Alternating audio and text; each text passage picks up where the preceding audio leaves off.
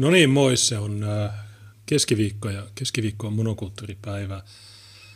Tänään meillä on jakso 300 ja meille tuo alkupiisi niin ei ollut Tuukan valitsema, vaan Teemu 89 oli laittanut 30 euroa viestillä onnea jaksosta 300 biisiä johonkin väliin. Find Flug Esat Style ja se oli toi biisi. Niin siitä sen enempää. Tällä viikolla Meillä oli maanantaina Vihapuhe FM, jossa puhuttiin äh, siitä pedofiilikytästä, joka ei aiheuta suvakeissa someraivoa. Että se on ihan ok. Mä en ole nähnyt yhtäkään, yhdenkään suvakin puhuvan siitä, mikä aika, tai jos en olisi vetänyt 300 jaksoa, niin en, olisin yllättynyt, mutta koska olen, niin en ole yllättynyt. Ja sitten eilen oli Helsingin yliopistolla, oli islamofobian laitoksella, oli todella upea keskustelu ja te varmaan, tai mä en tiedä katsoko kukaan, mutta siitä oli tehty klippejä ja, ja ne on, ne on menestynyt hyvin, sanotaan Twitterissä. Vaikka mulle, mulle ole Twitter-tili, mä silti trendaan Twitterissä, niin se on normipäivä.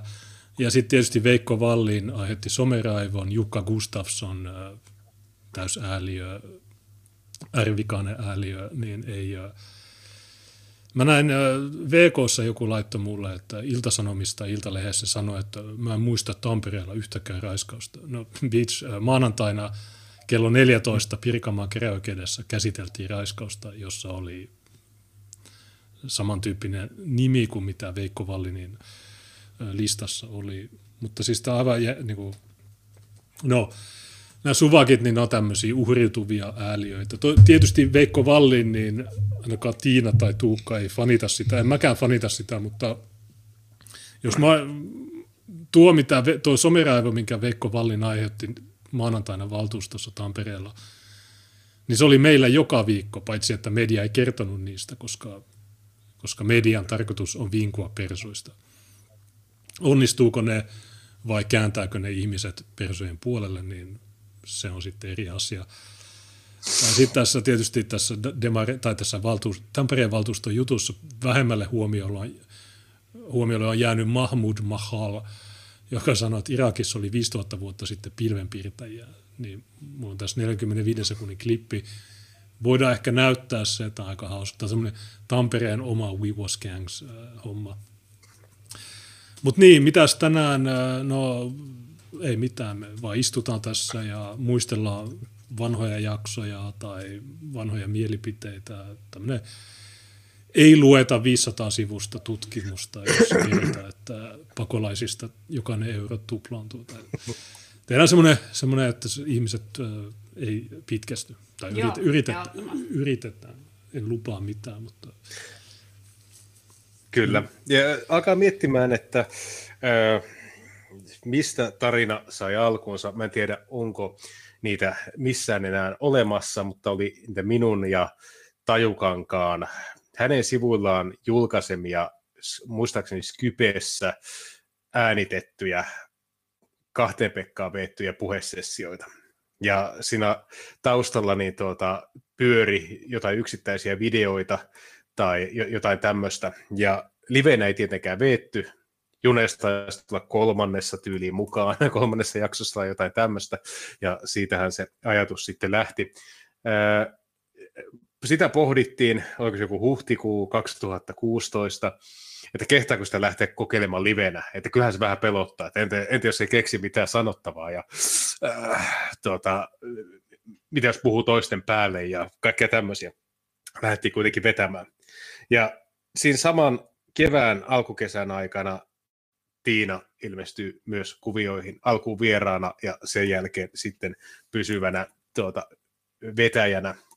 Ja sitten ajan saatossa niin Tajukangas siitä äh, sitten siirtyy vähän niin kuin omille teille enemmän tuonne tekstuaaliseen maailmaan ja meillä oli alkujaksoissa hirveä määrä vieraita, nyt on vähän vähemmän. Sen verran mä voin sanoa, että meillä on tulossa erittäin Full HD-vieras tässä ihan piakoin. Hän laittoi juuri sähköpostia ja sanoi, että hän on milloin tahansa käytettävissä näinkin laadukkaan, laadukkaaseen ohjelmaan. Ja se tulee herättää sitten massiivisen someraivon sitten, kun se tapahtuu. vuosia on vi, niin kuin vilissyt tässä välissä. Silloin kun me aloitettiin tämä, niin mä asuin Kemissä. Si- siihen aikaan lähetyksiä veettiin tuota, kemiläisen asunnon keittiöstä, josta sitten tuota, ajan saatossa niin ympäristö on välillä muuttunut. Monokulttuuria on tehty hyvin erilaisissa paikoissa, välillä myös tien päällä, välillä Lapissa, erämaassa, välillä kuistilla, välillä takapihalta, monessa eri kaupungissa. On tapahtunut tuota, muuttamisia, on tapahtunut valmistumisia, on tapahtunut työpaikan saantia ja aika paljon on tapahtunut loppujen lopuksi vuodesta tai 2016, onko helmikuusta tähän pisteeseen. Ja nyt kun alkaa miettimään, niin että tämä edelleen keskiviikko monokulttuuripäivä, niin kyllähän se kertoo jostakin. Ja se kertoo siitä, että tätä ihan oikeasti halutaan tehdä. Ja ihmiset haluaa, että me tehdään tätä. Hmm. No sun video ei kauhean Full HD, se on vähän tuommoinen tommonen hidas tahme, mä en tiedä mistä se johtuu. Se ei ainakaan meidän päästä johdu. Ää, joo, tosiaan se eka ja toka jakso, niin ne kyllä löytyy jostain Bitsutesta varmasti. Mm. Ää, niin, ää, joo, niis, mutta ni, eikö niissä ollut Jarkko myös? Ainakin siinä ekassa taisi olla. Ja siinä videona taustalla Jarkko taisi olla ainakin ensimmäinen. E, e... Siinä oli se paloauto video. Niin.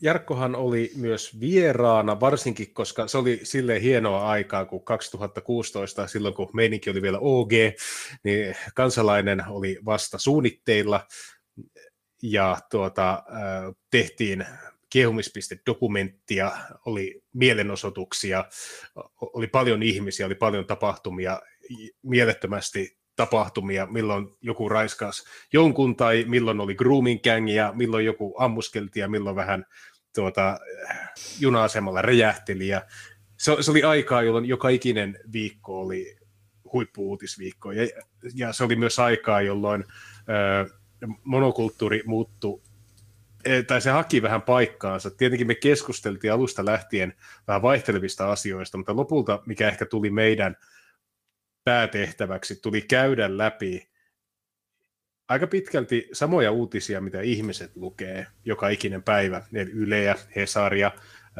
Suomen Kuvalehteä, mutta sitten vähän kuin käydä rivien välistä, että mitä, mitä oikeasti tapahtuu. Eli siitä on tullut tämmöinen, miten voisi sanoa, mediakriittinen julkaisu, mutta toisaalta se tuottaa myös omaa sisältöä. että on striimattu äh, monokult- monokulttuurin kautta etnofuturia, awakeningia, monia mielenosoituksia, on haastateltu mielenkiintoisia ihmisiä. Se on jotenkin, mitä voisi sanoa, se on hakenut koko ajan paikkaansa. Mutta aina se on pyörinyt tietenkin maahanmuuttokritiikin ja kansallismielisyyden ja yhteiskunnallisen vaikuttamisen ympäri, ympärillä. Joo, monokulttuuri on käynyt Ruotsissa, ähm, jakso 49 ehkä oli se, missä me käveltiin Ruotsin puolelle ja sitten oli myös se, missä me oltiin siellä rajalla yllyttämässä Just Do It, menkää sinne, me onnistuttiin siinä. Me ollaan käyty Hollannissa, al- aloituskuva oli Hollannista. Ollaan oltu Liettuassa, Latviassa, Virossa tehty näitä ja kaikenlaisia konferensseja käyty kuvaamassa ja haastateltu ihmisiä ja niin edelleen. Se on vähän siinä, esimerkiksi se eilinen, niin lasketaanko sitä monokulttuuriksi? No ei välttämättä, koska mä tein, se oli mun soloprojekti. Mä halusin äh, käydä kysymässä niiltä asioita, mutta joo, ja muistaakseni Tiina tuli 23.4.2016, taisi olla ensimmäinen Mä olin, ollut paikalla. Ja mä olin Helsingissä, oli FDL. Luottavaa merätys. Sekin osoittaa, että sä ole oppositio. Oli tämmöinen FDLn pikamiakkari niin 23.4. Äh, niin mä olin siellä ja mä muistan, että mä tota, soitin, mutta sekä ei ollut live silloin, että mä olisin voinut osallistua. Joo, se oli tällainen. Joo, ja tosiaan kun me aloitettiin niitä livejä, niin mulla oli joku 3G-mokkula tässä ja se oli aika gay. Se, oli ihan, se audio oli ihan paskaa ja Ne, mä, mä katsoin tuossa jakso 48, jossa me, tulla, me tultiin takaisin Rovaniemeltä, kun oli se vehkoon juttu. Ja se audio on ihan satana huonoa ja se, okei, okay, niin nyt, nyt on sentään jollain tasolla. Mutta kunhan saadaan riittävästi noita ähm, tota, hommia, niin mä voisin hommata sullekin tämmöisen Röde-podcasterin, niin voisi vielä parantaa sunkin audiota. Itse asiassa mulla on tuolla yksi toinen, tai toinen, niin ehkä jos itsenäisyyspäivänä, niin jos mä tuon tuon Helsinkiin, niin saattaa, niin ei tarvitse postittaa. Mutta joo, paljon, no 300 jaksoa, ja itse asiassa kaikkia ei edes ole laskettu mukaan. Että siellä on aina välillä ollut ehkä joku, joku jota ei ole laitettu mukaan. Esimerkiksi kaikki itsenäisyyspäivän jutut, 612, niin ei niitä ole nimetty monokulttuuri, tai niitä, niitä ei lasketa. Että monokulttuuri on tämä sohva käytännössä, tai sitten joku... Röhnytys. Niin. Monet, no suvakit ei tykkää, jos istuu sohvalla. Mä en tiedä, missä pitää. Mutta silloin, kun me oltiin Riikassa tai Riassa, niin me istuttiin ikkunalaudalla, mutta ei ne, ei ne ole kommentoinut. Ne ei kommentoinut sitä eilistäkään interventiota siellä islamofobian laitoksella. Nykyään ei kommentoi mitään. Että... Se, oli, se oli ihan uskomattoman hieno, hieno atakki. Se, varsinkaan, kun, varsinkaan kun sua ei paljasteta. Et, et se juttu, juttu on niin hurjaa, että ne on vaan silleen, että joo, hyvä pointti. niin, se, et sä, sä, sä, et voi tehdä parodiaa. Et siellä, siellä kaverilla myrjä ääniä purkaa päälle, kuka ei kiinnitä siihen mitään huomiota. Niin, mutta varsinkin se, kun mä sanoin, että joo, monet rasistit väittää, että tämä diversiteetti on koodi antivalkoisuudelle, niin ehkä me voitaisiin jauhottaa rasistit niin kuin palkkaamalla nimenomaan niitä suomalaisia islamin opettajia. se, se muija vaan nyökkäilee. Mm, mm, mm. No oikeasti nämä ihmiset, niin sä, sä, en mä tiedä, te, te voitte katsoa odyssee.com kautta KP40, niin siellä on jälkitallenne. Niin nämä ihmiset on zombeja. Sä voit, kuka tahansa meistä voisi mennä sinne ja kunhan me muotoillaan ne jutut sillä niin me voidaan saada mitä tahansa läpi. Ne ei ymmärrä, ne ei ymmärrä sanoja. Niille ei ole, ne on ihan, ei ole mitään sanottavaa. Ne suomalaiset, jotka on siellä, ne on soijaa, ja sitten ne huivit, niin ne ajaa sitä, että jo valkoiset miehet, valkoiset heteromiehet, niin meitä ei oteta yhtä vakavasti kuin näitä valkoisia heteromiehiä. No, niin, en no, tiedä, mistä johtuu. Sille on syynsä. Niin. Sitten tuolla hyvin muisteltiin kommenteissa, että oli, oliko vuoteen 2018 asti oli YouTube-aikaa, Joo. jolloin oli AdSenset ja, ja muut, mutta sen jälkeen hommassa oli UG, tämä oli liian kuumaa kamaa YouTubeen, niin sitten tuota, ollaan pyöritty vähän vaihtelevilla alustoilla. Ne vanhat YouTube-lähetykset, niin jos Jonnet ei muista, te ette ole silloin vielä syntyneitä, mutta silloinhan lähetyksestä julkaistiin Facebookissa yleensä minun tekemä joku pari minuutin mainosvideo tulevasta lähetyksestä, ja lähetysten pituus oli yleensä puolitoista tuntia viiva kaksi tuntia. Ja silloin kun katsoin niitä lähetyksiä, niin ää, nyt jälkeenpäin, niin onhan ne vähän low energy, tai silleen ää, ollaan hirveän varovaisia sen suhteen, että tuota, milloin uskaltaa itse sanoa jotain. Et se on vähän semmoista hidastempoisempaa. Et siinä on niin koko ajan kiristetty tahtia. Ja sitten se, mikä on lähtenyt lähetyksistä pois, niin on se, että päihteet on kadonneet Junesta lukuottamatta. Hän on viimeinen mohikaani, joka ei vedä lähetystä ilman tuota, Lidlin punaista, mutta muut on sitten valkasseet nokkansa vuosien varrella. No, no esimerkiksi viime ja toissa viikon lähetys niin oli ilman mulla oli Dr. Pepperiä. Mm. Oli Fanta, Dial, ei kun Fanta, mikä se muija nimi, niin mulla oli Dr. Pepperiä, mutta ei ollut. Tänään mulla on muutama Sandels tässä ja muutama Lonkiro, mutta maltillisesti.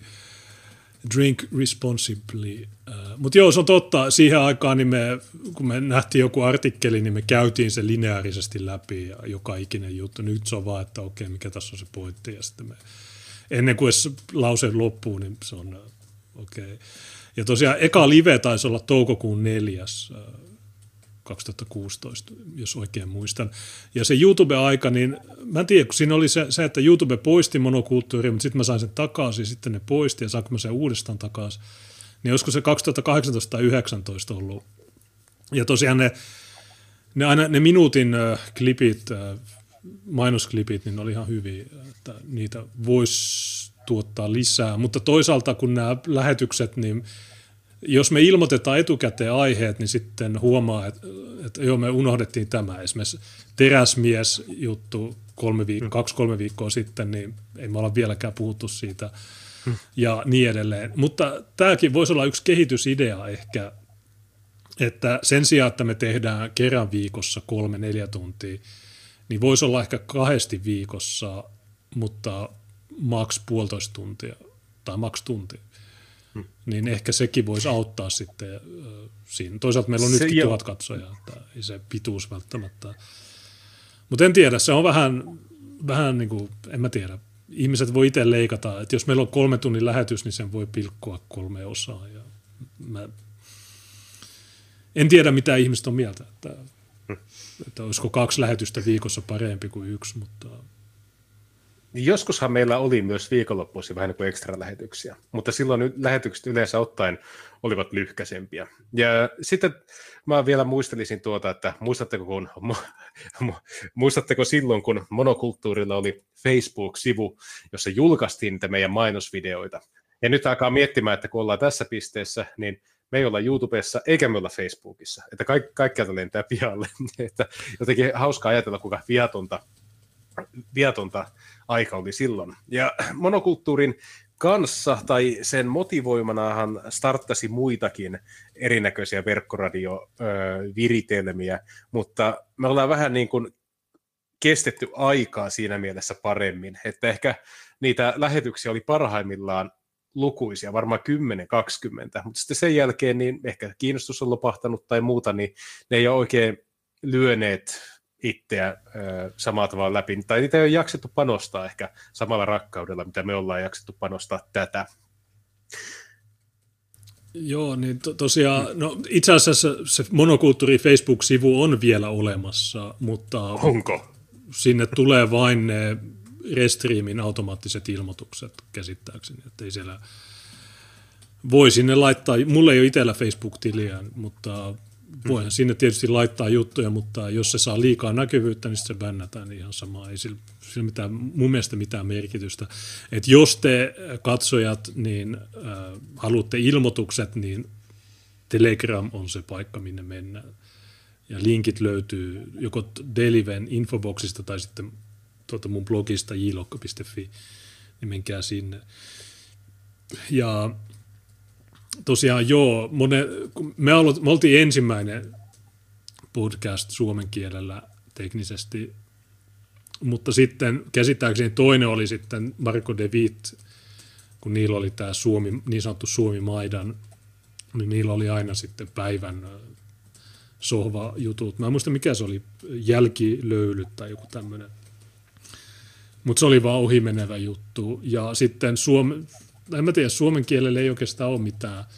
Sulla on paljon sitä niin sanottua rappiotubettamista, jossa, mutta okay, niin, mut oikeasti mä kuuntelen vaan amerikkalaisia äh, tota, podcasteja, TDS, TRS, äh, Strike and Mike ja tämmöiset. Mä, nämä suomalaiset, niin ei niissä ole mitään mielenkiintoista. Ne on, ne on liian low energy, niissä ei ole mitään semmoista mielenkiintoista jos joku, kun oikein sulla on nämä suvakit, ne ei kiinnosta vittujakaan, mutta sitten ta, normaalit ihmiset, niin okei, niin ei se ole.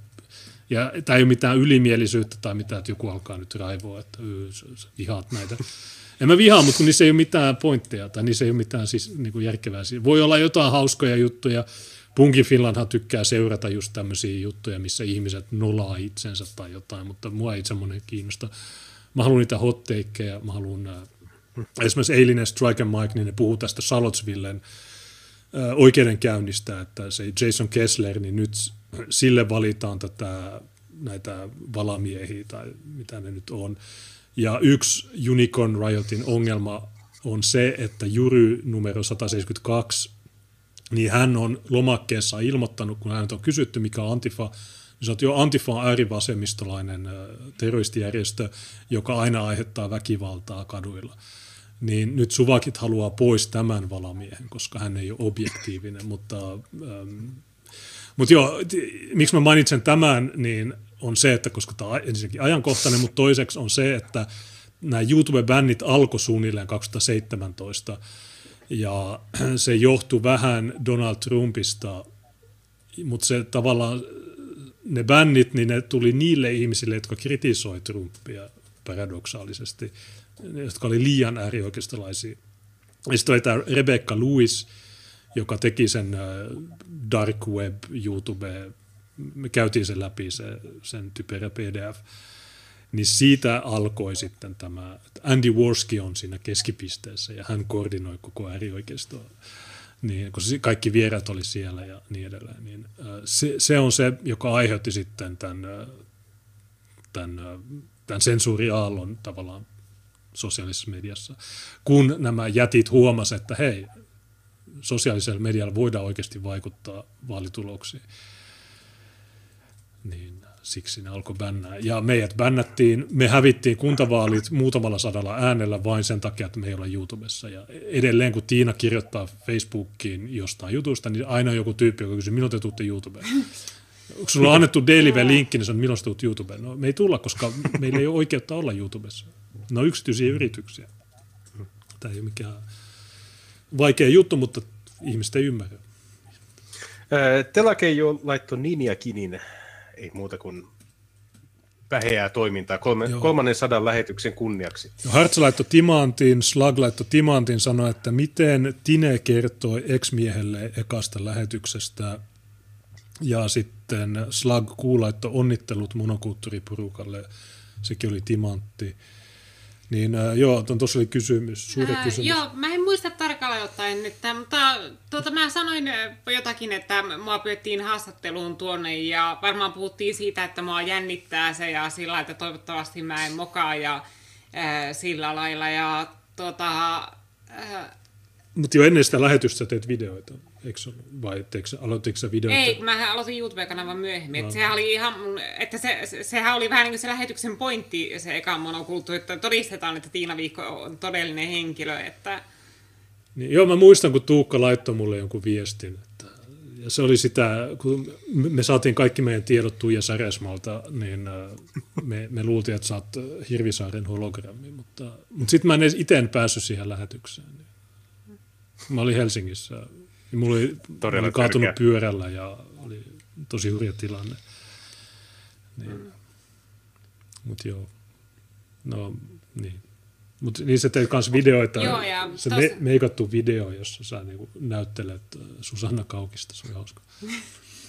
Mutta joo, jatkamaan.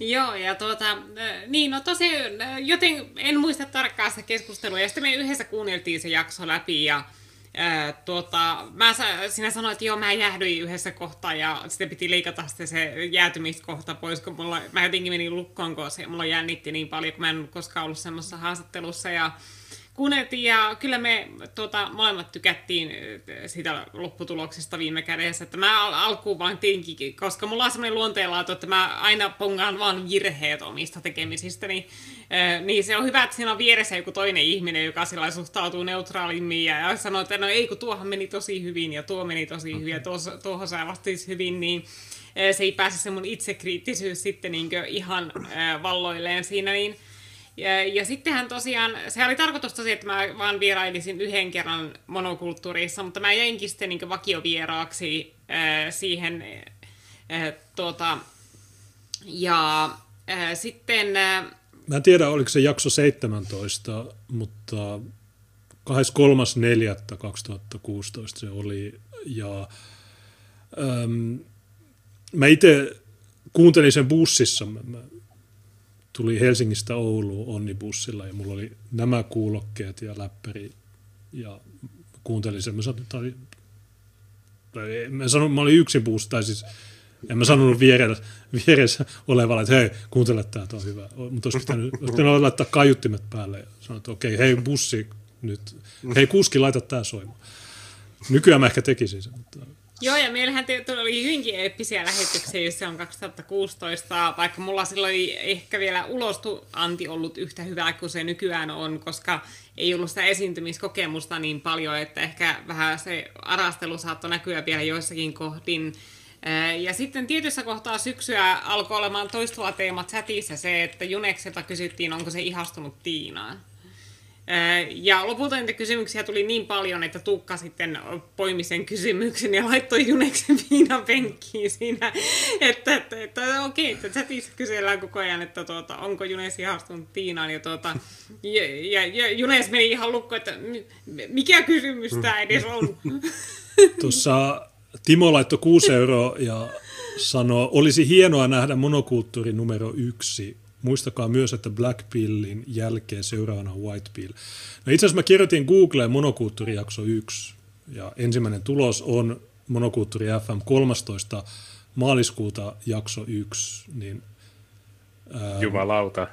Nyt on oikein. Okay. Niin tässä on, ää, mä en tiedä pyöriikö tämä, kun joskus nuo Bitsuten vanhat ää, jutut ei toimi, mutta tämän pitäisi olla jossain tallessa ja mulla on tuossa levyllä jakso kahdeksan ehkä, jakso, tämmöisiä, niitä voi ehkä laittaa, mutta tämä jakso yksi, niin no, Bitsut ei näytä pyörittävän sitä, mutta mä jätän sen tuohon taustalle, niin jatko, jompikumpi voi jatkaa. Joo, ja sitten tuota, eikö käynyt vielä niinkin, että kun me lennettiin YouTubesta pihalle, niin meillä ei ollut kaikista lähetyksistä tallenteita, mutta joku meidän superfani oli tallentanut joka ikisen monokulttuurijakso. Se oli joku tämmöinen, mä muistan joskin vaiheessa, kun on tapahtunut näitä äh, platform-holokausteja, niin se on aina joku, joka sanoo, että joo, tää, hältä löytyy jakso 19 josta, ja mä oon kyllä käsittämättä, että ei mulla ole missään näitä tallella. Se on, se on joku superfani, joka kykenee kaiken tämän digitaalisen äh, laatukontentin säilymään vuodesta toiseen.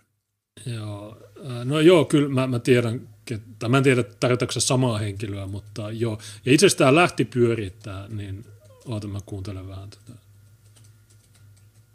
Paavo Tajukangas ja kuulijoillakin on nyt sitten kunnia olla mukana ensimmäisessä. Asekätkiä muistuttaa, että Viitalo on teidän suuri fani, silloin varmasti kaikki jaksot. Se on, varmasti pitää paikkaansa.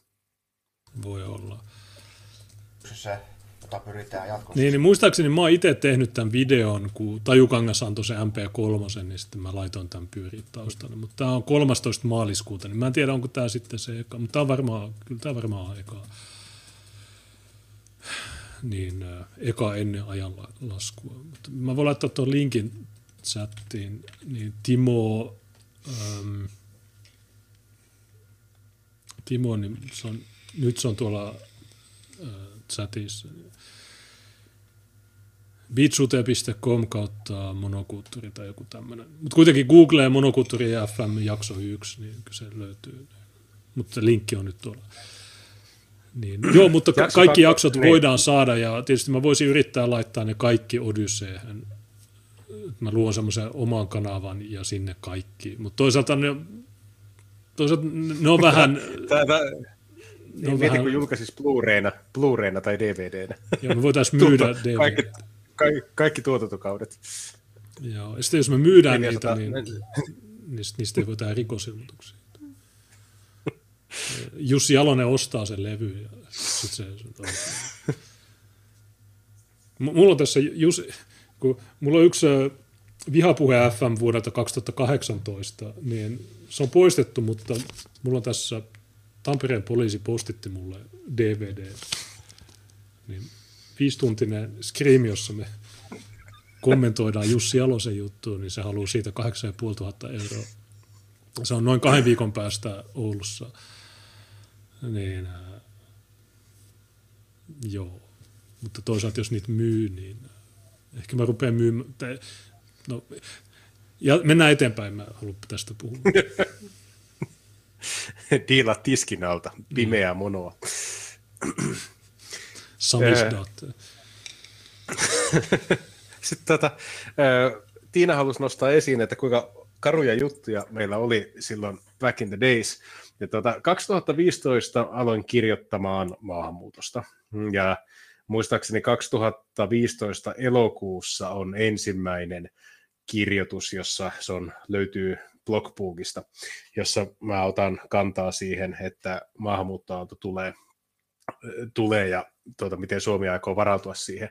Sitä ennen mä en maahanmuutosta kirjoittanut erityisen paljon. Mä olin pitkään siinä ajatuksessa, että Jussi halla on sanonut jo siitä kaiken, mitä tarvitsee sanoa. Mua kiinnostaa enemmänkin tuota, valtava euforinen tipsauttelu, itävaltalainen taloustiede, sitten tämmöinen feminismien, feministien disauttelu.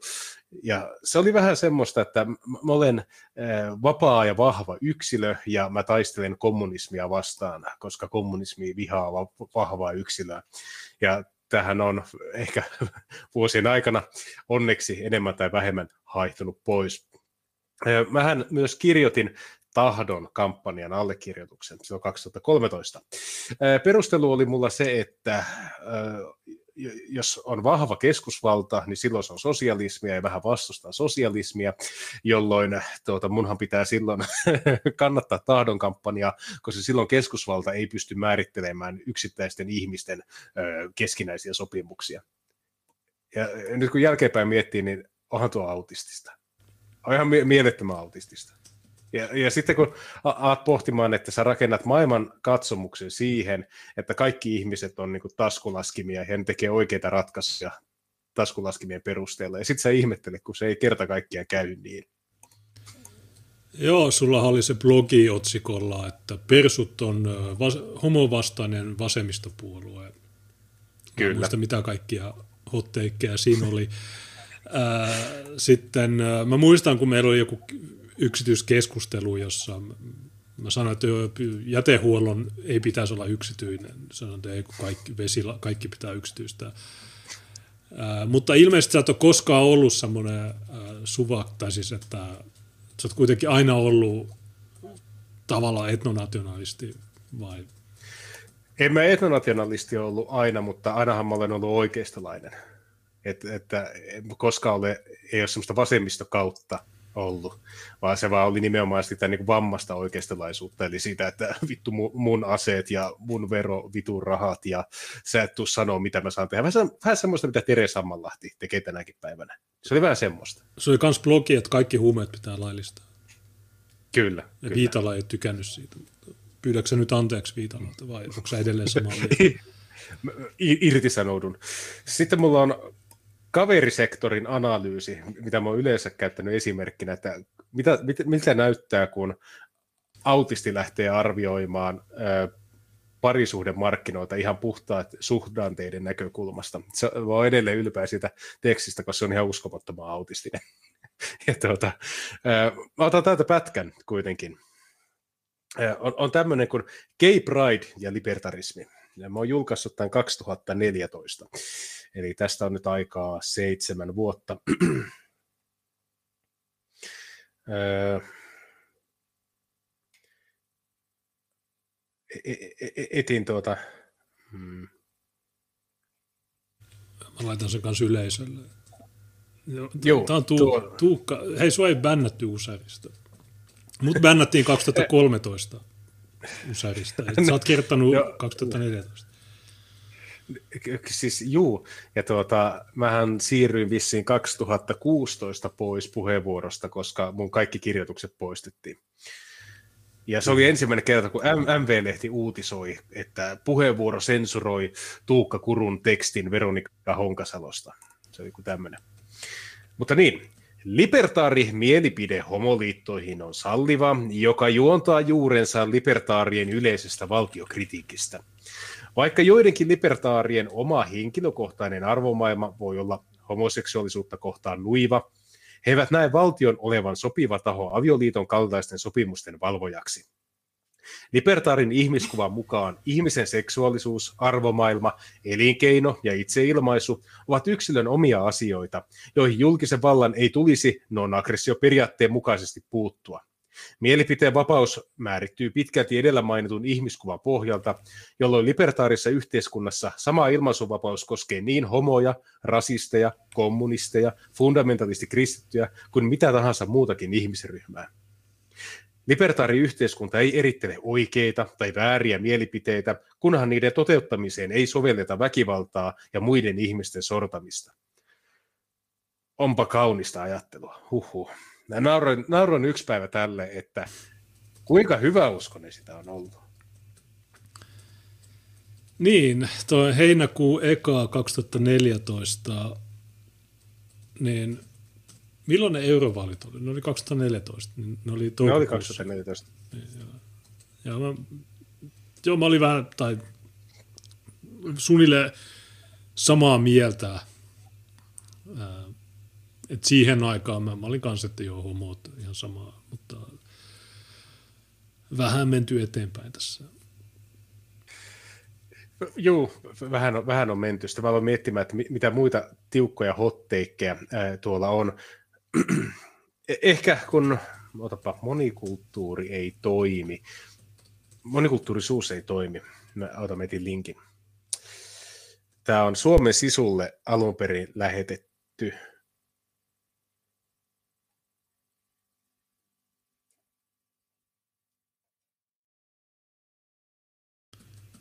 Ja no sillä välin, kun laitat mulle linkin, niin... Äh, tota... Joo. Hmm. No niin, n- nyt löytyi. Ja tuota, vielä 2013. Mm, laitetaan tonne. Ja tämä oli vielä sitä aikaa, kun mä äh, olin Turkissa, asuin, ja mä tykittelin sieltä menemään, päivittelin aktiivisesti blogia, ja silloin kun mä liityin Suomen sisuun, mä tein vielä semmoisen blogikirjoituksenkin, että liityin Suomen sisuun vuonna 2013, niin mä taisin siinä vielä erikseen sanoa, että en ole ensimmäinen, jota voi rasistiksi syyttää. Ja tuota, silloin kun mä liityin Suomen sisuun jäseneksi, ja se oli kuten Junesillakin syynä, että halusi tukea Olli Immosta, koska Dan Koivulaakso on niin karu äijä. Niin mä en enää löyvä sitä sähköpostia, mutta mä lähetin siis jäsenhakemuksen, jossa mä erikseen sanoin, että en ole missään mielessä, tai missään mielessä kansallismielinen, mutta haluan tukea taistelua ne poliittista vasemmistoa vastaan tai jotain vittu tämmöistä. Nyt jälkeenpäin miettii, kuinka, kuinka huvittavia nuo viestit on ollut, mutta se oli sitä aikaa. Piti ser- servata suvakkeja. Vähän mä muista, milloin mä, li- olisiko 2012 tai 10 tai ne ei se kymmenen voinut olla, mutta, tai ehkä on voinut olla itse asiassa, mutta en, en muista. Ja, no joo. Ähm, mä en laittanut mitään kirjettä niille, mä vaan täytin sen lomakkeen. Ja tuossa Burden laittoi Ninjakin, niin se on kolme vuotta monon vakiokuuntelija. No niin, hieno juttu. Se on hyvä, että on, että ollaan saatu jonkinlainen tämmöinen vakioporukka mm. kuuntelemaan. Että se on... Joo, ja, mutta muistakaa aina jakaa niitä linkkejä, että, ja eikä pelkästään sitä linkkiä, vaan kertokaa jotakin siitä, että hei, nämä tyypit tekee tällaista kiinnostavaa keskusteluohjelmaa politiikasta, joka on minusta tosi hyvä, niin kattokaa tekin tätä. Joo, su- niin, Suomen Se on se paras tapa auttaa, niin saadaan sitten uuttakin porukkaa, ettei aina puhuta vain samalle väelle. Suomen suosituin podcast. Mm. Et kun oikeasti jos, jos meidän vihaajatkin kuuntelisi joskus näitä, niin ne tykkäisi tästä. No, no ihan satana hyviä. Sitten se on hyvä, kun nämä tulee nämä ihmiset sanomaan, että onko koskaan kyseenalaistanut yhtään mitään, onko koskaan miettinyt omilla aivoilla. Joo, ei, ei, aina on oltu ihan samaa mieltä kaikesta. Koskaan ei ole tehty uusia havaintoja ja johtopäätöksiä. Mutta mennään tähän juttuun. Sinä näette kuvan. Kuva on 2013. Olen siinä siis 22-vuotias tässä lokakuussa täytin 31, eli hieman on aikaa tästäkin. Ja näyttää siltä, että tuossa taustalla on jotain turkkilaisia, vai onko tämä sieltä? Joo, se on Turkista. Tai nuo rakennukset, vaikka ne on sumennettuja. Niin... Mm. En ymmärrä sitä, miksi Suomen päästetään tietoisesti niitä ihmisiä, jotka vähiten, joita vähiten kiinnostaa sopeutua uuteen kotimaahan ja jotka tietoisesti halveksivat uuden kotimaansa kulttuuria. Ohessa esiintyvä lainaus ei ole Teuvo Hakkaraisen tai Suomen sisun suusta, vaan lainaus eräältä bosnialaiselta muslimilta, jonka kanssa keskustelin lentomatkan Helsingistä Istanbuliin. Henkilö itse oli usko, uskoansa avoimesti tunnustava muslimi, joka työskenteli Suomessa yrityksessä, vietti vapaa-aikansa perheen ja uskontonsa parissa – Henkilön pohdinnassa kiteytyy pitkälti se asia, mikä vaivaa suomalaista maahanmuuttokeskustelua. Keskustelua käydään ainoastaan valtaväestön edustajien kesken ja se on voimakkaasti jakaantunut kahteen leiriin. Monikulttuurisuutta kannattavat eniten julkisella sektorilla työskentelevät punavihreät akateemikot, jotka edustavat näennäisen humania linjaa, maahanmuuttokriittisten edustajassa pragmaattisempaa väestöryhmää, joka korostaa enemmän taloudellisia tai kulttuurillisia puolia miettikää aika, aika, aika, aika, aika radikaalia, että en ole rasisti, oli bosnialainen muslimi, joka tämän sanoi. Ja tämä on ihan oikea keskustelu, jonka mä kävin tämän henkilön kanssa silloin lentokoneessa, mutta se oli vielä aikaa, jolloin mä olin ihan sitä mieltä, että tämä että joo, näin se on, ja tämä on tosi based, tämä bosnialainen, ja ajattelisipa kaikki samalla tavalla, mitä hän ajattelee. Ja... Niin, ja Suomessa ei käydä, meidän pitäisi käydä kunnon keskustelua. Kyllä. No, miksi näistä asioista ei puhuta? niin, no, niin. No ei siinä mitään, kyllä esimerkiksi Jukka Gustafsson, niin se voi tulla meidän lähetykseen, me voidaan kertoa sille. Mutta jos se, jos se saa traumoja pelkästään Veikko Valli, niin äh, valtuustopuheesta, niin äh, jossa se lukee PT-median suomennoksen äh, Pete Springaren Facebook-jutusta vuodelta 2017, niin ehkä, tämä, ehkä, sitä, ehkä ne ei oikeasti halua keskustelua se keskustelu, mitä ne haluaa, on sitä, mitä niillä oli eilen Helsingissä, Helsingin yliopistolla siinä islamofobian laitoksella. Että, että se on sitä, että siellä on muutama soija, muutama huivi ja kaikki vaan nyökyttelee. Niin se, on, se on sitä keskustelua, mitä ne haluaa. Mutta mm. me, me ei sitä haluta. Me, me ollaan nähty, me, ollaan, me halutaan vaan päästä, tai siis joo, voin semmoistenkin kanssa keskustella, mutta mitä sä keskustelet niiden kanssa? Se on aika mahdotonta. Mä otan täältä tuota, kappaleen tästä kirjoituksesta. Jos monivärisen ja vapaan yhteiskunnallisen ihanteen näkökulmana toimisi yksilö, yksilökohtainen diversiteetti, voitaisiin puhua monietnisestä yhteiskunnasta, jossa jokainen ihonväriin, sukupuoleen, rotuun tai uskontoon katsomatta toimisi yhteisillä pelisäännöillä. Monietnisessä ja yksilökeskeisessä yhteiskunnassa jokaisen ihmisen tulisi hyväksyä yhteiset non-aggressio-periaatteeseen pohjautuvat säännöt, tai vaihtoehtoisesti poistua maasta. Nämä yksilövapaudet olisivat yhtenäisiä, eikä niillä olisi painotuksia, jotka ovat riippuvaisia ihmisen syntyperästä. Tämän ideaalin toteutuminen vaatisi tarkempaa seulaa maahan tulevien suhteen, vaikkakaan ei välttämättä tiukempaa maahanmuuttopolitiikkaa. Tämä tarkempi seula tarkoittaisi esimerkiksi yhteiskunnallisten kannusteiden muuttamista yrittäjähenkisyyttä ja yksityistä sektoria tukevaksi pelkän oleskelun sijasta. On Suomen kannalta valitettavaa, että kaikista ahkerimmat maahanmuuttajat ympäri maailmaa muuttavat mieluummin Yhdysvaltoihin, Australiaan ja Uuteen-Seelantiin kuin Suomeen. Pitäisi olla pisteytys. Joo. Ka- Kanadassa pisteytys.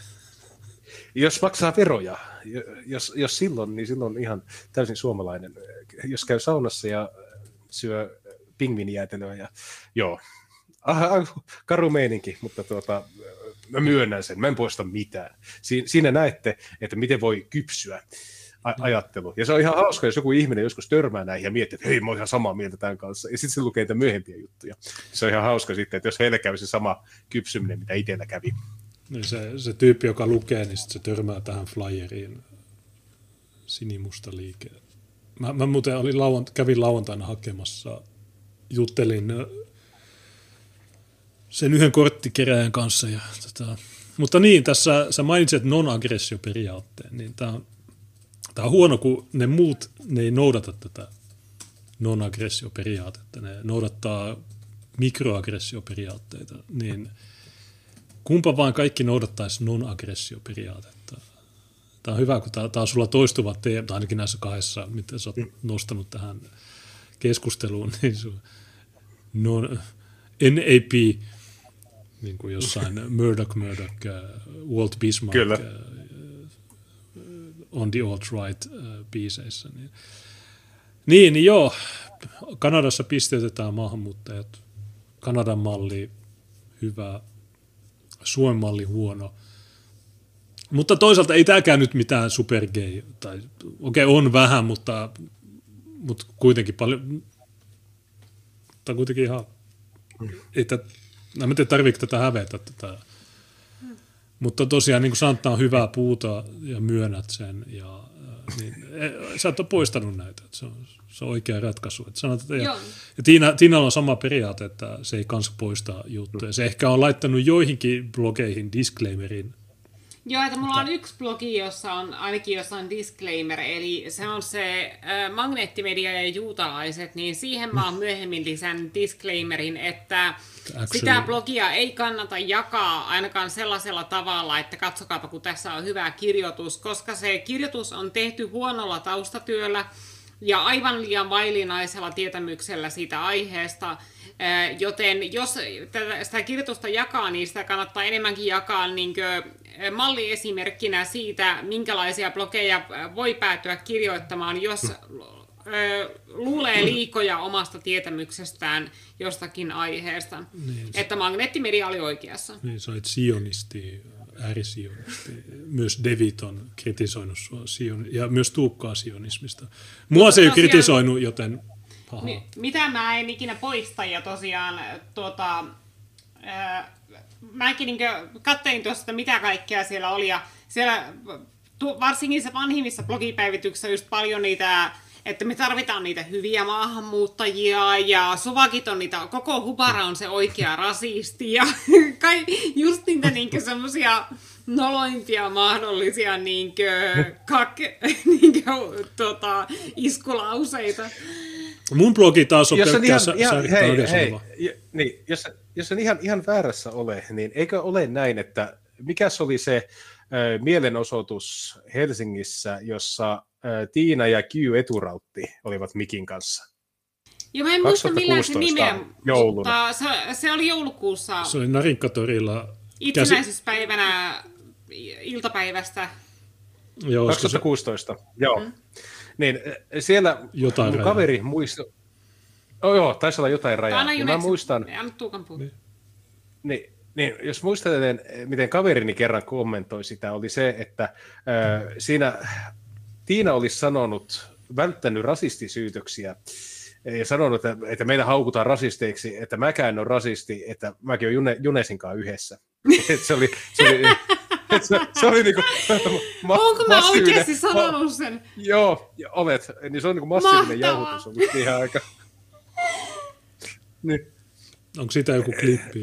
Joo, tää, kun mä haluan sen klipin. Jos jollakin on se miekkari tallessa tai muistatte edes sen miekkarin nimen, niin laittakaa, koska jos tuo on oikeasti, että mä oon sanonut tuo, niin mä haluan, mä haluan sen klipin. Me ollaan kuvattu se kylläkin, mutta mulla ei taida olla sitä tallessa. Että, mutta ehkä meidän kontaktilla on se. No tähän väliin Joo, me ollaan- Damdami niin, jauhoteltu- Ninjakinin, Tapio on laittanut Ninjakinin ja tuossa on tullut NJAK 30 euroa sivukuluihin, juuri 30 euroa viestillä, monoa naamaa 300 kertaa, hyvältä tuntuu, onneksi olkoon. Kiitos paljon. ää, Kiitos. Kaikki laittaa 30 euroa. 330. Niin Kukaan ei uskalla laittaa 300, mutta joo, jatka vaan. Ja eikö silloin aikoinaan, kun Tiina teki niitä englanninkielisiä lähetyksiä 2016, niin tull- tullut joku valtava skeneri, skeneriita siitä, kun oli se non-white boyfriend-kausti.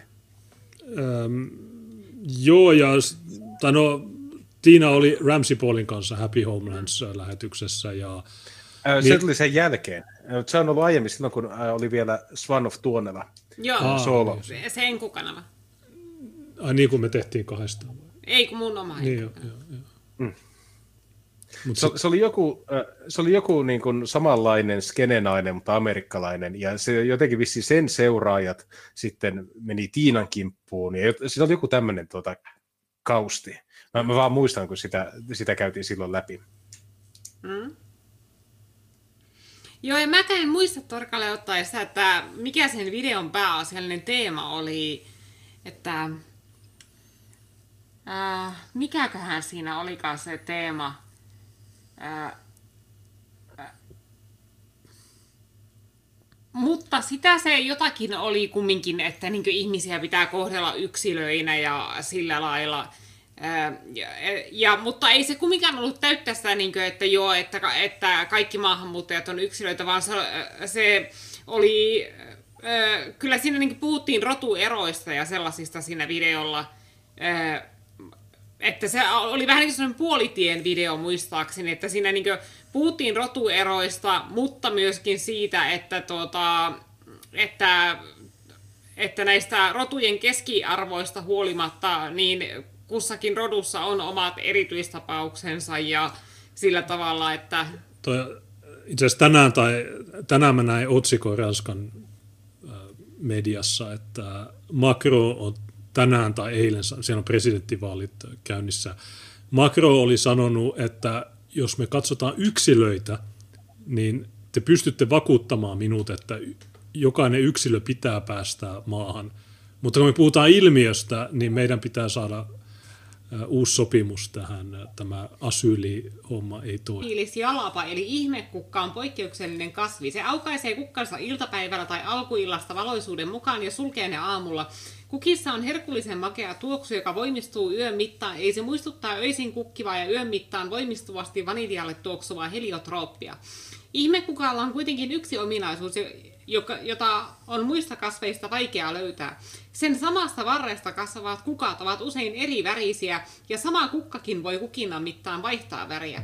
Siinä missä muita kasveja voi istuttaa haluamansa väriä, ihmekukan kanssa se ei onnistu. Ei ole olemassa pinkin tai keltaisen ihmekukan juuria, väri on aina sattuman kauppaa. Ihmekukan ilmiasun yllättävyys on poikkeus myös ihmisten keskuudessa. Yleensä ihminen täytyy istuttaa ja kasvattaa toivottua lopputulosta ajatellen. Tietyn kansan ja kulttuurin edustajista saadaan, edustajia saadaan aikaan niitä synnyttämällä ja kasvattamalla. Harvat ovat ihmekukkia, ihmisiä, joista voi kasvaa mitä tahansa, jotka voivat täysikasvuisenakin vaihtaa olemustaan. Ihminen ei edusta pelkästään kyseisen hetken omaa itseään, vaan geenejään, koko menneisyyttään ja kaikkia sen vaikutteita. Afganistanista Suomeen tulevalla maahanmuuttajalla on sopeutumisvaikeuksia, koska hän ei ole koskaan kasvanut suomalaiseksi. Elämänsä alkuhetkistä saakka hänestä on tehty jotain muuta, ja yhtäkkinen muutos onnistuu erittäin harvalta, koska muutos vaatii poikkeuksellisen kyvyn. Taidon sivuttaa aiemmin opittuja asioita ja kokemuksia ja korvata ne uusilla. Ja nykyään mä etenkin olisin tuossa ensisijaisesti nyt laittanut ne rodulliset ominaisuudet siihen. Ja sitten mä oon täällä sanonut, että Esimerkkitapaukseksi harvinaisesta ihmekukasta voisi sanoa vaikkapa poliitikko Majid Nawazin, joka vaihtoi islamistiradikaalista islamismin vastustajaksi ja reformaation kannattajiksi. Euroopassa on miljoonia muslimeita, mutta vain kourallinen ihmekukkia. Periaate toimii myös toisinpäin. Neilikka ei muutu liljaksi, ja jos haluat kasvattaa liljan, se onnistuu vain nimenomaan liljan sipuleilla. Tällä hetkellä eurooppalaiset päättäjät ja yritykset haluavat lisää ihmisiä, tarkalleen ottaen lisää eurooppalaisia työvoimaksi. Heidän mielikuvansa on uuseurooppalaiset työntekijät, jotka eroavat kantaväestöstä vain ihon pigmentissä ja palvotun jumalolennon nimessä. He luulevat, että he voivat ottaa neilikoita ja taikoa niistä liljoja. Eurooppalaisia kuitenkin tehdään vain niitä synnyttämällä ja kasvattamalla. Muiden seasta voit löytää yksittäisiä muuntautumiskykyisiä poikkeustapauksia, mutta saat käsisi jokaista sellaista kohden myös tuhansittain väärän lajin yksilöitä, jotka valtaavat penkin ja heikentävät haluamasi lajin ja harvojen ihmekukkien menestystä. Jos päätämme, päättäjämme haluavat lisää suomalaisia, jotka omaavat samat ominaisuudet kuin nykyiset suomalaiset, halun ylläpitää suomalaista yhteiskuntaa ja oikeusjärjestelmää sekä suomalaisen arvomaailman, on heidän lisättävä niitä alkuperäisistä populaatiosta, eli tuotettava jälkeläisiä.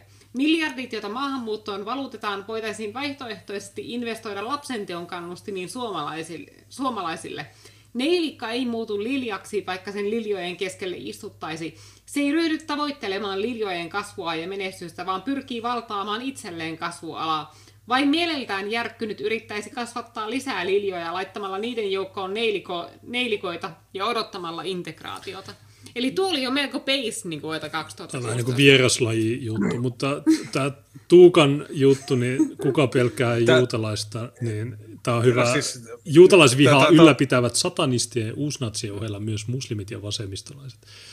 Niin tämä on, tämä on aika, aika okei, okay, no Tuukka. Kerropa meille lisää juutalaisvihasta. Sä oot monella tasolla sen asiantuntija. Onko se satanisti vai uusnatsi? niin, täällä on tämä, tämä on vielä kirjoitettu hirveän lesosti. Tämä on niin kuin Jukka Jalosen kirjoittama. Tämä on niin lesosti kirjoitettu, että Jukka Jalonen kirjoittaa tällä tavalla tekstiä. Me, me ei saatu Jukka Jalosta tähän lähetykseen. Niin. Me pyydettiin, mutta... tässä on esimerkiksi lause. Yleensä kaksi jälkimmäistä ihmisryhmää sijaitsevatkin samoissa rasistisissa mielenosoituksissa.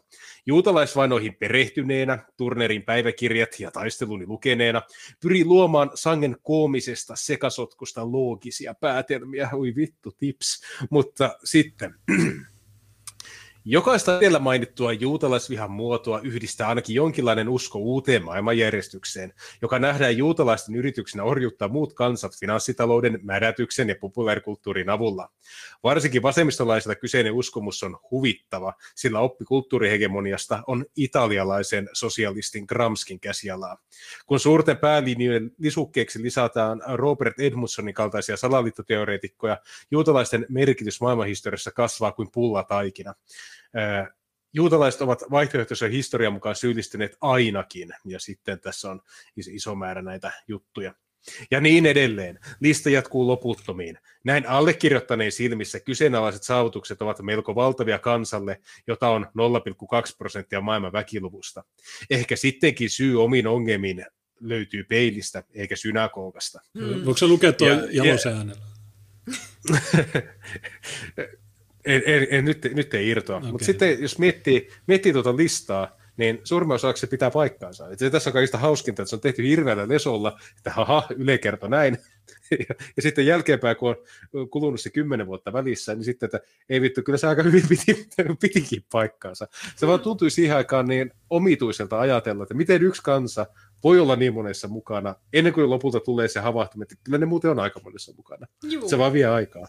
Niin, tota... se, on sa- se on semmoinen salpa, jota ei hirveän herkästi ylitä tai lähde avaamaan, koska se on aika pelottava, mm. pelottava salpa. Tavallaan niin tämän sun blogin voi lukea Jussi Jalosen äänellä, ja mm. tämä on just se kosher sandwich, eli oikeisto ja vasemmisto niin puhuu samasta asiasta, mutta eri tavalla, eri äänellä. Jollakin on Jussi Jalosen ääni, jollakin. Ja Jussi Jalosesta puheen ollen, niin eilen huomasin Piffillä, että se on Tuukka Kurun oma topsu ja siellä on ihmisiä, jotka sanoo, että no miksi tämä Nobody on täällä. Ja nö, nö, nö. Mutta sitten Jussi Jalonen, Trollface-mies, tuli ja sanoi, että ei kun Tuukka, Kuru on, Tuukka Kurun joku oli sangen mielenkiintoinen. Ja se käytti san, sanaa sangen ja mä itsekin pannut merkille, että sä käytät paljon sitä niin. sanaa. Mm. Niin se yritti ilmeisesti viittuilla siitä, mutta, mutta joo, en mä tiedä. Jussi, hei, mutta jos haluatte tavata Jussi Jalosen, niin hän on 15. marraskuuta Oulun keräoikeudessa. Tulkaa sinne. Muistaakseni rata-aukio sali yksi tai kaksi, niin tulkaa sinne. Jos haluatte haastatella Jussi Jalosta, jos haluatte kuulla Jussi Jalosen äänen, niin mähän saa kysyä siltä kysymyksiä todistajana. Niin Okei, okay, no Jussi Jalonen, mitä mieltä olet Tuukka Kurusta? Ei, niin, ei, nyt pitää liittyä siihen sen niin sanottuun tekijänoikeusjuttuun. No, mutta joo, meidän pitää valmistaa. Tulkaa sinne, sitten tulee ihan satana eeppinen juttu. Vaikka mä joutuisin maksaa 8,5 tonnia, ei tunnu missään. Sanoit, että joo, tässä on 10 tonnia. Mä haluan oikeudet kaikkiin sun luentoihin, yksin oikeus, ja mä saan kommentoida niitä. Tehdään diili, tehdään sopimus, levysopimus. Mulla on jo ensimmäinen levy tässä ulkona. mä en olisi avannut tätä polpon kuorta, mutta ää, mä käyn lyhyellä tauolla, niin jatkakaa, ää, en tiedä mistä. Mist, tietysti mulla on se hyvä puoli, että mun blogi, jonka mä aloitin, mä en muista milloin, niin se on ollut pelkkää sarkasmia nonstoppina. Se on ollut pelkkää vittu. Niin kuin, äh, rasistinen nainen tuli rasistisen, kun rasis, 13-vuotias nainen tuli rasistisesti ra, raskaaksi. Ja se oli, kun Rebekka Härkönen Turun Sanomissa teki jutun, jossa mikä, di, mä en muista mikä sen tyypin nimi, ei Gurbanov, mutta melkein, niin se oli raiskannut jonkun 13, jotain 13-vuotiaasta ja sitten se oli tullut raskaaksi. Mutta Rebekka Härkönen ei kertonut, että se oli, äh, se oli matu. Niin. Ja sitten se tyyppi teki musta rikosilmoitukset tai yksityiselämää. Turun poliisi sanoi, että actually rikokset ei ole yksityiselämää, joten get the fuck out, Matu. Se oli sitä aikaa, kun Polpo oli no, jollain tavalla objektiivinen. Mutta joo, niin tosiaan mun blogi, niin siinä ei ole, en mä tiedä onko siellä jotain noloja juttuja, ehkä jos joku jaksaa etsiä, niin mä en etsinyt. Me ollaan valmisteltu niin hyvin tätä lähetystä. Mutta mulla on käytännössä vaan semmoista ultrasarkastista settiä siellä blogissa ollut alusta lähtien. Toksista, alusta... toksista, niin, toksista settiä. Niin, ja monet ei olisi ymmärtänyt. Ne vasta sen jälkeen, kun ne näki mut videolla, niin sitten ne tajus, että mikä se niiden kirjoitusten sävy oli. Mikä on aika hauska juttu. Mutta toisaalta mistä ne olisi voinut tietää sen. Mutta joo, mä tuun ihan just takaisin. Että jatko. Joo. Sitten yksi sellainen kova aihe, mistä oli paljon tekstejä, tai muutamia, mitä mä kirjoitin, oli asevelvollisuutta vastaan, jota mä kutsuin orja-armeijaksi. Ja se oli, se oli tiukkaa tykittelyä. Ja tuota, Homma-foorumillakin löysin joskus vanhan kommentin, jossa olin mennyt sanomaan, että halla suurin ongelma on siinä, että hän kannattaa asevelvollisuutta. No niin. Kyllä. Ja, ja tuota, siinä käytettiin, ammennettiin koko libertaari repertuaari tätä asevelvollisuutta vastaan, ja mä en muista, että oliko se vuosi 2016. Sain yhteydenoton, että hei, että me olemme Voice of Man, vai mikähän se on. Kyllä sä oot varmaan, se joku mie- maltillinen miesasialiike. Voice of Men taisi olla nimeltä. Et se ei ollut Return of Kings, se ei ollut niin hurja, mutta se oli tämmöinen vähän kuin maltillisempi egalitaristinen tuota, miesasialiike. Ne sanoo, että hei, sulla on tosi hyviä kirjoituksia joidenkin vuosien takaa tuosta asevelvollisuudesta ja sen ongelmallisuudesta, että saadaanko me uudelleen julkaista ne meidän sivuilla. Hmm. Ja se oli 2016, ja mieli oli ehkä saattanut vähän jo muuttua siihen mennessä. Vähän oli sille, no, tuota, no, saa kai niitä käyttää. Mutta tuota, eh, voi, voi sanoa, että mielipide on kyllä siitä muuttunut, että aj- ajatus siitä, että on jotenkin kamalan ongelmallista, jos keskusvalta velvoittaa sen kansalaisia johonkin, niin mun nähdäkseni siinä ei enää ole mitään ongelmaa. Se oli vain siihen aikaan siinä kauheassa individualistisessa huumassa tehtyjä tiukkoja johtopäätöksiä. Joo, ja siis... Ja, niin, joo, jatka Mm, ja mä muistan, kun äh, jonkin verran kävin niissä, tai pyöri liberaalipiireissä, ää, äh, tapasi erilaisia ihmisiä, niin sieltä löytyi hyvin mielenkiintoisia kavereita. Yksi tyyppi oli tunnettu siitä, että hänen idea oli muun muassa se, että ää, äh, maa, maan omistaja saa itse päättää, mikä on seksin suojaikäraja hänen omistuksensa alueella. Eli yle, yleisestä suojaikärajasta pitäisi luopua, että se että se niin alueen omistaja, että okei, tällä maatilkulla se on mun omistuksessa, niin täällä se on viisi vuotta. Ja se pitäisi olla sopimus, sopimusvapauden näkökulmasta sallittua. Ja siinä vaiheessa itsellä oli vähän, että joku tässä, joku tässä nyt tökkii, että ei, ei, ei tämä kuulosta hyvältä. Joo, Mitä? jotain, ehkä, ehkä ei kumminkaan. Että ehkä tuossa on mennyt viety libertarismi hieman liian pitkälle. Joo, ja se oli hyvä, kun äh, silloinen liberaalipuoluehan välittömästi irtisanoutui tästä tiukan linjan libertaarista ajattelijasta. Siihen aikaan käytiin myös tosi tiukkoja keskusteluja siitä, että onko, onko se kommunismia, jos valtio estää ihmislihan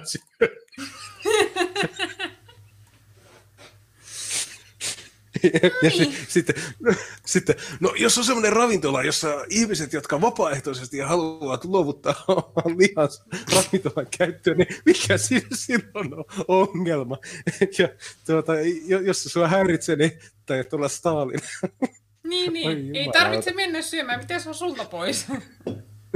niin, e, että jos et sä halua syödä ihmislihaa, niin me toiseen ravintolaan. Oi herranen aika. Ja se oli jotenkin kauhean ylevää, että kun sä vedit sen noin niin superjäiseksi mega-autismiksi, niin se jotenkin olit kaikkien muiden yläpuolella, että ahaa, mäpä sallin kaiken. te, te, te, te vassarit sallitte vaan puoleen väliin. Mm. Joo, mutta otan kanssa eh, pian pikku tauon, niin mä voisin sitten kanssa vähän kertoa niin omista taustoistani tarkemmin. Että... Joo, niin toi, äh, niin kuin sanoin tuossa äsken, niin joo, mun blogissa ei ole mitään semmoisia juttuja, mutta toisaalta tämä, mihin jäätiin, niin tämä juutalaisviha, niin mun teikkihän oli, että no jo molemmat osapuolet on ihan samaa ja no, kolikon samaa puolta, eri puolta tai jotain. mutta, ähm, mutta joo, tavallaan se on semmoinen niin puolustusmekanismi, että sä, et halu, sä tiedät, että jos sä otat kantaa, niin sit sä oot antisemitisti ja sitten sulle käy niin kärkkäiselle ja sä pyydät anteeksi. Niin, äh, mutta joo, nyt, nyt sitten on vähän muuttunut tuo tässä no, vuoden, viimeisen vuoden aikana niin sitten ollut, että joo, ää, ei se, ei se ihan sama. Tietysti se, että sä oot palestinalaisten puolella, niin ei se tarkoita, että, että sä et olisi sitä mieltä, että ne pitää saada pois Euroopasta. Että se on, se on vaan, että joo, ne molemmat on eri tavalla haitallisia vieraslajeja. Tota, on, se... siis niin ja jos mietit, että missä ollaan niin menty eteenpäin, niin se ei ole mitenkään ollut niin sinun vika, vaan se oli hyvin yleinen osa tämmöistä hommalaista. No sä tietenkin lensit hommalta jo aikaisessa vaiheessa pihalle, mutta ymmärrät mitä tarkoittaa. Tämmöinen valtavirtainen maahanmuuttokriittinen liike. Niin sehän tulokulma aiheeseen oli se, että että muslimit hakkaa homoja, muslimit pakottaa juutalaiset muuttaa Malmöstä pois ja niin edelleen. Me haluttiin osoittaa se, että muslimit uhkaa liberalismia ja tuota, muita vähemmistöjä, ja sitten tuo liberalismi on se, mitä meidän pitää puolustaa. Ja sitten äh, haluttiin osoittaa, että haha, ne, jotka väittää olevansa vapaamielisiä, niin todellisuudessa he aiheuttavatkin sen, että yhteiskunnassa ei enää ole liberalismia, koska muslimit ei usko siihen. Ja se oli tämmöinen vähän niin kuin tynkkyseläinen tapa jäsenellä maailmaa, ja se oli varmaan niin kuin ehkä 90 prosenttia maahanmuuttokriittistä liikkeestä ajatteli juuri tuolla tavalla asioista. Niin, se on sitä, mistä myös Jussi Jalonen on puhunut FSTllä 2013, että vasta jihadistit, niillä on Eurabia-teoria ja kaikkea tämmöistä. Niin siihen liitt- siinä, siinä on ollut jonkinlainen rahoitus juutalaisilta tähän vastajihadismiin. Ja siinä on Head Wilders esimerkiksi, tai ainakin FTNssä main, väitetään näin, en tiedä. En ole taristanut faktoja, mutta mulla ei mitään syytä epäillä – sitten myös Marine Le Pen olisi saanut tämmöistä rahoitusta ja monet, monet todennäköisesti ruotsidemokraatit ja tämmöiset. Ja se on vähän huono polku tavallaan, koska ensinnäkin suvakit, niin ne silti vihaa sua, ja matut silti vihaa sua, ja kaikki vihaa sua, niin sitten sit ei mitään hyötyä. Ähm, mutta sitten, ja to, toinen juttu on, että mä näin eilen, kun luin Piffiä, niin ne vinku Veikko Vallinista, että Veikko Vallin on natsi ja kaikkea. Ja siinä Tampereen valtuuston kokouksessa oli Joakim Vigelius, joka sitten puolusti tätä Veikko Vallinia jollain tasolla. Mä en ole nähnyt sen puheenvuoron, mä en ole hirveästi katsonut sitä juttua, mutta äh, sitten Piffillä sanottiin, oliko tämä Joakim Vigelius se Israel-lippujäbä. Mm. Eli ilmeisesti kun Tampereella oli joku pikamiak, täsmämiakkari, niin siellä joku heilutti – Israelin lippua, mutta siellä oli myös pe- tai muut henkilöt, jotka poltti Israelin lipun. Mutta vaikka tämä Joakim Vigelius heilutti sitä Israelin lippua, niin ei se piffiläisille kelpaa. Vaikka samaan aikaan Dimitri Kurbanov ja Dimitri Ollikainen ja kaikki Dimitrit Oulat ja nämä, niin ne on sitä mieltä, että jos sä puhut juutalaisista tai Israelista negatiivisen sävyyn, niin okei, okay, sä oot natsi niin, ähm, niin ei se, ei se auta.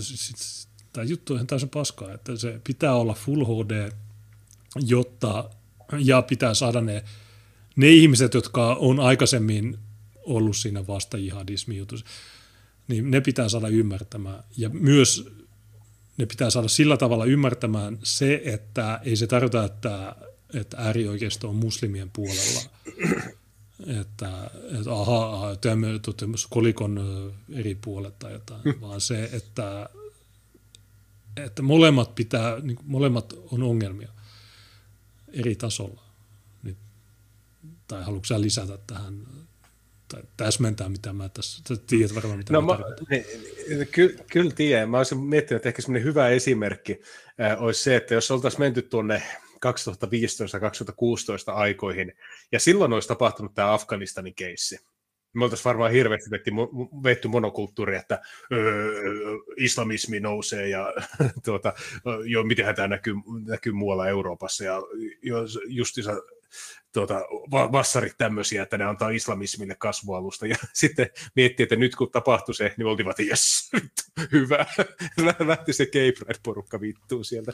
Niin kyllähän se kertoo, että me ollaan niin kuin, alettu vähän ymmärtämään, että se porukka, joka läpsyttelee kaduilla, niin ei, se ei ole syntynyt tyhjästä ja se ei ole yksittäinen ongelma, vaan ne on vain niin lieve ilmiö paljon isommasta oireesta.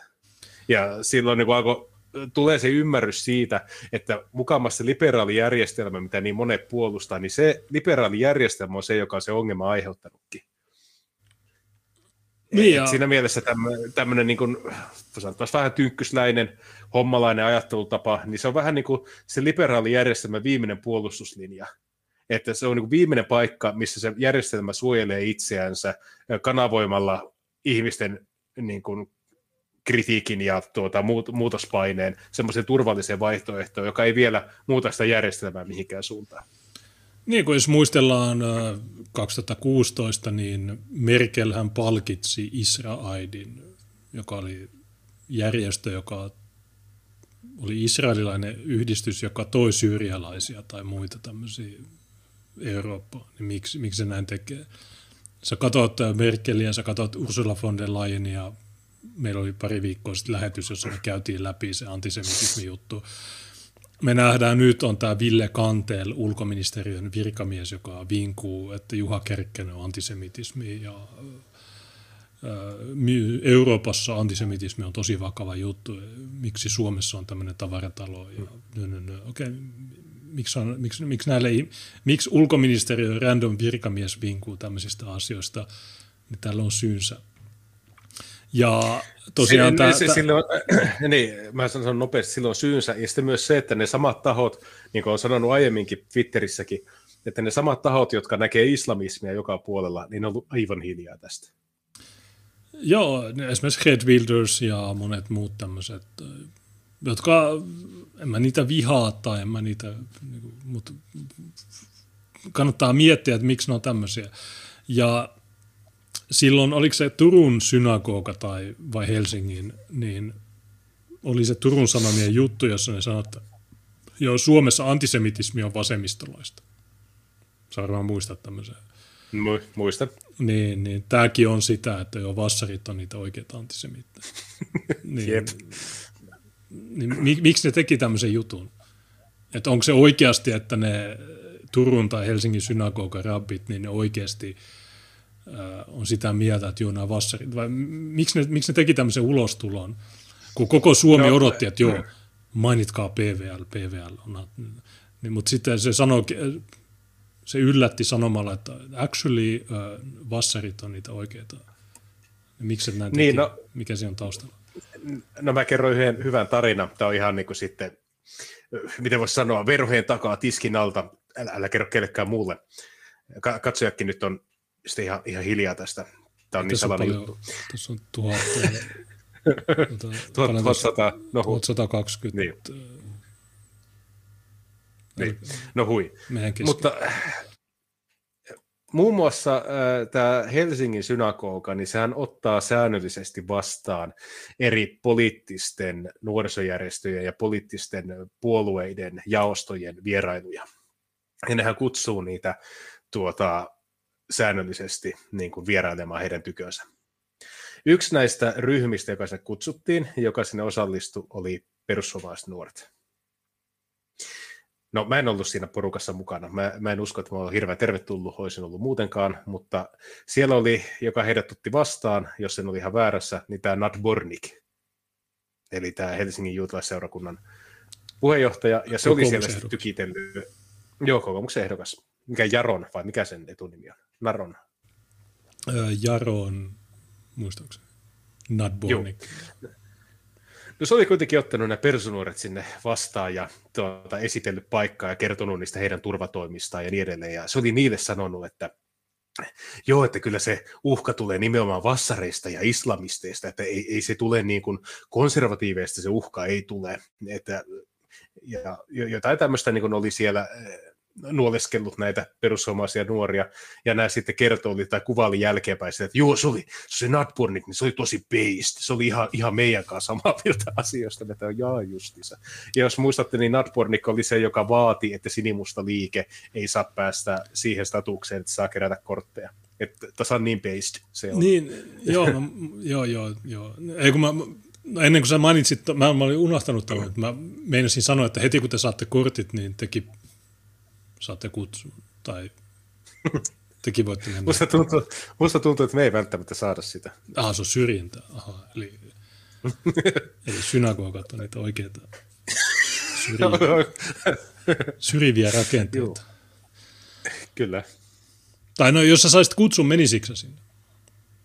Haluatko sä mennä jauhottelemaan vai haluatko sä mieluummin sanoa, että me, me ei tulla teidän tiloihin? Kum, kummin sä tekisit? No mä varmaan näkisin, että, tuota, että me, meillä tuskin on hirveästi yhteneviä intressejä. Se olisi ehkä se linja.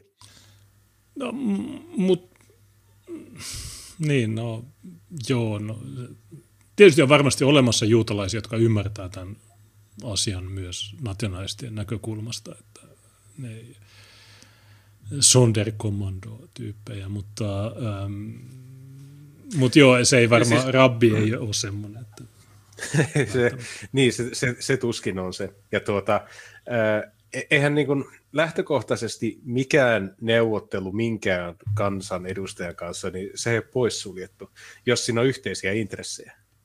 Ihan jos käyttää esimerkkinä jotain Malcolm Xää ja Lincoln Rockwellia, että he tuli oikein hyvin toimeen keskenään, koska heillä oli yhteisiä intressejä. Kummakin halusi, että mustat ja valkoiset eivät asu toista kanssa samalla alueella. Ja se oli ihan ok, ne pystyi tekemään sitä toisia, toisiaan kunnioittavassa hengessä. Mutta jos miettii jotain mm, juutalaisseurakuntaa, niin mikä mahtaisi olla semmoinen kompromissi tai päämäärä, josta kummakin olisi tyytyväisiä? No, en ole vielä, en ole vielä keksinyt semmoista. No niin, koska sä et voi, ne, et sä voi terroristien kanssa neuvotella. Niin. Mutta no joo, mutta sitten on nämä surmuft, Jerusalemin surmufti, siitä on paljon puhetta homofoorumilla, se aina joka, kert, joka päivä mainitaan. Muista Jerusalemin surmufti, niin voisiko niiden kanssa sitten neuvotella? Tuskin, koska nekin on, ainakin nykyään, niin nekin on aika, aika kyseenalaisia ihmisiä. Niin. Siis et se, et se, kai, niiden anti, hei, se, antisemitismi niin. on enemmän katutason suoraa toimittuja niin, aktioita. Niin, ja siis totta kai, jos miettii jotain, mikä voisi olla suurmufti, Afganistanin Taleban hallinto. Totta kai semmoisen tahon kanssa voi neuvotella. Kuten vaikka se, että otatteko te nämä teidän kansalaiset takaisin teidän maahanne, ja millä, millä rahasummalla te otatte nämä teidän tyypit takaisin. Mutta totta kai tämmöistä asioista voidaan neuvotella, se hyödyttää kumpaakin osapuolta. Joo. Tästähän mä oon puhunut jo pitkään, että silloin kun 2015 puhut, tai 2016 puhuttiin Irakin palautussopimuksesta, jo, niin mä sanoin, että joo, kehitysapu kiinni, kunnes ne ottaa ne. Mutta Afgaaneista puheen ollen, niin näikö sen uusimman PT-median jutun, oliko se maanantaina? En ole nähnyt. Se on ihan saatana eeppinen. Vuonna 2015 tuli 16-vuotias Afgaani. Okei. Okay. Ja ne halusi... Cases. Ne, ne, ne, joo, ne halusi karkottaa, se oli syntynyt Iranissa ja se ei koskaan, se ei tiedä mikä on Afganistan. Ne halusi karkottaa sen viime vuonna, mutta tuli korona, joten sitä ei voitu karkottaa. Ja nyt kun tuli Taleban takaisin, niin se ei ole enää 16-vuotias yksin tullut pakolaislapsi, vaan hän on 37-vuotias tulkki, Naton tulkki. Lue se PT-mediasta, niin Turja tilanne. Niin sama henkilö, hän aloitti uransa yksin tulleena pakolaislapsukaisen, nykyään hän on Naton tulkki. Niin ja kuka sanoi, että näin menesty?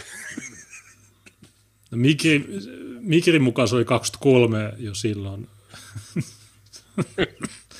Koronan takia ne ei voinut karkottaa sitä. Korona vanhensi. Se, joo, se, se oireili. Koronasta moneksi. se Koronasta moneksi. Mutta joo, nämä afgaanit. Mutta voisi ottaa tässä lämmittelynä, jos ottaa jonkun aiheen. Tässähän oli tämmöinen pienimuotoinen no ei, en sano, että kausti, mutta mielenkiintoinen juttu. Laatujulkaisu Partisaani eh, oli tehnyt paljastusjutun, jossa äärivasemmistoinen läskiaktivisti Jemo Kettunen latasi todistusaineiston rikoksistaan verkkoon.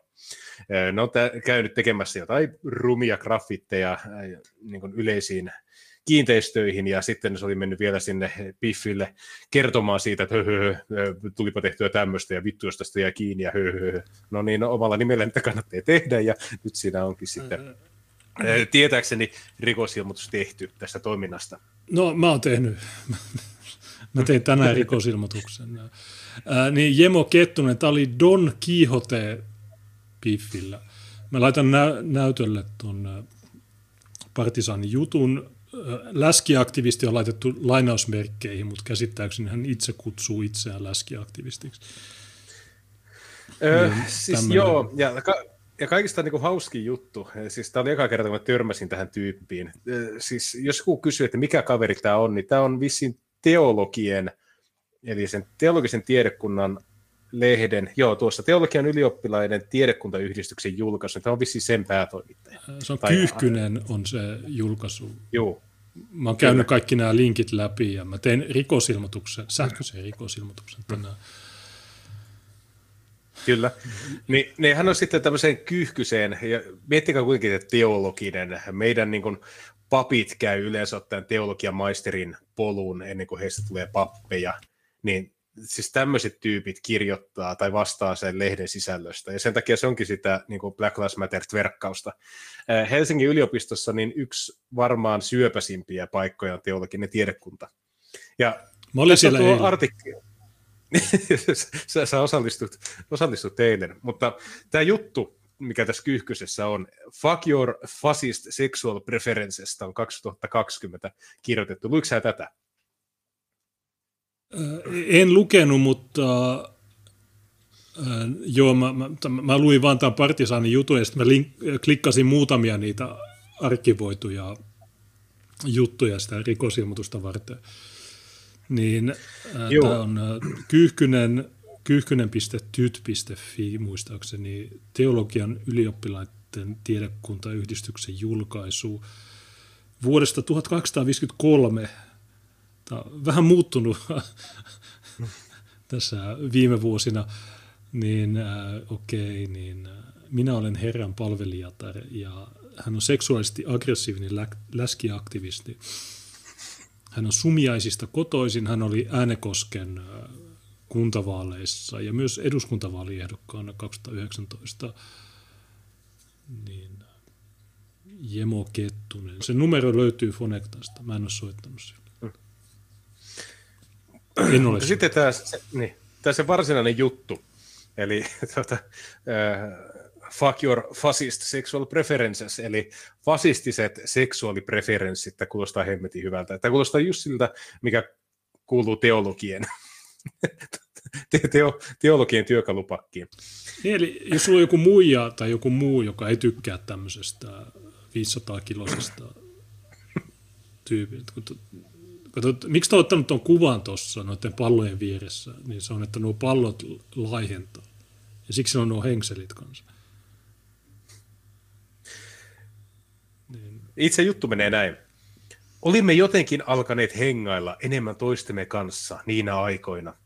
Eräänä iltapäivänä heräsin hänen vierestään päiväunilta, huomasin hänen tuijottavan minua silmiin. Katsoin takaisin, enkä väistänyt.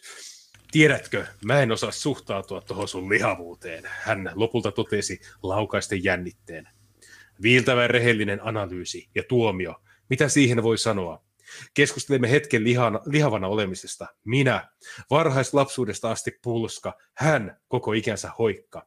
Hän ehkä ymmärsi lihavana elämisestä tuon jälkeen jotain, tai sitten ei. Koin tilanteen nihkeänä, mutta normaalina. Enhän minä lihavana morbidisti obeesina, kuten työpaikkalääkäri mieleen painuvasti sanelimeensa lausui, ole mikään tai mitään, ainakaan seksuaalisesti. Tämä on hyvä Kulttuurimme... työpaikkalääkäri. Potilas on morbidisti obeesi. niin, niin tämä tyyppi. Niin okei, mä aina vitsailen tai niin kuin suhtaudun vähän tylysti ehkä näihin, mutta hei, älä ole tämmöinen, niin kuin, come on. Niin kuin. Ja sitten mi, mi, millä tavalla, sitä päästä jos saisi kirjoittaa fasist, niin siinä, siinä on S, faskist. Hmm. Kyllä. Ja fasismi, niin sanakirjan mukaan se on antibolsevismia, niin miten, miten tämä liittyy? Tyyppi on Kulttuurimme seksuaalinen kuvasto on kauttaaltaan normaalikehoisten dominoimaa. Nuiva suhtautuminen kehoani kohtaan on niin pitkäaikainen tuttava, että silloin prameasti sisustettu sviitti takaraivossani. Kun ala-asteella pyysin ensi ihastustani astumaan alttarille kanssani, tsemppasi hänen ystävänsä vieressään, että kyllä Jemon kanssa voi naimisiin mennä, jos olisi vähän hoikempi. Kun ala-asteella, okei, okay. kovat on traumat, Eräs taannoinen heila-ehdokas, jonka kanssa pelasimme yhden syksyn, juupas eipäs peliä, soittelee yhä ajoittaja ja tiedustelee, joko olen laihtunut. En ole vielä. Ihan. Ja mitäpä näistä? Monilla meistä on preferenssejä, jotain mistä on tai ei ole seksuaalisesti kiinnostunut. Moni preferenssi lähtee rakentumaan sukupuolioletuksista, jatkuu tyypillisesti ulkoisten määritelmien mukaan. PS, oletaan vähintään 180 senttiä pitkä, lukee monen naiseksi identifioituvan Tinder-profiilissa. Mä oon 193. En ole obesi. Mä en ole Tinderissä. Swipe, niin. Swipea ponnekkaasti vasemmalle. Olen kyllä, kiitos kysymästä. Mutta jo se, että kysyt, kertoo, etteivät maailmamme kohtaa. Vaan mitä lopulta on preferenssi, mieltymys, millainen tekijä se on parimuodostuksessa. Kuinka lujasti pidämme niistä kiinni, Ovatko jotkin preferenssistämme tiukemmassa kuin toiset? Voiko preferenssi olla väkivaltaa? Joo, se on väkivalta. Mä, mä vihaan tätä tyyppiä pelkästään sen kirjoituksesta. Swipaan punnekkaasti vasemmalle. Älä käytä näitä termejä. Mä, niin kuin, joo, mä volttasin fu, street foodia foodorasta ja sitten swippasin punnekkaasti vasemmalle. Niin, miksi? Ja mä katsoin Netflixistä jonkun mä katsoin, mikä, niin, mikä se vittu se pedofiilisarja oli. Cuties. Cuties. Mä, mä, mä volttasin foodi, street foodia Foodorasta, mä swippasin vasemmalle ja katsoin äh, Netflixistä äh, Cutiesin. Okei, okay, äh, joo, miksi, mik, mik, mikä näiden vassareiden niin kuin nykytilanne on, että ne koko ajan vaan niin kuin, tuo näitä niin kuin, vammaisia termejä ja tuotemerkkejä, ne ei tee mitään muuta. No käveleviä, käveleviä mainoksia, ne satana rasittavia tyyppejä. Niin kuin, Tämä on tätä, mä, mä en voi sietää näitä pelkästään näistä jutuista. Okei, se on läski, ei se mitään. Ihan sama, ei, mua ei haittaa se. Jotkut läskit, jos olisi, jos olisi edes jollain tavalla älykäs, jos ei olisi rasittavaa seuraa, niin kyllä ne muijat varmaan kuuntelisi sitä. Mutta se on joku äänekosken mekkojäbää niin kuin Oulussa, niin ei kukaan halua nähdä sitä. Se on ääliö. Se, osaa puu, se varmaan änkyttää samalla tavalla ja se ei saa sanoa mitään. Kaikki se jutut taitaa vassaripaskaa lukematta. Niin, ja tämä on se syy. Kelataan takaisin päikkäreiden jälkeiseen katsekontaktiin ja ulkoisten ominaisuuksien pohjalta pyytämättä annettuun sanalliseen palautteeseen. Muutetaan hieman parametreja. Joo, sori, ei tämä tule toimimaan. Meikä deittailee ainoastaan valkoisia. On pahoillani, mä en syty ärvikaisista. Mä vaan haluan lopulta kumppanin, jolla on molemmat jalat. Mä en halua tätä, hei, anteeksi, mutta sä oot transu musta kääpiö pyörätuolissa.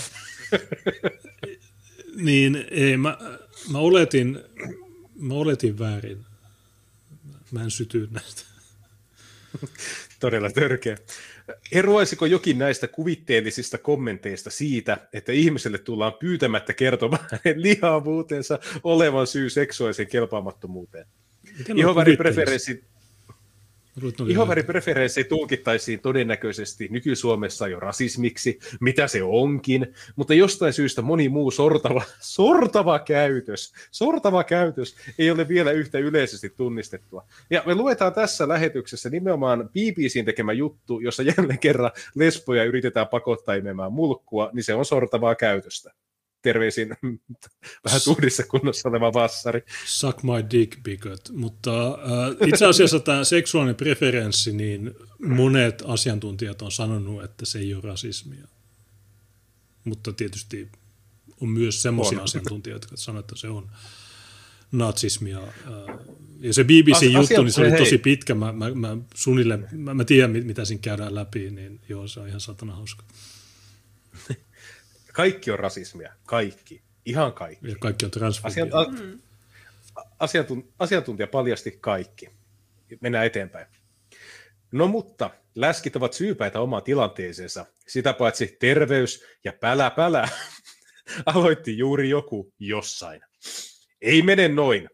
Lä- Läskifobia, ei helvetti kuin homoteksti. Läskifobia on yhtä absoluuttisesti tuomittavaa sortoa ja väkivaltaa. Ja väkivalta. Mm. Tu- tuomittavaa väkivaltaa, vaikkapa rasismia, homofobia, ja siitä on aivan turha piilottaa jonkin pseudofasistisen terveilyn alle. Pseudofasistisen terveilyn, eli healtism. healtism. Ja sitten siis yhtä tuomittavaa sortoa kuin homofobia. Tarkoittaako tämä siis sitä, että jos et sä syty samasta sukupuolesta, niin sekin on jo fobiaa ja sortavaa väkivaltaa? Jos, jos et saata mosambikilaista munaa perseeseen, niin sä oot homofobikko. Ja sä oot Ja rasisti. rasisti. Ja, ja itse asiassa vaikka sä otat, niin sä silti oot rasisti. Mä Jos tiedän, sä sä, otat sen vastentahtoisesti. ei, ei kun siis, kun sä Tai nä- jos sulla on niin epämukavia ajatuksia siitä tilanteesta, Ei, kun jos va- sä et pidä siitä, niin Vaikka se... sä olisit vittu naimisissa sen Mosambikin tyypin kanssa, niin ne sanoo, että aa, se piilottelee se rasismia. Hän, on, no, hän, hän niin kuin tekee tätä vain, jotta hän voisi... Niin, kuin, niin läskifobia. Ähm, fobiahan on kreikkaa, Oula Silvenoinen osaa kreikkaa, niin fobiahan on irrationaalinen pelko. Niin se, että sä tykkää läskeistä, niin ei se ole mikään fobia. Sitten päinvastoin sulla on ihmisiä, jotka tykkää, joilla on joku fetissi siihen, niin miksei se, meni, miksei se eti niitä? Vai niitä, niin, niin, ne, on, ne on vielä pienempi vähemmistö kuin nämä psykoot. Ja onko niitä naisissa? Siis kun mä oon käsittänyt, että se on miesten juttu se läskifetissi, mutta mä en muista koskaan nähneeni naista, jolla olisi niinkö juttua naisesta, jolla olisi fetissi läskeihin miehiin, että ne on aina toisinpäin ne jutut, että se mies on joku semmoinen rim, miesrimpula, joka on ihastunut sairaaloisen ylipainoisesta naisesta. Niin, mutta kun sulla on tuo binäärinen, sä et, sun, se on spektri. Sulla on ne morbidist, morbidist obesit ja sitten sulla on ne anorektikot, niin se on spektri. Mä tiedän, mitä sä voit edes sanoa näihin? Niin kuin, silloin tosiaan jakso 300, niin 300 jaksoa sitten, niin me oltiin, niin kuin, että okei, me eletään yhteiskunnassa. Ja me, niin nykyään se on vaan, että okei, pitää vittu. tämän paskaa. Niin, kolma, 300 jaksoa ja 300 kiloa. Lihava ihminen, lihava ihminen on ihminen samoin tunteine tarpeineen. Me lihavat kaipaamme kosketusta, kohtaamista, turvaa ja lämpöä toisen ihmisen läheltä. Haluat Ja monelle, hiilet? tämä on va- ja monelle tämä on varmasti kauhistus, mutta sanotaan se nyt vielä ääneen, koska tällaisten asioiden ääneen sanominen on tärkeää. Läskit panee myös. Joo, no sulla on läski sinä- kaikki, kaikki sinä et- oikeus haluta seksiä, mutta kenelläkään ei ole velvollisuutta sitä sulle tarjota. on fuck the fatty bigot. Onko tälle lähdettä? Mutta? Elä... Elämäni parhaan kaikkia osapuolia tyydyttäneen seksisuhteen olen kokenut nykypainossani, enkä esim. silloin, kun oli vielä 60 kiloa laihempi. Missä se suhde nyt on? Kun siis tämä valittaa siitä, että se ei saa seksiä, eli siis olettaisiin, että tämä suhde on päättynyt, koska jos se suhde edelleen olisi olemassa, niin, ja se, niin tuskin se puhuisi jostain Tindereistä ja tällaisista. Eli jos sillä on kerran ollut se niin ihan mahtava suhde, niin missä se suhde nyt on? Mi- mihin se kaatui? Hei, hei. Mä, mä, kun tää on, aina, nyt sä- tää on nyt- myöskin feministien jutuissa, että ne puhuu aina parisuhteista, mutta ne ei koskaan kerro, mihin se mies meni ja miksi. Ei, mutta se on piltettu tähän kaikkia osapuolia. Entä jos osapuoli on yksi? Niin, no se tietenkin joo. Mutta läskit panee myös, niin tämä yleistämistä. Koska jos sä oot 500 kiloinen, niin sä voit olla niin läski, että sun sukupuolielimet on siellä. Niin, tai sitten se voi olla, että Kiitos. se muija on ollut joku, myös joku tosi lihava, joka on niin ajatellut, että sen täytyy tyytyä toiseen tuommoiseen Niin, niin, mutta- läskiin. Ja sitten se muija on niin jossain kohtaa saanut paremman tarjouksen, tai sitten se on esimerkiksi laihduttanut, jolloin sen, sen ei ole enää tarvinnut itse tyytyä tuollaiseen, ja se muija on lähtenyt litomaan. Koska siis kuka helvetti tuollaista kattoisi, koska niin kuin, ajatellaan, että okei, että vaikka se olisi läski, niin jo, tota, sellainen, sellaisen kanssa nainen pystyy elämään. Jos mies on ylipainoinen, niin mikä siinä? Tää, totta kai mä, niin kuin, jos vaikka Junes olisi sairaaloisen ylipainoinen, niin totta kai mä niin kannustasin sitä niin kuin, ö, tuota, kuntoilemaan ja syömään terveellisesti ihan vaan siksi, että se on se, mitä sä teet ihmisille, jota sä rakastat. Että, että samalla tavalla, jos sä rakastat itseäsi, niin sä kohtelet sun kehoa hyvin ja sä toivot itsellesi pitkää ja hyvää elinikää, niin totta kai sä myöskin silloin toivot, että sun läheiset on, pysyy terveenä ja ne on sun luona mahdollisimman pitkään. Niin, et, niin, mutta kuitenkaan se ylipaino itsessään, niin se ei ole mikään deal breaker semmoisena, että mä, kaupoissa näkee jatkuvasti pariskuntia, joissa mies on ylipainoinen ja nainen on normaalipainoinen tai hoikka. Se on ihan arkinen näkyy ruokakaupoissa sellaiset pariskunnat. Mutta jos se mies on tällainen, että ensinnäkin niinkö, äh, se on tällainen saatanan uikuttaja, jota ei pysty kukaan kunnioittamaan Lopeta tuo. Mä... Nee, mutta kun mä, mä vaan niinku... Mä, mä yritän puhua vakavasta asiasta. Ja... Mä, mä vaan niinku tein semmoisen havainnollistamisen, että jos mun kädet joutuisi olemaan koko ajan näin, koska mä olisin näin. Mutta tavallaan ei tämä nyt, ei tää nyt mikään morbidi obesi. On. Ei tuo nyt on niitä paljon pahempi. Ei, tää on no on se, jos sä elät tuossa tilanteessa, että sä joudut valitsemaan housuissa, että vedätkö näiden mahan päälle tänne niinkö rinna alle, vai laitatko ne sinne mahan alle, niin se, se on ongelma. Siinä kohtaa, kun sä joudut tekemään valinnan siinä, että meneekö sun housujen vyötärö niin rinnan korkeudelle vai just nivusten päälle, niin silloin sulla on Nyt... vähän niin kuin morbidia niin, niin, se, hei, hei, hei, niin. Onko se vähän semmoinen binaarijärjestelmä, että se on jompi kumpi? Miksi tuolla henkseli? housut vai, vai, vai, vai, vai onko siinäkin spektri, että se voi olla myös siinä navan yläpuolella? No. Ei, ei se voi olla. Kato, kun tuota, ainoa tapa, miten ne housut pysyy ylhäällä, on joko, jos ne on kurottu sinne ihan mahan päälle, ja, ja, tai sitten, että jos se jätetään sinne mahan alle. Mutta jos jätät ne siihen keskitasolle, niin nehän valuu pois siitä alas. Tai sitten ne lähtee kuroutumaan sinne ylös jompaan kumpaan suuntaan. Niin siksi niillä aina on joko niin kiskottu mahan päälle ne. Mikä tuo pallo muuten on? Onko tuo Death Star tähtien sodasta? Mutta tuo laihentaa sitä. Joo, ja sitten niin parhaita niin ne naiset, joilla on niin se kunnon fupa, eli se niin fat upper pubic area, eli siis se, se tämä niin kuin, lihava alavatsa, semmoiset kunnon läskimakkarat alavatsassa, joka roikkuu niin tuossa vaginan korkeudella. Ja... mulla on niitä kohtaa ja... fobia. Mä pahoittelen, että mä olen fobikko, mutta... Mun pitää etsiä illaksi joku kuvakollaa niin parasta piki, parhaista bikini-fubaa-kuvista.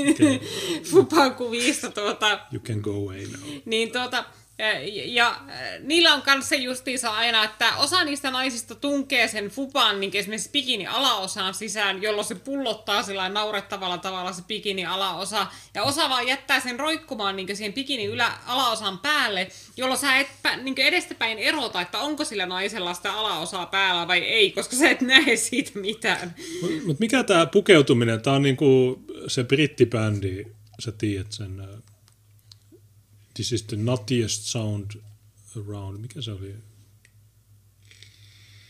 Tai, tai joku brittibändi, tämä pukeutuminen. Mutta no ihan sama mennään eteenpäin. Fuck niin. your fascist Juu. preferences. It's only piece of meat, sanoi Forrest Whitakerin hahmo vuoden 1992 elokuvassa Crying Game, ja kehottaa päästämään irti juurtuneista asenteista – Tuossa elokuvassa kyse on homo- ja transfobiasta, mutta tänä päivänä saman ajatuksen voisi kaapata läskiliikkeen sloganiksi. Okei, Sinimusta liikkeellä on uusi vastustaja, läskiliike. Tämä on paha. Ketään ei tietenkään voi pakottaa luopumaan preferensseistään, niitä voi kuitenkin muistuttaa ravistelevaan. Ottaa, ota riski, kiinnostu väärän ikäisestä, kokoisesta tai sukupuolisesta ihmisestä. Okei, okay, ki- ki- ki- kiitos, kiitos teologian opiskelijat nauttivat tästä. He varmasti ottaa tämän seurakuntatyössä huomioon. Mut, hieno, hieno juttu, Jemo. Väärän ikäinen. Mitä Se kuulostaa pelottavalta. Mitähän Jemolla on kovalevyllä? No jos, jos sillä on jotain kovalevyllä, niin se, se oli lavastettu, Ramon poliisi lavasti. Ja se oli roska korissa. Ja, Jemo Kettunen on Kyyhkysen päätoimittaja, teologi, muusikko sekä maatilan Vesa Sumiaisista Keski-Suomen sydänmailta. Hänen lempivideo pelihahmonsa on Super Mario, keskivartalo lihaava, viiksekäs, työväenluokkainen maahanmuuttaja, joka pelastaa prinsessan popsimalla taikasieniä hyppimällä ponnekkaasti. No, se on kiva, että sä oot, sä oot löytänyt sankarihahmon myös itsellesi. Ei siinä muuta kuin pomppimaan vaan. Tota, sieniä ainakin on.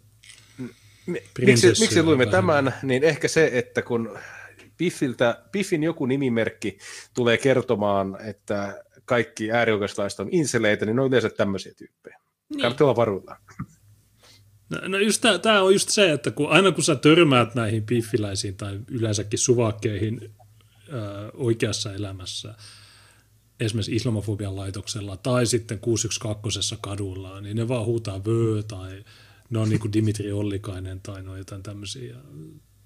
Niin sit sä ihmet, sä, sä niin kuin heräät, että okei, miksi näiden ihmisten, tämän, näiden kanssa pitäisi väitellä jostain? Ei ne ole, ei ne olisi ihmisiä. Niin mi, miksi mun pitäisi niinku tuhlata aikaa tämmöisiä, ellei se ole sitten joku oikea vaalipaneeli vaali, tai joku keskustelutilaisuus, jossa niinku on niinku jonkinlaiset säännöt tai niinku, että siinä olisi yleisöä tai jotain. Mutta jossain, mä tuhlasin ihan satanasti paljon aikaa noiden 300 jakson aikana siihen, että mä väittelin näiden ihmisten mm. Vaikka ei ne ole, tai siis mä, ole, mä, luulin, mä luulin, että ne oli ihmisiä. Mä oletin väärin. Nämä ei ole ihmisiä. Ne on, nämä, ne on ihmiskunnan loppusijoitussaasta. Ja en tarkoita tätä läskiaktivistia.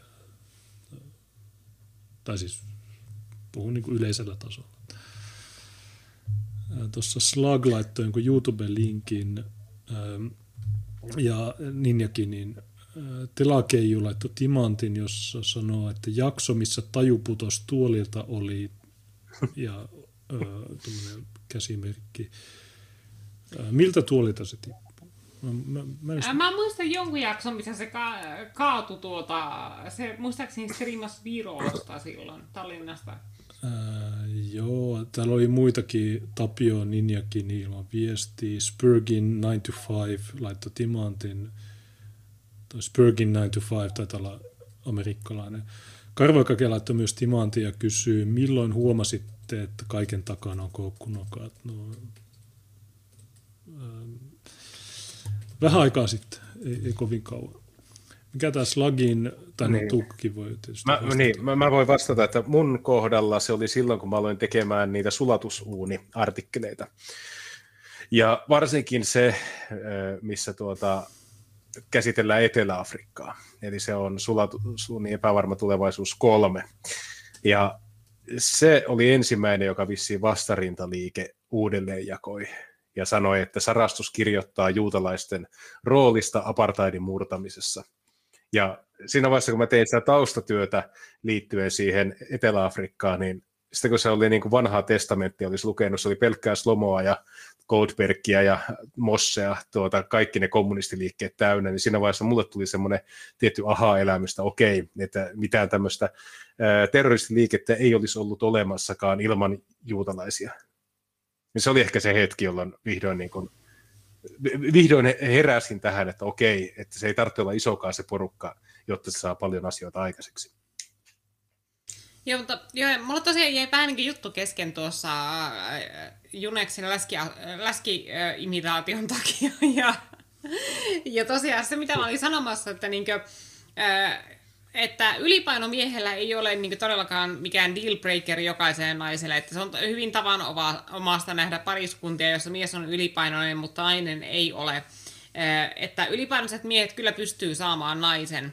Mutta jos on ensinnäkin tällainen uikuttaja, Ää, niin miten tällaista miestä voi mitenkään kunnioittaa? Ei mitenkään. Ja toisekseen, niin jo kauan sitten niin puhuttiin siitä, että miten esimerkiksi se, sellainen käytös vaikkapa miehellä että mies katsoo olevansa oikeutettu naisen huomioon, on varoitusmerkki siitä, että se saattaa olla seksuaalirikollinen tai tai että sillä on tällaisia seksuaalisen saalistajan ominaisuuksia. Ja nyt ollaan tultu siihen pisteeseen, että meillä niin oikeasti miehet niin sanoo suoraan, että naisilla on velvollisuus antaa niille pillua. Että joko on näitä me- transmekkoeinareita, jotka vaatii lesboja levittämään jalkansa itselleen, tai sitten jotakin tällaisia, jotka vaatii noin yleisellä tasolla naisilta seksiä. Ja te, sehän osoittaa hirvittävän kieroutunutta maailmankuvaa, koska se tarkoittaa, että se ihminen siis katsoo, että muilla ihmisillä on velvollisuus harrastaa seksiä sen kanssa. Muilla ihmisillä on velvollisuus tyydyttää sen seksuaaliset tarpeet, vaikka ne itse sitä haluaisi. Niin tuollaiset ihmiset, niin jotka tuollaisia ulostuloja tekee, niin pitää suoriltaan laittaa niin kuin, johonkin laitokseen, terapiaan, johonkin sellaiseen, koska tuo on niin, niin vahva seksuaalisen saalistajan varoitusmerkki, että se on vain ajan kysymys, milloin tuommoinen ihminen vahingoittaa jotakin. Niin ja tosiaan kun miettii, että tämä oli julkaistu Kyyhkysessä, joka on teologian mikä julkaisu vuodesta 1853, bla bla bla, niin mitä helvettiä tämmöinen kirjoitus tekee teologian opiskelijoiden julkaisussa? Miksi tämmöinen ei aiheuta someraivoa? Ja kuvitellaan, että se aiheuttaa someraivon, niin me tiedetään etukäteen, että sitten tulee kaikki suvakit sanomaan, että oh, meni tunteisiin tai mm. aha, te ette halua puhua tästä. Joo, me halutaan puhua se, on, Onko tämä se cancel-kulttuuri? Niin. niin tää, näitä vastaan pitää nimenomaan hyökätä, ja sitten kun ne tekee sen niiden vastahyökkäyksen, eli ne niin kysyy, että oh, haloo nykyinen vuosi, seksuaalinen vapautus tai vapautuminen tai mikä nyt onkaan vallankumous, niin, mutta siitä pitää jatkaa. Ja me, me, mä, mä, aina kun mä katson näitä juttuja, niin nämä jää kesken nämä näiden kulttuuritaistelut. Ja se on aina, että nämä suvakit voittaa, kun se, se jää siihen tilaan mutta nämä, nämä, jotka on tässä meidän puolella, joilla on pääsy näihin, jotka on jotka ei käytä kirosanoja niin kuin minä, jotka ei huettele ihmisiä, jotka kohtelee ihmi, niin kuin näitä niin kuin ihmisiä, niin ähm, miksi ne ei koskaan jatka eteenpäin sitä mm. niiden taistelua? Se aina vaan, että no, kattokaa nämä. Ja ei, pitää mennä täysillä sitä vastaan, ja jos te olette mukana siinä, niin teidän pitäisi osata hoitaa se. Ähm. No haluatko tämän BBC-jutun vai? Öö, voidaan se, ottaa. Tämä on, tämä, tämä, kuitenkin li- mä vilkasin niin, tätä. Se kuitenkin, li- joo, se kuitenkin liittyy samaan asiaan. Tuota, otsikko, meitä painostetaan seksiin transnaisten toimesta. Öö, tässä tulee heti varoitus, tarina sisältää vahvaa kielenkäyttöä. Öö, olen saanut kommentteja, joiden mukaan tappaisin mieluummin sinut kuin Hitlerin, sanoo 24-vuotias Jenny. Ah, base. He sanoivat, että he kuristaisivat minut vyöllä, jos olisivat, äh, jos olisivat samassa huone, jos olisin samassa huoneessa Hitlerin kanssa. Se oli niin kauhistuttavan väkivaltaista, ja tämä kaikki vain siksi, että en suostunut harrastamaan seksiä transnaisen kanssa. No, väri, väristä syistä kuristaisi, mutta silti mielenkiintoinen valinta, että mieluummin kuristaisi tämän naisen, joka ei suostu transnaisen eli miehen kanssa äh, seksiin. Niin siinä on Hitler ja sitten siinä on tämä lesbo. Ja siihen tulee trans, niin kuin, eli joku just tämmöinen läski, niin kuin karvanen tyyppi. Ja se lesbo sanoo, että ei kun mä lesbo, mä tykkään vain naisista.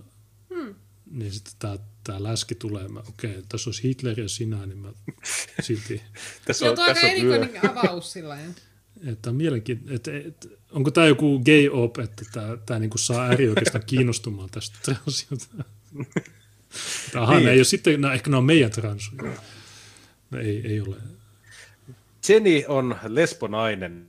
Hän sanoo, että hän on seksuaalisesti kiinnostunut ainoastaan naisista, jotka ovat biologisesti naisia ja joilla on vagina. Eh, hän tämän vuoksi harrastaa seksiä ja on seurustelusuhteessa ainoastaan niiden naisten kanssa, jotka ovat biologisesti naisia.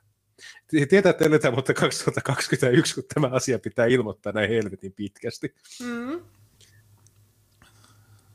Jennien mielestä sen ei pitäisi olla mitenkään keskustelua herättävää, mutta kaikki eivät ole samaa mieltä. Häntä on haukuttu transfobiseksi, genitaalifetisiksi, per, pervoksi ja terfiksi, eli tra, transvastaiseksi radikaalifeministiksi. Mieti, kun transu tulee syyttämään tuota pervoksi. Hmm. Joo. Transit, jotka yrittää pakottaa sitä seksiin. Haukkuista pervoksi. No vähän niin kuin se yksi tyyppi, joka, joka runkkasi sen yhden muijan naamalle, sanoi, että sä näytit vampyyriltä. Aha, tämä nainen on se oikea pervo. Mutta itse asiassa mä huomasin Entropyssä yhden ripattajan superchatin, joka liittyi siihen läskifobiaan. Niin jos mä luen sen nopeasti, niin kommentoin. Joo.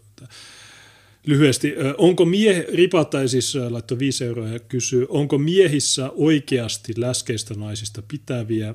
Itse epäillä, että miesten läskinaisfetississä on kyse siitä, että läskinainen on haluttavampi vaihtoehto kuin yhdistelmä omaa käsi- ja Pornhub.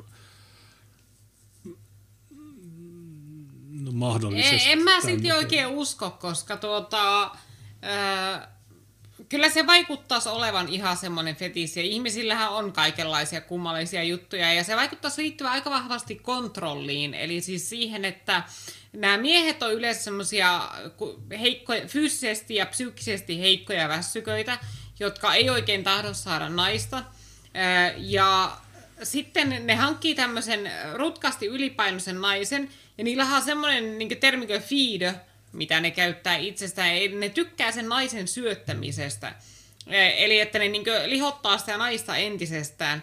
Niin sehän on yhdenlaista niin kontrollia ja väkivaltaa sitä naista kohtaan. Eli että mä uskon, että siinä on jonkinlaista semmoista tiettyä naisvihaa siinä pohjalla. Ja ne nauttii siitä kontrollista, mikä niillä on siihen naiseen, ja siitä tietynlaista väkivallasta, mitä ne toteuttaa niin runtelemalla sen naisen kehoa sillä yleensyöttämisellä entisestään. Eli että mä veikkaisin aika monet tällaiset tyypit sellaisia, joilla on aika vahvaa katkeruutta naisia kohtaan pohjalla ja pettymyksiä naissuhteissa ja muuta vastaavaa, ja ne sitten etsii jonkun läskin, jolle ne kostaa sen, että se fetissi kehittyy niin sen vuoksi. No, onko sulla ei. tuohon... No. Ei ole tuohon mitään. Mä, mä mietin, että voisi jatkaa eteenpäin ehkä tätä juttua. Mm. Äh, joo, no mä, mä sanoisin, että no ehkä, ehkä se on, että joo, jotkut joutuu tyytymään niihin voi olla miten vaan, mutta niin, niin. kiitti. Niin, no, mä, jos, jos nopeasti pitäisi kommentoida, niin mä ehkä epäilisin, että ylipaino ei naisella niin paljon heikennä feminiinisiä piirteitä, mitä miehellä. Tarkoitan tällä sitä, että jos mm. nainen on ylipainoinen, totta kai naisilla on parempi niin kuin, tietyssä iässä paljon parempi markkina-arvo, mitä miehillä keskimäärin, joten myös lihaviin tai ylipainoisiin naisiin kohdistuu isompi kysyntä kuin vastaaviin miehiin. Mutta myös se, että jos ö, nainen on ylipainoinen, niin se voi olla, että kasvojen pyöreyttä, isoa rintaa, le- leveää tuota, vyötäröä tai jotain tämmöistä. Että se ei välttämättä ole semmoinen, joka niin kuin täydellisesti tuhoaa naiselliset piirteet. Että se ehkä on semmoinen, jota hel- helpommin katsotaan läpi sormia. Niin ja lisäisin vielä, että jo ulkonäkö, ihanteet on sosiaalinen konstruktio. Että joskus keskiajalla niin nimenomaan läskit oli hyviä ja sitten nykyään 90-luvulla anorektikot ja sitten nyt vähän muita. Ja, ää, biologisesti niin se, jos on vähän ylipainoinen, niin se osoittaa hedelmällisyyttä tai jotain. Mutta jo, en, en tämän, hmm. joo, nämä on tämmöisiä cold takeja, mutta joo, hmm. jatketaan tätä niin. On, on yleinen argumentti, tai on yleinen argumentti, mitä he käyttävät, että mitä jos tapaat naisen baarissa ja hän on tosi kaunis ja teillä menee tosi hyvin ja viet hänet omaan kotiinsa ja sitten huomaat siinä vaiheessa, että hänellä on penis. Olisitko siinäkin tilanteessa ihan, että sori, mua ei kiinnosta, sanoi Jenny, joka mm. elää Lontoossa yes. ja työskentelee, ja, joka työskentelee muodin parissa. Äh, kyllä, Yes, mm.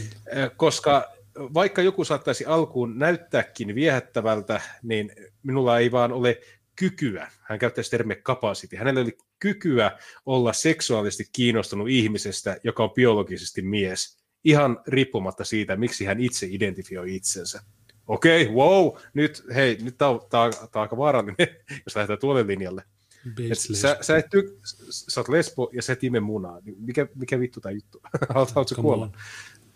Nykyvuosi. Ja, ja tämäkin, Oh, ja tämäkin on hyvä tämä argumentti tässä, että no entä jos on tosi viehättävää ja kiva, ja sitten kun miettii, että mikä se on todellisuus, niin se on joku Panda Eriksson tai vastaava. Niinhän se on siis, mä en ole ikinä eläessäni nähnyt ö, komeaa transmiestä.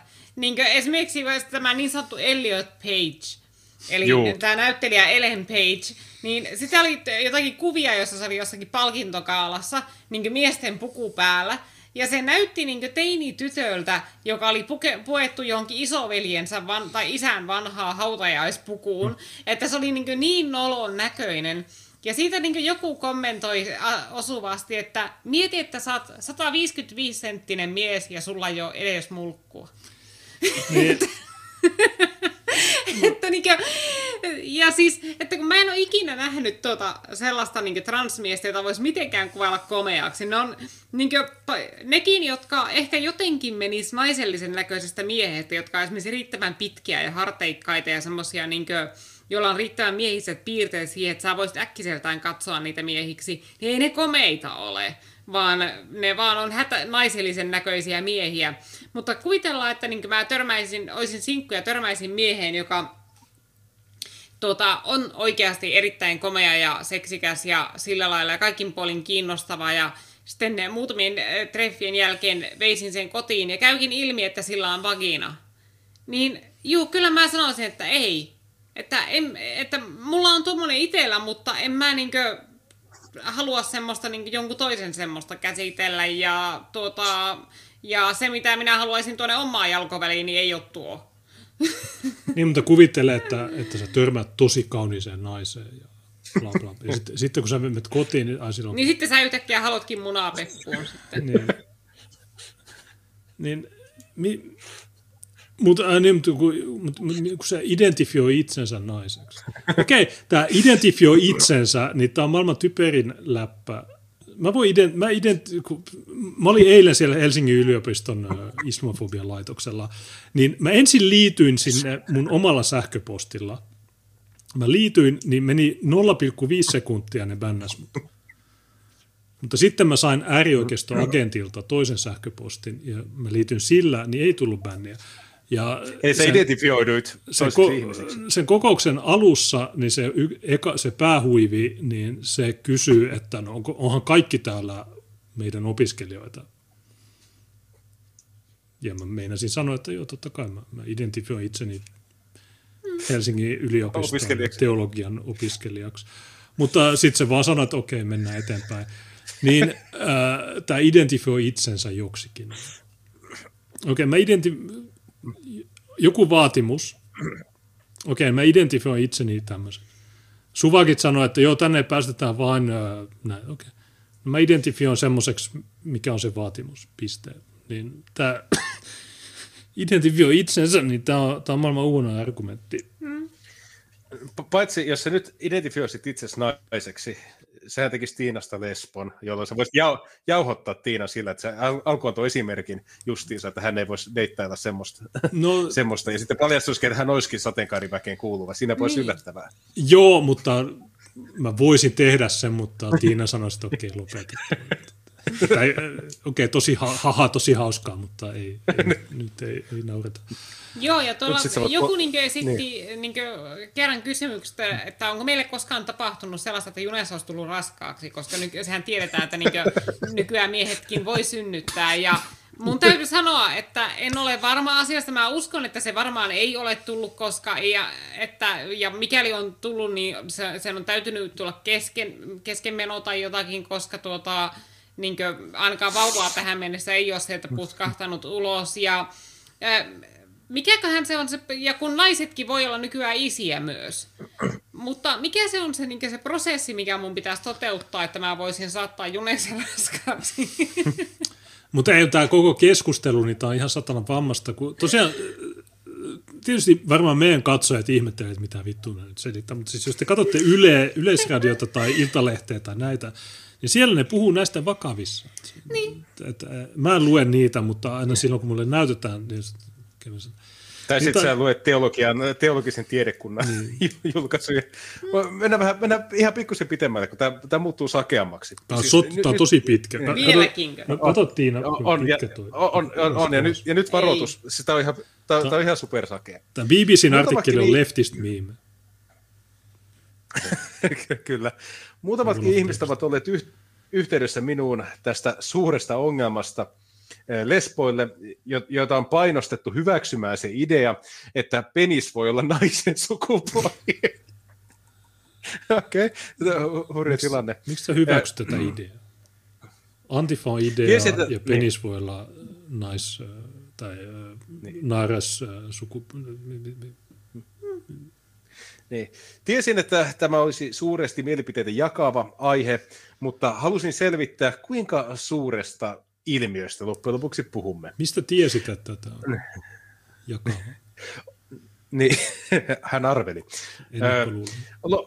on vaikea arvioida tämän ongelman mittaluokkaa, koska tästä aiheesta on hyvin vähän tutkimusta. Ainoastaan yksi kyselytutkimus minun tietääkseni, ja se on varmaan sama kyselytutkimus, mitä mekin ollaan käyty monossa. Joo, no, mä en tarvitse tutkimusta tähän nuo, joihin tämä ilmiö vaikuttaa, ovat sanoneet, että tämä painostus tulee kuitenkin vain pieneltä vähemmistöltä transnaisia ja aktivisteilta, jotka eivät välttämättä ole transuja itse. Ei kaikki. Ei kaikki. ei, ei, ei, ei, ei kaikki transut, mutta he kuvailivat tulleensa ahdistelluiksi ja hiljennetyiksi, jos he yrittivät puhua tästä asiasta avoimesti. Mä itse sain online-vihaa koska yritin etsiä niin kuin haastateltavia tähän, tätä juttua varten. Eli, eli okei, okay, siis Safe Space ja sateenkaarivähemmistön ihmiset, niin heitä ei saa hiljentää ja äärioikeisto hiljentää, mutta jos olet lesbo, joka imee munaa, niin ai jumalauta, vittu, niin, että tulee on tyypillistä lesboilla. Lesbot aina tulee uhriutumaan. Kun sä yrität niin, raiskata ne, itse. niin, ne tulee ja sanoo, mä en tykkää tästä. Okei, okay, hei, bigot Suck my dick, fucking bigot. Aina uriutuu, mä en ymmärrä tätä. Niin kuin, come on, vähän niin kuin suvaitsevaisuutta, nykyinen vuosi. Mm. Mm. Että ainakin niin kuin, että ei nyt pistä sillä aktiivisesti vastaan, että, mm. tuota, että pitäisi se... ne ajatukset siitä raiskauksen epämiellyttävyydestä sillä omana mm. tietonaan. Niin. Että... Tai vähintään, mm. että jättäisi tekemättä se rikosilmoituksen. Niin, niin. Se on se tärkein. Että okei, okay, voi ulista, mutta ei rikos. Niin, niin, eikä kerro somessa siitä raiskauksesta. Niin. Se on kas toinen, että älä... Te, me hiljennette, te, te, te, te olette nyt hiljennettyjä, niin ette, ette voi puhua tästä. Yksi asia, jota jokainen lesbo joutuu kohtaamaan, on heteromiehet, jotka kertovat, että jos he vaan saisivat mahdollisuuden harrastaa heidän kanssa seksiä, niin he älyäisivät olevansa itsekin heteroita. Transaktivistit toimivat ihan samalla energialla. Antakaa ihmisten deittailla ihan ketä he haluavat. Jos joku ei susta tykkää, joku antaa sulle pakit, se ei ole sun, se ei millään tavoilla tuota, ole sinun asiasi. Tämä on aika, aika syrjivä. Tämä on nimenomaan syrjivää käyttäytymistä, tämä on väkivalta ja tämä on fasistinen standardi, preferenssi. Nyt Me opittiin se teologien lehdestä, että tämä nimenomaan on sitä hyökkäystä. Niin nämä, nämä lesbot haluaa hiljentää transut niin haluan päästä niitä ääneen. Että, ähm, mutta joo, nämä lesboilla on tosi vaikeaa. No joo, ehkä toi, no, ehkä toi jollain tavalla voin tunnistaa ton, että joo, lesbot on lesboja, koska ne, niitä ei ole, niin kuin, ne, ne ei ole koskaan niin kuin, ollut tuossa tilanteessa, jota, josta tässä kerrotaan. Ää, mutta toisaalta monet lesbothan on rekkalesboja, niin se, tämä ei koske rekkalesboja, tämä koskee niitä elokuvia lesboja. Hmm. Mutta, Yksi lesbonainen, jonka kanssa juttelin, oli 24-vuotias Amy, nimi muutettu. Hän sanoi, että hän on kohdannut... Mitä tuota, nimellä, onko se muutettu vai? Niin, no varmaan, että ei auto pala. Mutta tuota, hän sanoi, että hän on kohdannut sanallista ahdistelua oman tyttöystävänsä toimesta, joka on biseksuaalinainen, joka halusi harrasta kolmen kimppaa transun kanssa. Öö, kun Amy yritti selittää hänen syitään sille, miksi häntä ei tämä idea kiinnostanut, tyttöystävä tuli vihaiseksi. Hän syytti minua transfobiksi.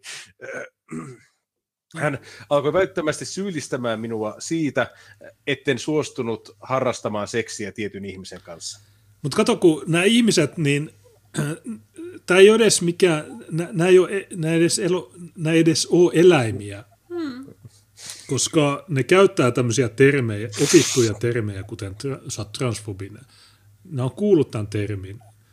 Ja se on tavallaan hyvä signalointia sanoa toi, sä oot lesbo, sä sanot sun lesbo-kaverille, että äh, tuossa on tämmöinen transu, ai sä tykkäsit, okei okay, se on transfobinen, niin se on opittua käyttäytymistä. Nämä ei ole eläimiä edes. Ja olettaisi, että seksuaalisuus on niin kuin aika lailla eläimen tasolla olevaa toimintaa. niin, niin, ja siis, hei, mä, mä haluan tähän sanoa sen, mä haluan sanoa sen, että mä olen varmaan ehkä tästä porukasta näkyvimmin äh, sateenkaarivastainen henkilö. Niin mä en kerta kaikkiaan siitä huolimatta, okei, okay, on, on Junes ja Tiinakin ihan aika Sä et ole nähnyt Tiinan kärpäshomea ränttiä ja mun kivomatojuttuja. Niin. Mm. Mutta sä että mä, mä olen puolueprojektissa, joka on aktiivisesti sateenkaarivastainen. Ja by the way, by the way kun me oltiin Tampereella sun kanssa, me tultiin Baltiasta, sinne tuli ne hipsterit, niin sä pystyt keskustelemaan niiden kanssa puoli tuntia. Kun sanot niille se flyerin, niin se yksi Stigin näköinen tyyppi, niin se sanoi, että miksi te vihoatte homoja, mä itsekin olen homo. Hmm. Niin se silti, jä, mä, mä, olin varma, että ne lähtee minuutissa tai kahdessa, mutta vittu ne jää hmm. puoli tuntia siihen. Olisi pitänyt laittaa kamera päälle, se oli todella eeppinen ää, ja sä hoidit sen hemmetin hyvin. Että se oli tosi, Juu, mutta tosi juttu. Mutta okay, kiitos, kiitos kehusta. Mutta tar- käytin tässä vain esimerkkiä, että ei mulla olisi pokkaa mennä yhdellekään lesbonaiselle sanomaan, että nyt ime munaa. En ole niin röyhkeä. Mä ajattelin sillä tavalla, että okei, nuo ei varmaan tykkää minusta, mua ei tarvitse olla niiden tekemisissä. Eli jopa minulla, joka pitäisi olla se maailman homofobisin ja uhkaavin ja väkivaltaisin äärioikeusta, mulla ei käy edes mielessä, että mä voisin käyttäytyä yhtä röyhkeästi, mitä nämä transut käyttäytyy. Mm. Sanoisitko niille lesboille, että allekirjoita tämä kannattaa? tai saat vyöstä. En, en, en edes mm. sitä tekisi. Sä oot liian jos ne haluaa vapaaehtoisesti kirjoittaa, niin, jos ne haluaa vapaaehtoisesti kirjoittaa, niin mm. ehkä hän sanoi, että tämä transnainen kyseessä ei ollut käynyt genitaali äh, leikkausoperaatio, korjausoperaatiota läpi, joten hänellä oli edelleen pippeli. Ja tiesin siinä vaiheessa, että on nollan prosentin mahdollisuus, että voisin olla millään tavoin kiihottunut tästä henkilöstä, sanoi Amy, joka elää eteläisessä Englannissa ja on pienessä design studiossa töissä. Pystyn kuulemaan heidän miehiset äänihuulensa, kykenen näkemään heidän miehisen leukalinjansa ja tiedän, että vaatteiden alla heillä on penis. Nämä ovat fyysistä todellisuutta ja joka naiselle, joka tykkää muista naisista, niin e-, ei kykene vaan niin kuin sulkemaan silmiään. Ja tämä on jotenkin hauska, että tästä, en, en ole rasisti, mutta, niin nyt se on muodossa, että en ole transfobi, mutta. Mm. Niin, tämä ei mikään uusi tai ihmeellinen juttu, että tämä on ei. paljon, mutta toisaalta tämä aloittaa sen sillä, että se penis on se ensimmäinen ongelma. Mutta mä en, tietysti Suvakin niin kuin yrittää niin kuin tehdä järkeviä kesku- tai niin kuin mukamas järkeviä keskusteluja tämmöisistä vammaisista aiheista. Mutta äh, okei, okay, totta kai se penis on yksi ongelma tässä, mutta, toise, mutta lisäksi niin pelkästään mulla on aina se ajatus, että XX ja XY, että jos ei ole syntynyt XX, niin se ei ole nainen. Ja siihen tietysti sisältyy kaikki nämä leuat ja karvat ja kaikki nämä jutut, mutta miksi nämä asiat pitää selittää? Miksi ei vaan sanoa, että haista vittu, tyyppi on vittu mies. Se, hän ei ole vielä käynyt leikkausta. Okei, okay, no joo, mi, suvakit, jos mä tuun ja mä sanon, että hei mä oon transnainen. Okei, okay, lesbot, äh, Oulun lesbot nyt tämän vittu, te olette niitä oikeita transfobikkoja. Miten tämä juttu toimii? Tämä on ihan paskaa. Tämä on, tämä on mielisairasta paskaa. Transut on mielisairaita ihmisiä. Homot on myös mielisairaita ja pedofiilit on mielisairaita. ne on kaikki samaa paskaa. Ja me ei haluta nähdä niitä missään ja ne ei kuulu minnekään. Meillä pitäisi olla pikamiakkareita, että ei ole rauhaa näille vitun mielisairaille paskoille. Tai en ole, alkuun niin, niin takaskaappiin ja pysykää siellä. Me ei haluta kuulla teidän vitun niin. mielisairasta niin, en, en, ole, en, en ole homovastainen, olen ainoastaan sodomia kriittinen. niin, niin, ää, niin, jotain hyvää. Et, et mun paras ystävä on homo. Mä oon ollut samassa valtuustossa kuin Tynkkynen, joten en mä ole homofobikko. Eimi sanoi, että hän tuntisi ihan samalla tavalla, vaikka hän olisi leikannut pippelinsä irti, joka on vaihtoehto, jota kaikki eivät kuitenkaan tee. Pian tämän jälkeen Amy ja ne tyttöystävänsä erosivat. Ö, muistan, että hän oli äärimmäisen sokissa ja vihainen ja väitti, että minun näkemykseni ovat ekstremistipropagandaa. Ö, ne ö, kiihottavat väkivaltaan transyhteisöä vastaan. Ja vertasi minua äärioikeistolaisiin liikkeisiin, hän sanoo. Ja siis, hei, ekstremistipropagandaa. Niin. Tämä, on varmaan, tämä on, Okei, okay, ei, ei mulkku maistu, sä, vittu, okei okay, natsi, nyt sä lähet vittuun. Mutta tämä vaan osoittaa sen, että ihmiset on kaikki retardeja. Ähm, Tuossa meidän Telegram-ryhmässähän oli keskustelua siitä, kun Kärkkäinen nyt pyytää anteeksi sen mielipiteistä ja oli se, että äh, myymälöissä jotkut äh, ne oli yllättynyt, niille tuli yllätyksenä tämä ja että se häiritsee niitä ja bla bla bla. Ja silloinkin kun mä, silloin oliko se viime viikolla, kun oli Afrikan tähti, niin mä kävin Tokmanilta ostaa sen ja mä sanoin sille ohi mennen sille kassaneidille, että hei, onko sä kuullut tästä, uusin kausti? Se on mikä? No tämä Afrikan tähti. No mitä siitä? No tämä on kuulemma rasismi. Ajaa, mä en kuulu. Niin ihmiset ei tiedä mitään – ja silloin kun ihmiset saa sen tiedon jostain, niin sitten ne oikeasti uskoo siihen, ne omaksuu sen, että tämä on uusinta tiedettä. Että jos et sä hyväksy munaa perseeseen, niin sä oot homofobikko. Jos et sä hyväksy, niin sä oot transfobikko. Niin tämä on todella, ähm, onneksi me ollaan vedetty 300 jaksoa, niin nyt me ymmärretään tämä tilanne paljon paremmin. Koska aika ennen Mä olin, että okei, joo, Yle levittää paskaa ja ne valehtelee, kaikki tietää tätä. Mutta itse asiassa, actually, niin ihmiset ei tiedä tätä. Se mm-hmm. oikeasti se menee niiden aivoihin, tämä valtamedian paskapropaganda. Ja ne jopa transut, tai anteeksi, jopa lesbot on, että aah, sä oot transfobikko. Niin, mik, mi, niin kuin miten, miten tämmöiset niin kuin marginaaliryhmät, joilla on valmiiksi ongelmia, niin miten ne sitten ottaa tämän niin kuin, ihmisiä voi niin kuin ohjelmoida miten sä haluat, jos sä omistat niin ne TV-kanavat ja sanomalehdet. Ja kuka omistaa ne? Ki. Kyllä. Ki. Äh, tuleeko Tiina? Äh, joo, Tiina et, ja, hakee kahvia tuosta, niin hän Joo, ootaan sen verran, kun, te, kun mä vaan lue, lueskelin tuota pikkusen, että ei saatana, tämä menee vielä hurjemmaksi tämä tarina, niin me, me, me ei ole ihan pakko pitää meidän naisoletettu vahvistus mukana. Joo, Tiinalla on hyviä teikkejä aina näihin, näihin juttuihin. Mulla ei ole mitään muuta kuin, että nämä ihmiset on mielisairaita ja ne pitäisi lopettaa. Ja...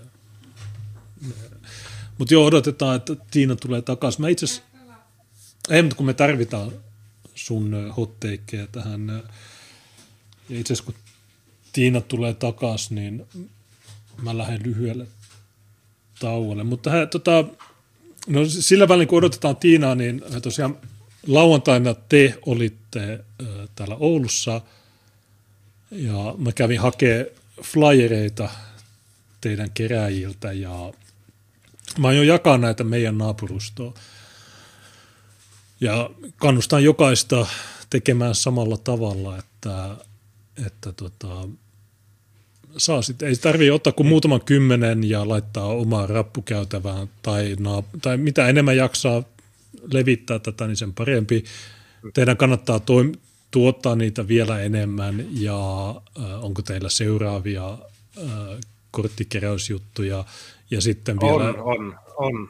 Ni, niitä tulee ja tuota, tässähän kävi hauska keissi. Turussahan tapahtui ihan tämmöinen Niin se, yhteenotto just se. sen Että- keräykseen liittyen. Taneli Hämäläinen oli denialisti, se ei uskonut. Se, ei uskonut, ja se mitä, mikä ei tule siitä mun twiitistä tai lehtijutusta ilmi, oli se, että se kaveri, joka kävi kimppuun, niin siinähän Yle Jutussa saa muun muassa kuvan, että siinä olisi ollut kaksi korttikeräjää, jotka olisi laittanut sen nippuun, ja siinä kuvassakin näkyy, että heitä on kaksi siinä. Mutta se todellinen tilanne oli mennyt niin, että se kaveri, joka kävi kimppuun, niin se oli odottanut, että milloin tämä kortteja keräävä parivaljakko oli kävellyt niin toisistaan eri suuntiin. Et se oli pitkä aikaa odottanut, että ne tuota, hajaantuu. Ja sitten se oli lähtenyt vielä sen perään, joka oli häntä fyysisesti pienempi. Eli se ei lähtenyt tämän isokokoisen korttikeräjän päälle, vaan se lähti vielä tämän pienemmän päälle. Se yritti alkuun lyödä sitä ja se löi ohi. Ja se kaveri oli korttikeräjä silleen, että okei, mikä, mikä tämä juttu on. Ja otti vähän etäisyyttä siihen ja jatko matkaan, niin se tuli perässä. Sitten se tarrasi takista kiinni ja sitten se löi sitä. Tässä vaiheessa tämä pienempi korttikeräjä, joka oli siis fyysisesti pienempi kokoinen, mitä se hyökkääjä, niin heitti sen korttikeräspaperit maahan ja ajatteli, että okei, jos lähdetään tähän, niin sitten lähdetään. Niin se veti sen kaverin nippuun yksin siihen maahan ja sitten se tuli se toinen korttikeräjä siihen paikalle. Ja siitä on sitten se valokuva otettu.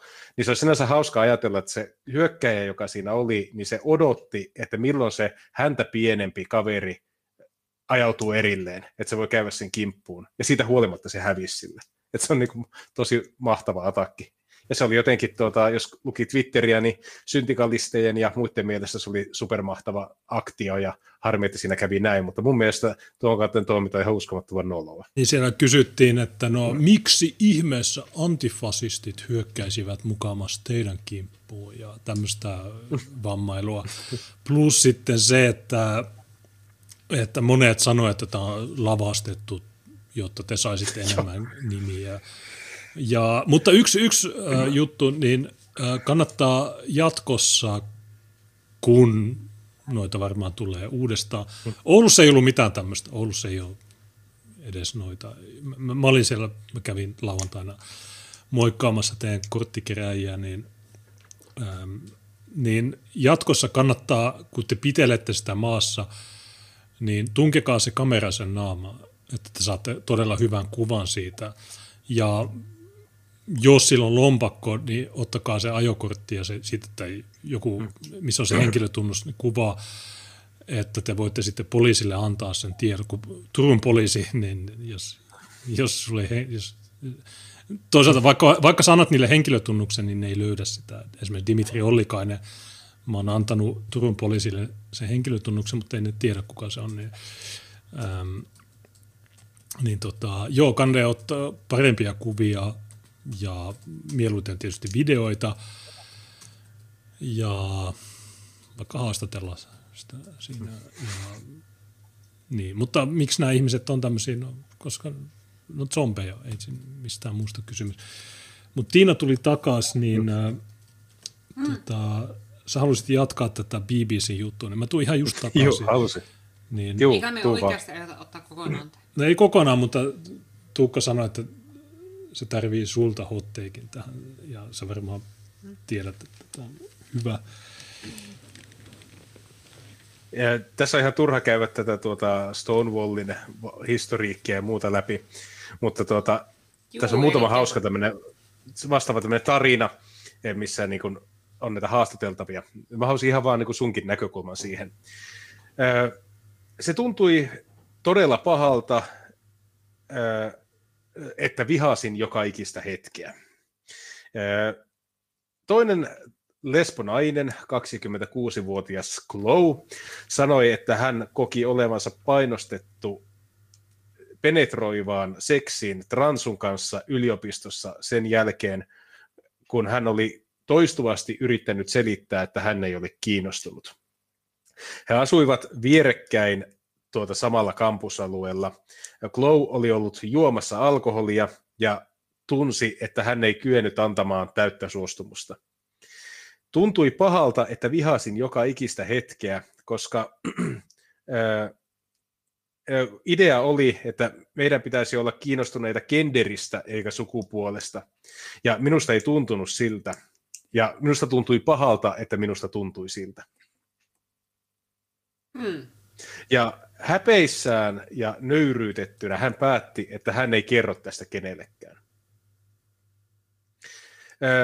Kieli, jota tuohon aikaan paljon viljeltiin, oli pitkälti transnaiset ovat naisia, ne ovat aina olleet naisia, ja lesbojen tulisi deittailla heidän kanssaan.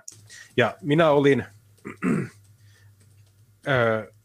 ja minä olin, että hei, tämän takia minä juuri hylkäsin tai annoin pakittele ihmiselle. Tekikö se, tekeekö semmoista pahan ihmisen? Saanko minä enää toimia LGBT-yhteisössä tämän jälkeen? Tulenko minä kokemaan kostotoimenpiteitä tämän seurauksena? Tämän vuoksi en kertonut tästä kenellekään. Mieti, että sä oot niin pitkälti päässyt tämmöisessä indoktrinaatiossa, että nainen alkaa pyytämään anteeksi omaa raiskaustaan. Hmm. Joo, tuntuu aika huikeaa. Ja, ja siis se, että äh, ajatella tämä, äh, minkälaiset kohutukset esimerkiksi Suomessa on vedetty näistä kaikista Me Too-hommista ja tällaisista. Siitä, että, Kyllä. ja aivan naurettavista jutuista, esimerkiksi siitä, että joku akulouhimies on ollut tyly jollekin tuota, naisnäyttelijälle edes koskematta siihen millään tavalla tai mitenkään ahdistelematta sitä. Ja sitten kun on jotakin tällaista, niin että transmiehet niin kuin, käytännössä ra- raiskaa lesbonaisia, niin esimerkiksi Suomen media on vaiennut tästä ihan täysin. Mä en ole nähnyt ainuttakaan suomenkielistä juttua tästä koko aiheesta, vaikka tästä on maailmalla puhuttu jo pitempään. Ja Suomessakin se esimerkiksi se, mikä se oli naisten rintama ja tällaista yritti herätä keskustelua tästä, mutta ei mikään media tartu Joo. siihen. Naisten linja ja toinen oli se LHB-liitto. Niin joo. Kuullessaan tämmöisistä kokemuksista se johti yhden lesboaktivistin aloittamaan, äh, otapa, äh, sai yhden lesboaktivistin tutkimaan enemmän tätä aihetta. Angela C. Wild on rinnakkaisperustaja. Ottakaa Get the L out, joka tarkoittaa, että lesbojen, joten mukaan lesbojen tulisi poistua LGBT-yhteisöstä, sillä LGBT-yhteisö ei enää puolusta lesbojen oikeuksia. Ja meillä oli jossain Eli... jaksossa tämä Get the L out juttu. Ja heillä on ollut mielenosoituksia asiaan liittyen, ja nämä mielenosoitukset ovat kohdanneet vastarintaa. Heitä on syytetty Lontoon Pridein toimesta tämmöistä umpimielisyydestä, vihasta ja tuota, mikä on ignorance, on niin hyväksymättömyydestä. Tietämättömyys. Vai? Tietämättömyydestä. Niin, no jostain syystä tämä agenda nytten näillä, tiedät kenellä, niin on jostain syystä tämän asian edistäminen. Siinä ei mitään järkeä, mutta ihmiset tottelee.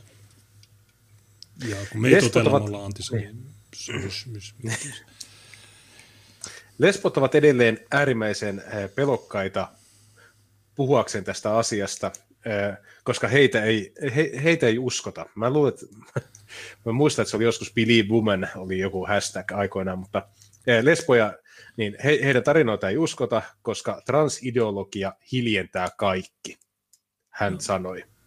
No vielä viime viikolla se oli Believe All Women, mutta, mutta tämäkin näiden uhriutuminen on paskaa, niin pitäisi vaan sanoa, että joo, no, tässä on meidän kanava, tilatkaa se ja mikä tässä on. Joo, media tietysti sössöttää paskaa, mutta sille ei voi mitään media on äh, propagandakoneisto ja ne tekee mitä ne tekee. Angela teki äh, kyselytutkimuksen lesboille ja levitti tuloksia sosiaalisessa mediassa, tai levitti se kysy- kyselyä sosiaalisessa mediassa, ja sen jälkeen julkaisi tulokset. 80 naisesta, jotka vastasivat, 56 prosenttia sanoi, että heitä on yritetty painostaa harrastamaan seksiä transun kanssa. Miksi näitä lukuja ei näy missään Ylen jutuissa? 56 prosenttia. Niin. Vaikka hän tietää, että tämän, tämmöinen näyte ei ole tuota välttämättä kovin luotettava suuremmasta lesboyhteisöstä, hän uskoo, että se on tärkeää, koska se pitää sisällään muutamia tärkeitä huomioita ja tarinoita.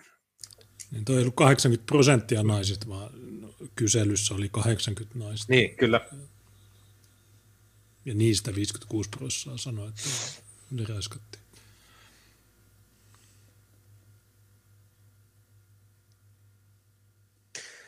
Öö, sitten tässä on muutamia tarinoita.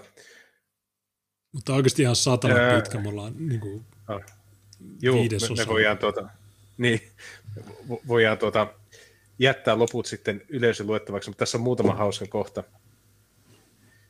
Öö, ajattelin, että minua kutsuttaisiin transfobiksi, ja se olisi väärin, jos minä antaisin pakit transulle, joka halusi vaihtaa alastonkuvia kanssani.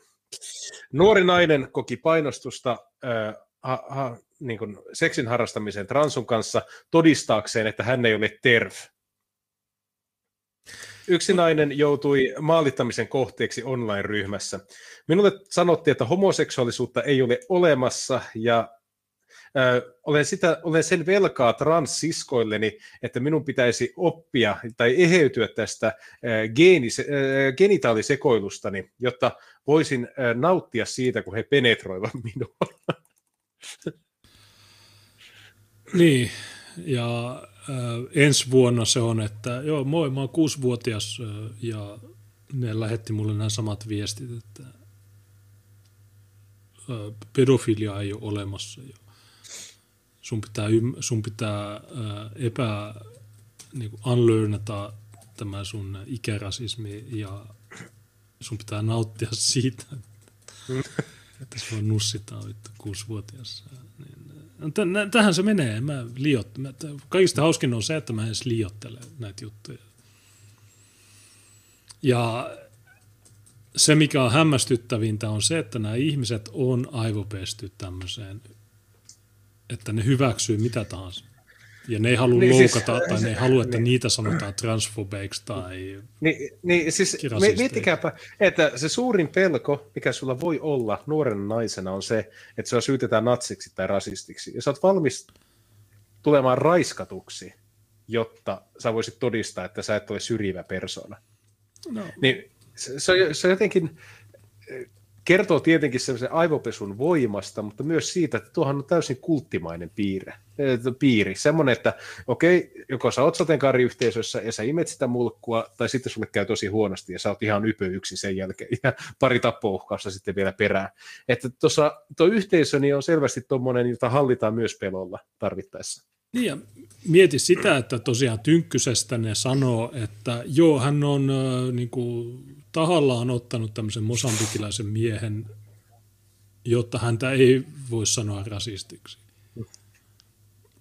Niin okei, okay. no mitä sitten, kun tulee ensi vuonna kuusivuotias lapsi, joka sanoo, että no, mun oli pakko antaa, että muuten ne sanoo mua pedofobikoksi.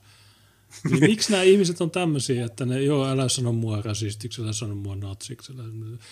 Niin tämä koko juttu on niin vammasta ja sitten kun kaikki normot, niin ne ei edes, niin kuin, jos sä sanot niille nämä jutut, niin no, että mitä vittua te selitätte.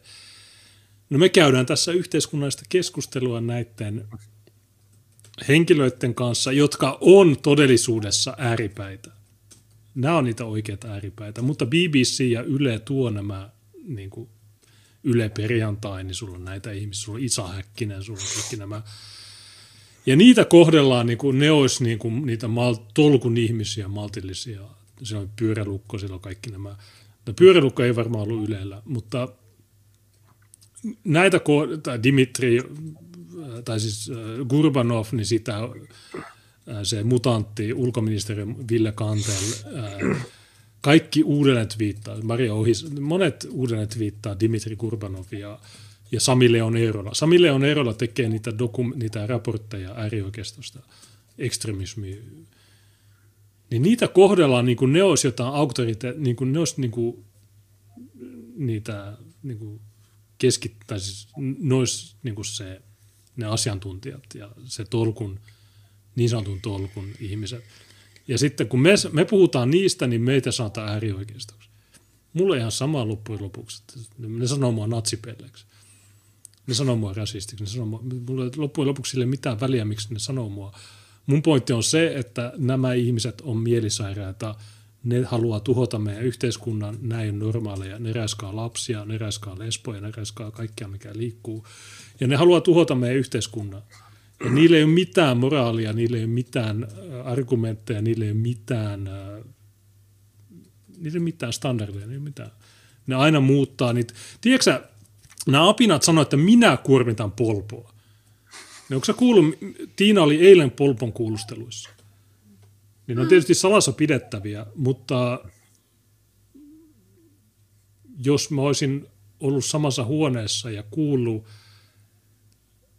niin mä olisin voinut, tai mä en tiedä mistä on kysymys, mutta mun käsitys oli se, että siinä on Sami Leon Eerola, siinä on Dimitri Ollikainen, jotka on tehnyt rikosilmoituksen Tiinan twiiteistä. Joo. Kuulusteltavalla on oikeus kuulustelutodistajan ja tukihenkilöön. Niin, no mä oon tukihenkilö. Olit mutta, tukihenkilö. mutta mä en, en, en, mä en, Tiina ei ole voinut kertoa mulle mitään, koska se olisi salassapitorikos. Ja hmm. Se ei ole kertonut mulle, koska me, niin nämä ihmiset sanoo, että minä kuormitan, kun, kun Parkkonen sanoo, että mä oon loppusijoitussaastaa, kun Pirhonen sanoo, että mä oon ää, pedofiili, kun Vehko sanoo, että mä oon natsipelle ja niin edelleen. Mutta kun Tiina vaan twiittasi jotain havaintoja mielenostuksesta, niin ah, heti. Ja näillä on ohituskaista. Se rikos oli tapahtunut syyskuun 26. Ja eilen oli lokakuun 26. Eli kuukaudessa ne pääsee kuulusteluihin. Niin mitä vittua? Niin nämä ihmiset, niin, niin me tiedetään tämä. Mutta se olisi hyvä, että meidän katsojatkin ymmärtäisi, minkälaisista kaksoistandardeista on kysymys, minkälaisista niin kuin, li, niin kuin, lima, limasista ankeriasta, tai mikä se sun termi oli, on kyse. Niin Sä käytit jotain te, ankeriasta. Tässähän se katkaa entropi. Mutta sä, käytit jotain termiä, mikä se niljakas ankerias vai mikä se muistaakseni? Tuukka. Kenestä? No, no, no suvakesta yleensä. Onko rasvattu ankeriasta? tai Niin just Eli, Okei, no eli semmoinen, semmoinen, mistä ei saa mitään otetta. niin, niin nämä ihmiset, niin ne, ne on tämmöisiä. Mutta okei, Entropyssä ripaattaa laittaa 5 euroa ja että tämän rappioajan homous ja lesbous on osa kulttuurikommunistien kulttuurisotaa Suomen lopulliseksi tuhoamiseksi.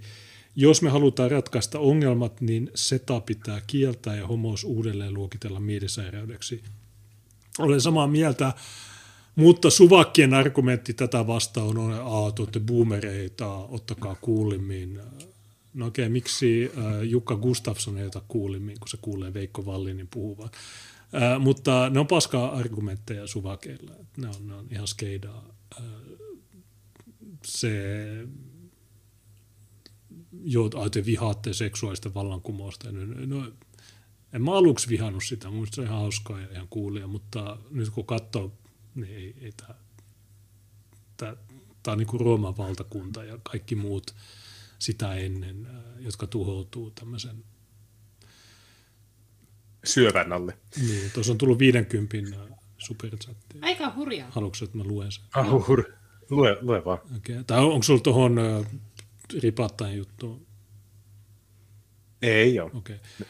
No kiitti Ripatta. Tifo laittoi 50 euroa ja hän sanoo, että ystäväni on sairaanhoitajana joutunut hoitamaan paljonkin näitä homoja, joilla peräaukon lihakset ovat löystyneet ja tavara ei vaan millään pysy sisällä. Niin. Ja itse, niin, ä, sitä- itse asiassa mä tänään olin keskustassa, Oulun keskustassa ja mä kävelin ja kun mä kävelin, niin sitten mietin, mä kävelin kaupungintalo ohi, sitten mietin, että niin, jostain syystä mä mietin kaikkia niitä ihmisiä, jotka oli tippunut valtuustosta ja muun muassa Janne Hakkarainen.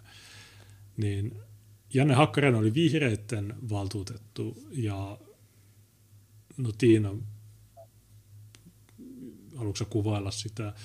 Se Janne Hakkarainen, kun se käveli, niin se käveli niin kuin pingviini. Sä mu- muistaaksä sitä? Mm, joo. Joo, sillä on sellainen pingviinikävely, että se kävelee tiukasti jalat yhdessä.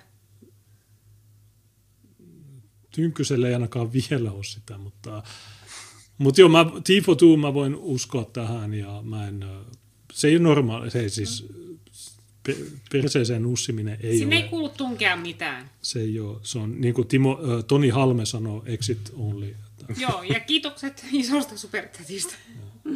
Kiitos. kaikki jaetaan, äh, tai siis meidän firma, tai no, okay. Kiitos. äh, Näin. Mennään kommentteihin.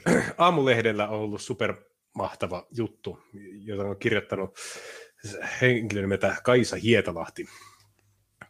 Onko siihen linkkiä? On, on. Olen, olen laittanut linkin. Minne? Tää. No en mä tiedä, onko, se laittanut sen niin päivällä vai... No, Okei, okay, aamulehti, nykypäivä rasismia. Niin kuin... Onko se tämä? On, se on juuri se. Okay. Nykypäivän rasismia perustellaan kulttuurieroilla. Tästä kuultiin kylmäävä näytte maanantaina valtuustossa. Uhuhu, superkylmää. Puheet ovat tekoja, sanotaan. Tällainen puhe kylvää vihaa, pyyhkii ihmisyyden ihmisistä, joista puhutaan. Se rakentaa muureja ihmisten väliin sinne, missä niitä ei tarvita. Se jos mikä vaikeuttaa kotoutumista, kirjoittaa toimittaja Kaisa Hietalahti kommentissa. Toimittaja... hyvä, että tietää, tietää, että tulee laatukontenttia. Toimittaja Mahtava Kaisa juttu. Hietalahtiin, niin saat poistat deleteis, sä paskaa, ää, sun juttu on paskaa. Ja, ää, okei, mitä, t- niin tää on maanantain valtuusto. Okei, eli tämä on, äh, mikä Veikko Vallin äh, piti puheenvuoron, jossa hän puolusti omaa esitystään, jolla hän vaati, että pakola- kiintiöpakolaisten vastaanottaminen lakkautettaisiin Tampereella. Ja hän piti muutaman puheenvuoron siitä. Yhdessä niistä niin hän luki Peter Mohamed. Springaren Örebrolainen poliisi 2017 huhtikuun toinen, joka on PT-mediassa suomennettu, jossa hän sanoi, että Jaa, tää, on- se oli ollut 40 vuotta Örebron poliisissa ja hän sanoi, että, että joo, taas tämmöinen normipäivä, eli mä tutkin törkeä raiskaus, törkeä raiskaus, törkeä raiskaus, raiskaus, raiskaus, kiristys, kiristys, huumausainerikos, törkeä huumausainerikos, huumausaine, raiskaus, raiskaus, raiskaus. Ja sitten hän luetteli tekijöiden etunimiä, Mohamed, Mohamed, Mohamed, Ahmed, Ahmed, Mohamed, Mohamed, Christopher, oho, ruotsalaisetkin, Ahmed Ahmad, ja sitten nämä suvakit, niin ne menetti malteensa ja ne alkoi ulisemaan. Kun ne suvakit, niin ne on Pavlovin koiria. Ei ne oikeasti kuunnellut mitään, mitä Veikko Vallin sanoo. En mäkään ole kuunnellut, mitä se sanoo. Mä tiedän, mä tiedän kuuntelematta, mitä se sanoo. Mutta suvakit, niin ne reagoi siihen, että se sanoo Mohammed. Ja tämä on ihmisoikeussopimusten vastasta, YK on ihmisoikeussopimukset ja bla ja vihapuhe ja poli- me, ne haluaa, että poliisi kuuntelee sen nauhan ja nämä puheet pitää tarkistaa nauhalta. Miksi ne pitää tarkistaa nauhalta? Te olitte itse paikalla siellä. Te olette valtuutettuja, niin miksi te ette kuunnellut, mitä se sanoi? Jos te olisitte kuunnellut, niin te tarvitsisi tarkistaa nauhalta, mitä Veikko Vallin sanoi. Ja mä voin ää, tarkistamatta sanoa, että siinä ei täyty mikään. Tai okei, siinä oli jotain juttuja, jossa se ehkä yleisti, ja ehkä siitä voi saada tuomio, mutta mitä vitun väliä silloin. Veikko Vallin voi maksaa etukäteen ne 50 päivä sakkoa, ja sillä case closed, ää, sillä ei mitään vitun väliä. Veikko Vallin, niin puolustetaanko me häntä? Ei välttämättä. Mä oon tavannut Veikko Vallinin Helsingin satamassa. Hän oli matkalla Tallinnaan. Hän oli ystävällinen, mutta oli Tampereen natsi Ta- oli niin. mukana. Tampereen kaupunginvaltuustossa nähtiin maanantaina kuvio, joka on kerta kerran jälkeen osoitettu politiikasta toimivaksi. Se toimii näin. Sano jotain niin repäisevää, että vastapuoli älähtää. Kun niin käy, sinulla tai kavereillasi on oiva mahdollisuus syyttää muita vaientajiksi. Eikö täällä saa enää mitään sanoa? Menetelmällä saa huomiota, ja se juuri lieneekin sen tarkoitus. Siksi en toista kaikkea, mitä pitkässä kokouksessa sanottiin. Kun sä ties, mitä siellä sanottiin, vitun typerä lehmä. Mutta pointti on se, että ö, älähtää. Niin älä, hei, valtuustossa niin valtuutetut, niillä on puheenvuoro. Mitä puheenvuoroja ei saa keskeyttää. Niitä ei saa keskeyttää. Mutta te aina keskeytätte. Mulla on käynyt miljoona, siis toi Veikko Vallini toi on niin kuin, toi, toi super gay verrattuna siihen, mitä... Toi oli joka kerta Oulussa, silloin kun mä olin valtuustossa. Joka kerta, kun Satu Haapanen alkoi viinkuu. Kattokaa se, mistä ne halusi mulle kaksi kuukautta vankeutta äärioikeiston kuolemanpartiot, niin koko ajan ne ulisee, että lopetaan ja vö ja vö, vö, puheenjohtaja, työjärjestys, nö, nö, nö. Sitten mä että hei, hiljaa, minä, pyytäkää oma puheenvuoro. Mutta nämä puhuu aina päälle. Ja mä sanoin niille, että pyytäkää omat puheenvuorot, mä lupaan, että mä en puhu teidän päälle. Mutta ne ei, ne, ei, ne on eläimiä, ne ei ole ihmisiä. Demarit, vihreät, vassarit ja kaikki, kaikki se, no, ne, ne ei ole ihmisiä. No kaikki tota satanan samaa paskaa. Ja noiden kimppuun pitää retorisesti, ei fyysisesti, mä en yllytä väkivaltaa. Mutta noita vastaan pitää, ja mä kannustan kaikkia Tampereen valtuustossa vittuilemaan noille niin paljon kuin mahdollista. Se Vallinin esitys, niin siitä oli äänestys 10 vastaan 57, joten se ei mennyt läpi. Mä en tiedä, onko Tampereen valtuustossa 10 persua vai miksi ne sai 10 ääntä. Kuulostaa aika isolta määrältä, että siellä on varmaan muitakin valtuutettuja, jotka on halunnut lakkauttaa pakolaisten, kiintiöpakolaisten vastaanoton. En usko, että siellä on kymmentä, kun Oulussa on vain yhdeksän. Niin en mä usko, että Tampereella on kymmentä. Mutta Perussuomalaisten Vallin ei haluaisi vastaanottaa pakolaisia. Hän väittää, hän väittää, että suomalaisten ja hänen takapajuiseksi kutsumiensa maiden muslimiväestön kulttuurinen etäisyys on niin valtava, että mitään sulatumista ei tapahdu koskaan. Käytännössä hän siis sanoo, etteivät eri ihmisryhmät voi milloinkaan löytää yhteyttä toisiinsa. Kyllä, tässä Veikko on ihan oikeassa. Sen yhden kerran, eh, siis rikkinäinen kello kaksi kertaa päivässä oikeassa, niin Veikko oli tuossa ihan oikeassa. Ja sen puheenvuoro on litteroitu muuten hommaformilla. Ja niin, joo, hän on oikeassa. Kyllä. Ikään kuin hyvin eri taustoista tulevia kaupunkilaisia ei, istu, ei istuisi kaiken aikaa valtuustoissa ja kotiyleisössä kuuntelemassa. Ehkä kylmää vimmän lausunnon antoi kokouksessa Vallinia tukenut puoletoveri Joakim Vigelius. Toiset kulttuurit ovat toisia parempia. Sen sanominen on edellytys paremman suomalaisen kulttuurin puolustamiselle.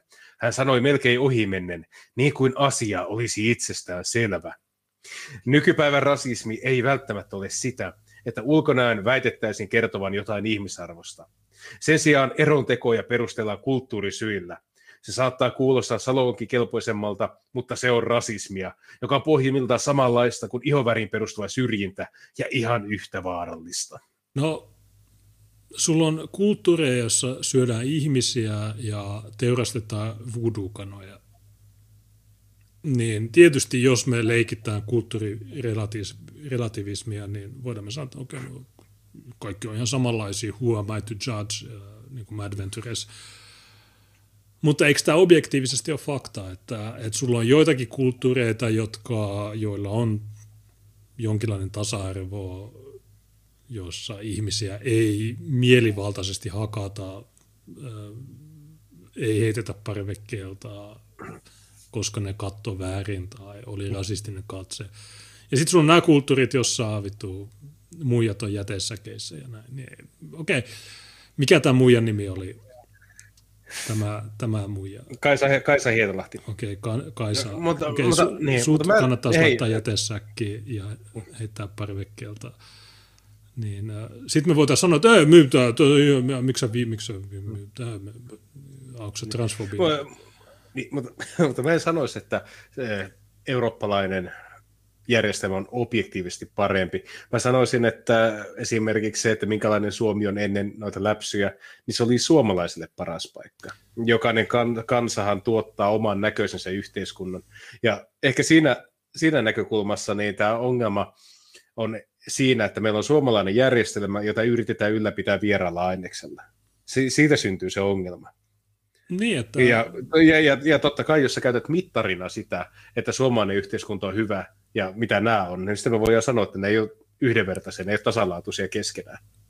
Se on ihan selvä homma. Niin, Mutta näillä, äh, niin, näillä äh, toimittajilla tuntuu olla semmoinen ajatus, että suomalainen äh, yhteiskunta on ihan määllensä, tai se otetaan annettuna, että asiat on hyvin. Ja sitten sä voit ottaa mielettömän määrän äh, susia ja kebappia ja etnotanssia ja sun muita, eli vi, niin kuin Euroopan ulkopuolisia maahanmuuttajia, ja ne ei mikä missään vaiheessa millään tavoin vaarantaisi, ne ainoastaan rikastuttaa sitä suomalaista pohjaa. Näillä on ihan oikeasti tämmöinen ajattelutapa. Et, et siinä mielessä tietysti kulttuurirelativismi, niin sen voi hyväksyä, kunhan ne kulttuurit pysyy siellä kaukana. Eli joo, ne kiduttaa eläimiä, ne tappaa naisia, ne, ne, ne, ne heittää jätettä vesiin, ne saastuttaa kaiken, mikä liikkuu. Ja okei, okei, no mä voin hyväksyä sen. Mä en ole niin elokapina, että joo, mä, mä järkytyn tai jotain. Mua vituttaa se, että ne tekee näin, mutta, mutta niin kauan kun ne pysyy siellä, niin okei. Mutta se, kun nämä on sitä mieltä, että ne parvekkeelta heittämiset, niin niiden pitää tapahtua Hervannassa. Niiden pitää tapahtua Varissuolla, niiden pitää tapahtua Jakomäessä tai missä vitun slummeissa Helsinki, Helsingissä on. Niin tämä on se ongelma, että me ollaan, me ollaan samaa mieltä, mutta eri tavalla. tavallaan. Tämä on hevosen kenkäteoria. Että, ää, mutta niin, en mä, okei, no jatketaan tätä juttua.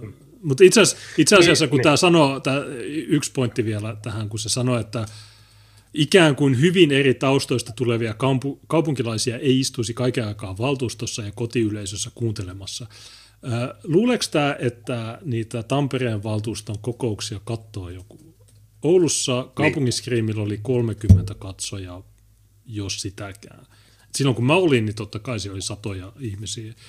Mutta mulla on tässä yksi klippi eri taustaiselta henkilöltä, niin pitäisikö meidän laittaa tämä tähän väliin? Tämä on, Laita vaan. tämä on 45 sekuntia, niin tässä on Mahmud Mahal, SDP, We Was Gangs, ähm, Irakissa oli 5000 vuotta sitten pilvenpiirtäjiä, mutta suomalaiset asuivat luolissa. Hän kehottaa ihmisiä lukemaan historiaa.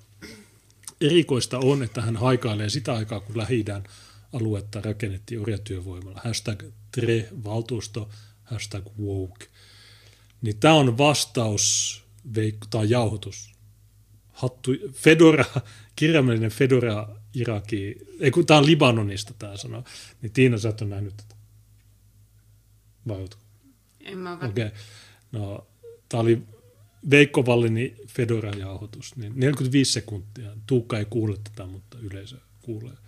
Niin hilinnytään 45 sekunniksi. Mun mielestäni se on, ennen ihminen pitäisi lähteä arvostelemaan toista kulttuuria. Kannattaa ainakaan tutustua, jos ajattelee vaikka, hän puhuu esimerkiksi, etelä puhuja tuosta esimerkiksi vaikka tuosta Irakiin. Jos ajattelee Babylonin ajalta on ollut 5000 vuotta ollut pilvenpiirtäjät siellä, kun täällä asuttu kuitenkin siellä luolassa. Jos ajattelee, mistä mä, mistä mä olen itse on tullut Libaноsta, on, ollut Finiken ajalta oli 7000 vuotta kulttuuri, joka on kehittynyt. Eli kannattaa myös kyllä lukea historiaa, suosittelen myös meidän valtuutettuilla ja kansanedustajilla tähän voi myös lukea vähän tuosta historiaa, että ei lähti tämmöisiä sellaisen hyvin rasistilla linjalle. Ja se on todella ikävä, että näin kansanedustajan tasolla, että lähti näin hyvin rasistelin kuitenkin. Ja se ei ole hyväksyttävä. Kiitos. Okay, you can go away now. Mutta tämä on niin, tää on niin retardia paskaa, että oikeasti niin kuin, onko nämä, onko nämä, niin kuin to, nämä, they are not sending their best, mä sanoisin. Tää, niin kuin Veikko Vallin, sen puheenvuoro, niin sekin oli aika gay, mutta se luki sen PT-median suomennoksen Peter Springerista, että okei, Örebrossa on ongelma. Sitten nämä tulee, että Babylonia on 5000 vuotta, pilvenpiirtäjät ja te asutte luolissa. No okei, okay, sä, a, sä, niin sä vihaat suomalaisia. Niin mi- mikä tämä juttu on, että joo, meillä, we was gangs ja te olitte, kun tämäkin on yksi toistuva argumentti ollut Ranskassa, että jo Ranskassa keskiajalla ihmiset oli likaisia, ne ei käynyt suihkussa. Öö, Kuningashuoneessa niin ihmiset käytti sitruunaa, ne ei käynyt pesulla. Mutta lähi oli hammameja ja Pohjois-Afrikassa oli hammameja. Ja näin. Eikö Suomessa ollut aina saunoja? Niin, niin, niin, Mikä näiden argumentteja? Joo, 5000 vuotta sitten oli äh, pilvenpiirtäjä.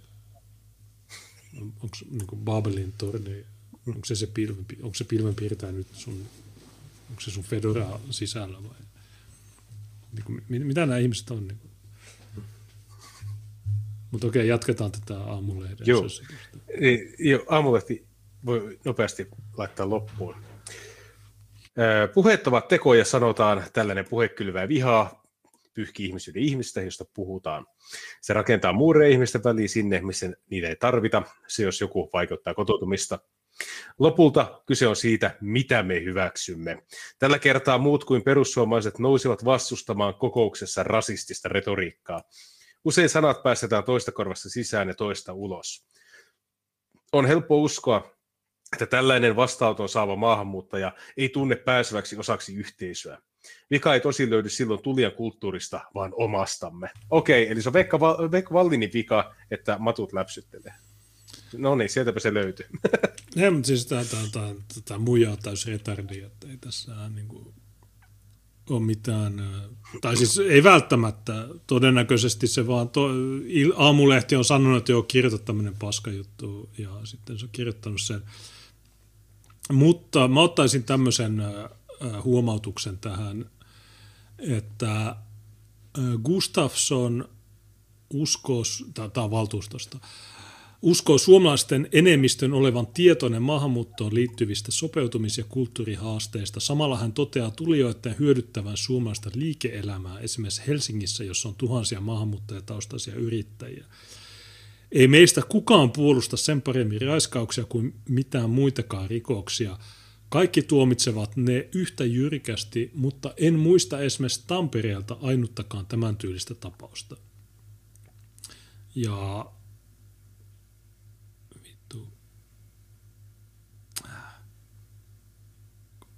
tämä, no, pysty klikkaamaan näitä. Niin, okei, niin tässä oli, tämä on Pirkanmaan keräoikeus maanantaina. Raiskaus. Helia Amin Axel. Niin se niiden kokous oli maanantaina niin tämä raiskaus käsiteltiin Pirkanmaan kereoikeudessa Tampereella, Kelloportin katu 5a. Siellä oli kello 14 raiskaus, jossa tekijän oli Helia, tai syytetty, kyseessä on vasta syyte, niin miten tämä Gustafsson ei muista tätä, kun tämä on samana päivänä ollut oikeudessa? Mitä Miten tämä ei muista tätä? Hän ei muista Tampereelta ainuttakaan. Samana päivänä oli yksi. Mä voin ottaa joka viikko Gustav, hei Gustafsson, jos et sä muista, mä voin tuoda sulle. Laita mulle Telegramissa viesti. Mä voin laittaa sulle kaikki Tampereen räiskaukset kuukausittain niin voidaan katsoa, että kuinka moni. Sitten me voidaan katsoa myös törkeät ryöstöt, ryöstöt, törkeät pahoinpitelyt, taponyritykset. Me voidaan katsoa kaikki nämä. Ja todeta, että, että Veikko Vallin on oikeassa sen puheessa. Onko sitten Veikko Vallinin juttu, niin onko se hyödyllistä meidän kannalta, edistääkö se jotain? No ei, koska valtuustossa 57 ihmistä, Tampereen valtuustossa näköjään 67, eli saman verran kuin Oulussa, niin Tampereen valtuustossa on vain 10 ihmistä, jotka äänestää järkevästi, niin vaikka sä vetäisit Hitler-puheita, niin et sä, et sä saa kuin ne kymmenen ihmistä, niin se, niillä on enemmistö, Suvakelo enemmistö, niin ei sillä oikein mitään saada halusitko lisätä jotain tuohon? Eikö se ole hauskaa, että, että Gustafsson sanoi, että mä en muista mitään, mutta sitten samana päivänä oli. Niin, no, eihän nämä muistaisi mitään, vaikka se tapahtuisi niiden silmien edessä. Ja jos se tapahtuisi, niin äh, sitten tulisi muistutus, että kyllähän joku suomalainen jossakin toisessa Suomen kaupungissa teki jotain samaan aikaan. Et siis Tämä keskusteluhan on jo pitkä aikaa ollut niin epärehellistä, että periaatteessa sä voit osoittaa mikä tahansa noiden jutuista toiveajatteluksi. Ja siitä huolimatta ne ei luovu niistä, koska ne toiveajatukset on niin kivoja, että ne menee sen pahan todellisuuden yläpuolelle. Että ne on valmiita hyväksymään huonojakin lopputulemia, kunhan ne tehtiin hyvässä hengessä. Että se tekee näistä ihmistä hirveän pelottavia. Niin, että sulla on vassarit, jotka sanoo, että me pitää pelastaa koko maailma, ja sitten sulla on kokoomuslaiset, jotka sanoo, että me tarvitaan työvoimaa. Ja sitten siinä välissä on persut, jotka sanoo, että no, nämä raiskaukset ei kivoja. Ja sitten nämä molemmat ääripäät, eli demarit ja kokoomus alkaa ylisemään, että sotalapset, evakot ja nynynä. Okei. Okay.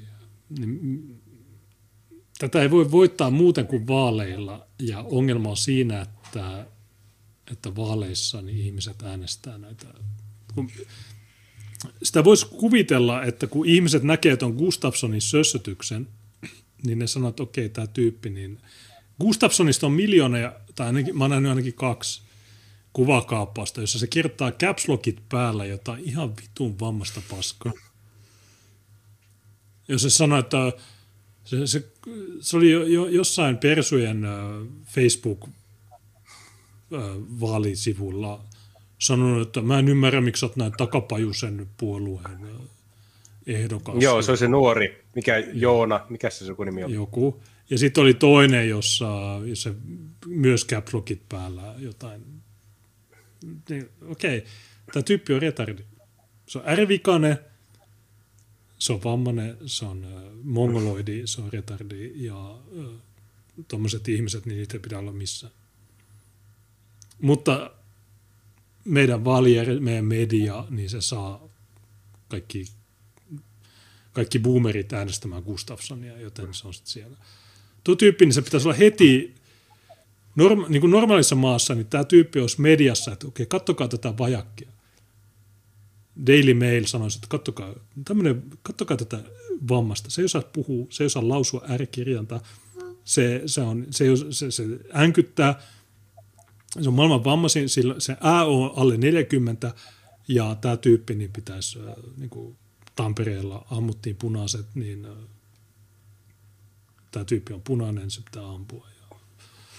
Mutta me eletään tämmöisessä vammaisessa maassa, jossa niin kuin mediassa, niin kuin, oh, mitä, mitä, Gustav, Veikko Vallin oli rasisti.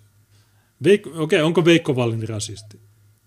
Vai niin, te haluatte vihaa puhua varmaan tai haluatteko te vihapuhua? Ei, mä mietin, mietin vaan sitä, että siis tota, se olisi ihan sama, kuka sen olisi siellä esittänyt, niin se, se reaktio on ihan sama.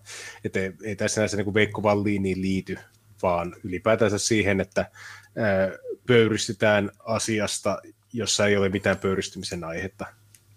Meillä oli Oulussa näitä, mutta koska mä en ole persu, niin media ei koe tärkeäksi tehdä mitään juttuja ne olisi voinut tehdä joka kokouksesta niin. jonkun jutun, että Junes Lokka sanoi näin, Junes Lokka kiisti otetaan, mutta ei niin, otetaan illan viimeinen juttu. Öö, mä, mä tuossa vähän aikaa sitä etin, koska mä huomasin, että ei ollut ihan oikea. Öö, te olette varmaan ehkä käynyt sitä lähetyksiä läpi, mutta tämä ruotsalainen Einar on varmaan tuttu case. Joo. PT Media on kirjoittanut sitä todella laadukkaasti. Oletteko te lukenut sitä Yle juttua, missä on Paleface haastattelussa? Öm, ei, mutta, mutta mä oon verrannut Einaria Palefaceen. Okei. Okay. Kun, kun, no, ota, ota, ota, oliko se perjantaina, niin kun Einar ammuttiin torstaina, niin mä sanoin, että no niin, tämä on vähän sama kuin uh, Milan Jaff ampuisi Palefacein. Hui. Mitä sitten? Hmm. Mutta en mä tiedä, okei, niin mikä se juttu, onko sulla linkkiä siihen? Joo, mä laitoin. Ja tässä siis on kaksi suomiräpin jotain vanhaa valkoista pierua, jotka kertoo, että joo, että miten tämä, tämä, tämä gangsta-homma, niin tämä on, tämä on kyllä mennyt tosi hurjaksi. niin, ja niin edelleen. Niillä on tosi, tosi kuumia otteita, miten tämä jengiväkivalta saadaan no. tuota, loppumaan. Ja ihmisille semmoinen taustatieto kuulijoille, että tämä Einar, niin tämä ei ole ihan hirveän onnekas poika muutenkaan, että tämä on niin kuin, hyvin menestynyt taloudellisesti musiikkinsa osalta, mutta tämä on aiemmin kidnappattu, tämä on raiskattu, tämä on ryöstetty ja nyt se ammuttiin. ja tuota, siinä mahtuu paljon kolmeen vuoteen se ammuttiin elämässä. kaksi päivää ennen hovioikeuskäsittelyä. Mm. Ja tosiaan mä suosittelen kaikille, että ettikää PT-mediasta ne jutut, joissa Tajukangas on sel, niin kuin, tehnyt tutkivaa journalismia tästä äh, räppäristä. Hän on saanut tuomioita rattijuopumuksesta tai kokainin käytöstä tai tämmöisistä pikkujutuista. Äh, mutta hän puhui gangsterräpistä sillä ulkopuolisena. Eli se tavallaan oli gangsterrap-kriitikko ehkä sillä jollain tasolla. Mä en, mä en ole koskaan kuunnellut tätä tyyppiä, mutta, ja mä en osaa pakkoruotsia. Mutta lukekaa ne PT-median jutut, mutta tsekataan, tai ensimmäinen kerta, kun mä luen mitä Yle tai tämmöiset äh, vammaiset retardit kertoo tästä keissistä, niin tämä herättää kysymyksiä jengiväkivaltaista. No hei, Yle, te hehkutitte, te ylistitte tätä, te sanoitte, että joo, tuo on vitun siisti. Miltä nyt, mi, nyt kun ne teidän lemmikit meni vähän liian pitkälle, niin miten nyt? Palefacein ja Töölön ketteräyhtyeen Matti Kasi mukaan on olemassa riski, että vastaavaa tapahtuu myös Suomessa, jos eriarvoistumista ei pysäytetä. Okay, eriarvoistuminen, okay. Niin, eli se, maahanmuutto. Se, se sen ampui. Niin. se se Einari ampui. Ruotsalaisen 19-vuotiaan Einarin, eli Nils Kurt Einar Erik Grönbergin kuolema torstaina ampumisen uhrina herättää ajatuksia myös suomalaisissa räppäreissä. Ihan hirveää, sanoo Paleface, eli Karri. Miettinen on pitkällinen räppäri. Surullinen, Surullinen case. Miettinen on pitkällinen räppäri, kirjoittanut useita tietokirjoja räpistä ja sen historiasta. Seurannut Ruotsin tilannetta 90- ja 90-luvun ja 2000-luvun taitteesta asti. Poliisi on aloittanut Einarin kuolemaan liittyvät tutkimukset, mutta tekijöitä ei tiedetä eikä ketä ole vielä pidätetty. Myöskään motiiveista ei ole varmaa tietoa. Nyt tapahtunut ampuminen liittyy Miettisen mukaan todennäköisesti paitsi surmatun omaan menneisyyteen, myös pitkään jatkuneeseen lähiöiden eriytymiskehitykseen, yhteiskunnan eriarvoistumisiin ja katujengeihin, joissa kilpaillaan siitä, kuka hallitsee huumekauppaa. Miettinen, sä oot väärässä. Tämä, ensinnäkin se syyllinen on Jasin Byyn, Rinkebyyn, se sompu räppäri. Ja tässä ei ole mistään tämmöisestä kysymys, vaan siitä, että teidän juutalaiset äh, levyyhtiöt yllyttää tämmöiseen gangsterrappiin, mm. jossa niin kuin, on mukamassa jotain kilpailua. Että tämä räppäri, vähän niin kuin, mikä, mikä se oli, ähm, äh, Biggie Smalls ja sitten Tupac Shakur, niin länsi ja vä- itärannikko ja ne sitten, ja sitten sitä mustia, niin ampuu toisiaan, vaikka ne ei ole räppäreitä. Niin tästä on kysymys. Ja te toitte se Ruotsi ja Suomeen ja joka paikkaan. Niin se on siitä. Ei, se, ei mitään eriytymistä. Jasin Byyn saa varmaan Spotifylta miljoonia. Ei sillä ole mitään eriarvoistumista. Tuo Einar, niin silläkin on miljoonia. Niin se on vaan sitä, että tämä on tämmöinen kulttuuri, jota te ylistätte ja teidän mielestä tosi, te romantisoitte sitä. Suvakin aina sanoo, että äärioikeisto romantisoi jotain, jotain mistä ei saa, mitä ei saa romantisoida. Se romantisoiminen on niiden joku avainsana. Että, mutta ne, romanti, ne, ne on niitä oikeita romantisoijia ja ne romantisoi just tämmöistä paskakulttuuria, jossa tyypit on, joo, Joo, mun Bemari on parempi kuin sun Mersu. Okei, vitun siisti, mutta me ei haluta nähdä tätä paskaa, mm. tätä vammaisia, tätä retardeja. Menkää, menkää Somalia ammuskele toisiaan. Jep. Aihe on vaikea, sillä tarvittaisiin parempia tietoja siitä, mitä oikeasti on tapahtunut. Lue PT-mediasta, Eina... on kaikki tietoja. Joo, rauhoitu. Einarin kuolemaa tutkitaan murhana. Kuolleen räppärin arvellaan olleen viime vuoden huhtikuussa tapahtuneen sieppauksen ja pahoinpitelyn uhri, vaikka hänen nimeää ei ole virallisesti liitetty tapahtuneeseen. No oli se nimi niissä oikeuden pöytäkirjoissa, mm. jotka on pt Rikosvyhdistä tuomittiin vankeuteen muiden muun muassa toinen gangster rap-artisti Jasin. Sekä Einar että Jasin kuuluvat Ruotsin eturiviräppäreihin. Ruotsin televisio SVT mukaan Einar oli määrätty todistamaan niin sanottua Vorby-rikollisverkostoa vastaan. Verkoston johtaja ja jäseniä tuomittiin hänen sieppauksestaan heinäkuussa. Ja tämä oli, sieppaus oli vissiin se, milloin sai vähän myös Penoriin tavaraa. Joo, Joo, joo sitä se se, se. pa- pakotettiin. äh, Mutta PT Mediassa on miljoona, onko tämä tässä tämä juttu? Lue lisää. Ei ole. Ei ole. PT Mediassa on jatkuu. miljoona enemmän äh, niin kuin detaljeja tästä. Jengiväkivallan ja gangsterapin yhteydet ovat puhututtaneet myös Suomessa. Esimerkiksi hiljattain Helsingin kaivohuoneella peruttiin rap-keikka, joka yhteydessä epäiltiin valmistelevan joukkotappelua. Valmisteltavan joukkotappelua. Poliisi kertoi ottaneensa kymmenen ihmistä kiinni vakavan väkivallanteon estämiseksi. Kaksi ihmistä vangittiin. Tuleeko tästä uusi kieltoilmaisu, että on, on läpsyjä, ö, kultamuna, niin onko räppäri nyt uusi, että okei, no ne räppärit, jotka taas Kaksi ihmistä taas. Milan Jaf ja Mohamed, joku, mulla on ne nimet, jos se oli 14, kaksi viikkoa sitten. Mulla on ne nimet. Töölön ketteräyhtiössä tunnettu räppäri Matti Kasi eli Tuisku Hakoniemi on sitä mieltä, että on vain ajan kysymys, koska Einarin surmakaltaisia tapahtumia nähdään Suomessa. Toivon tietysti, ettei koskaan. Tiettyjen artistien keikalla on nyt jo myllyjä, mutta toistaiseksi ne ovat pysyneet nyrkkitappeluissa. Matti Kasin mukaan ilmiön taustalla on se, miten isosti gangsta-estetiikka on viime vuosina lyönyt räpissä läpi. Drillin kautta ilmiö on eurooppalaistunut. Mukana on myös ihmisiä, joilla ei oikeasti ole taloudellisia tarpeita olla mukana rikollisuudessa, mutta jotka haluavat näyttää, että tietäisivät jotain. Osittain se on sellaista larppaamista. Eli suomeksi, jos miettii, että miksi tuommoista gangsta-hommaa ei ole ollut aiemmin, niin miettii vaikka jotain suomi-räppiä silloin, kun tyyliin Pelfessi on siihen tullut, niin mitä siellä on ollut? Seremonia, mestareita, edu, kehäkettusia, että se on se Raptoria vähän Raptor. Mä, aiemmin. mä olin sanomassa Raptori. Niin. Mä- niin eihän se ollut kuin semmoisten tuota, niin, pari kolmekymppisten äijien, vähän semmoinen juodaan kaljaa, vähän semmoista uuden ajan Irvin Goodmania, johon ollaan otettu vähän niin kuin amerikkalaisia vaikutteita. Mm. Ei siinä ollut mitään tuommoista mustien jengien motofokoa vetää hirskaa mutta toisia. Ei se mennyt niin vakavaksi.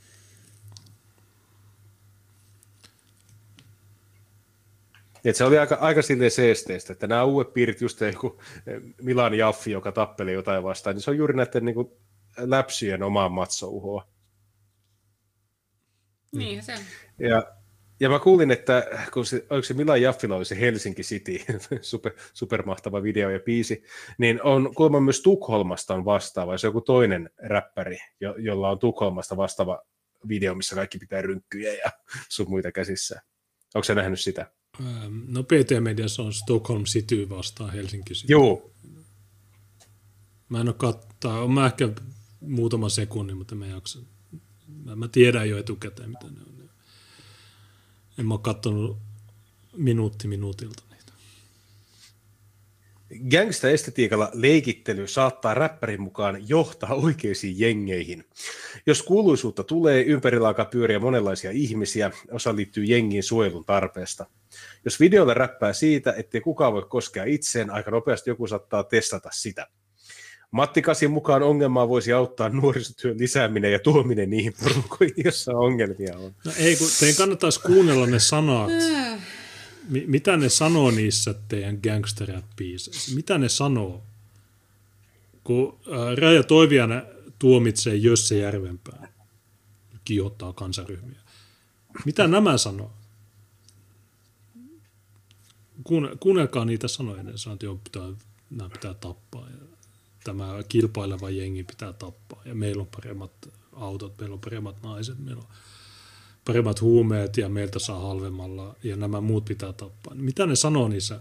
Raja Toiviaisen mielestä niin se on ihan ok. Totta kai kun sen guru on Nelson Mandela, jo, hän, äh, hänen necklacing on, tykkää necklacingista, mutta siitä syystä hän tykkää tästä, mutta jos ne kuuntelis näitä sanoja, ja jos meidän lakijärjestelmä, meidän oikeusjärjestelmä olisi looginen, niin totta kai nämä olisi kaikki kiihottamista. Mutta kuten me ollaan nähty Ranskasta, jossa on räppäreitä, mustia räppäreitä, jotka sanoo, että meidän pitää hirttää kaikki valkoiset vauvat. vauvat.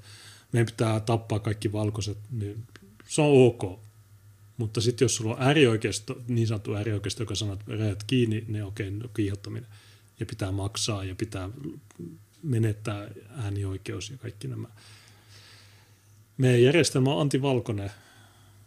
Johtuuko se juutalaisista vai näistä vitun rajatoiviaisista, joten äh, gurut on Nelson Mandela. Mulle ihan samaa, kumpi se on loppujen lopuksi. Onko se juutalaiset vai nämä soijaa valkoiset, niin se on ihan sama. Pointti on se, että meidän pitää saada se we got to take the power back, niin kuin yhdessä räppipiisissä sanotaan.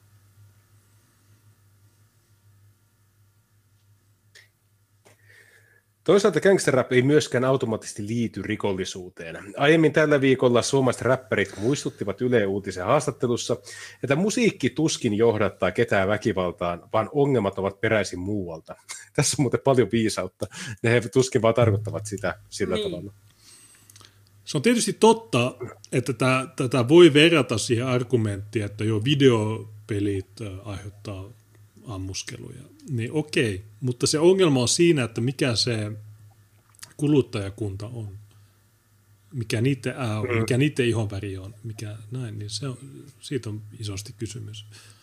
Ja kyllä se johdattaa tietysti väkivaltaan, koska jos siinä, varsinkin niissä videoissa näytetään bemareita ja kalliita autoja ja äh, hyvännäköisiä naisia, niin totta kai ne AO60-tyypit, niin ne on mahdollisuus. Ja sitten se luo sen. Niin. niin.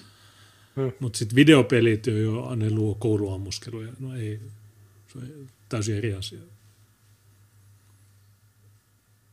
Gangsterrap ei ole myöskään ainoa genre, jossa hyödynnetään väkivaltaisia teemoja rajoa kuvastoa nähdään myös kauhuelokuvissa ja mm. murhadekkareissa. Mm. Okei, sä, sä, sä, sä, luet jotain thrilleriä ja sit sä niinku perustat jengin ja mm. somalijengin ja hyökkät mm. joku kimppu. No, te haluatte kieltää gangsterrapin, okei, no me pitää kieltää myös kauhuelokuvat ja myös mm. murhadekkarit ja me pitää kieltää kaikki. No okei, no kielletään kaikki mun puolesta ihan samaa, kunhan tää paska loppuu. Kielletään kaikki. Tai mieluummin Va- niin. he, heivataan nuo vitu apinat vittuun, niin me voidaan sitten tehdä kauhuelokuvia ja gangsteria. Laajemmassa kuvassa jengeissä on Kari Miettisen mukaan kyse yhteiskunnan epäonnistumisesta. Lähiöt ovat eriytyneet 70-luvulta lähtien.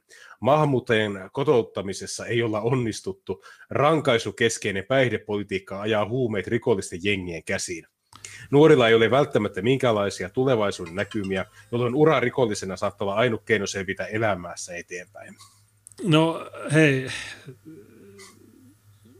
nämä sun nuoret, äh, ne, ne saa sossustaa sen viisi hunttia, niin ne, ne selviää ilman sitä huumebisnestä.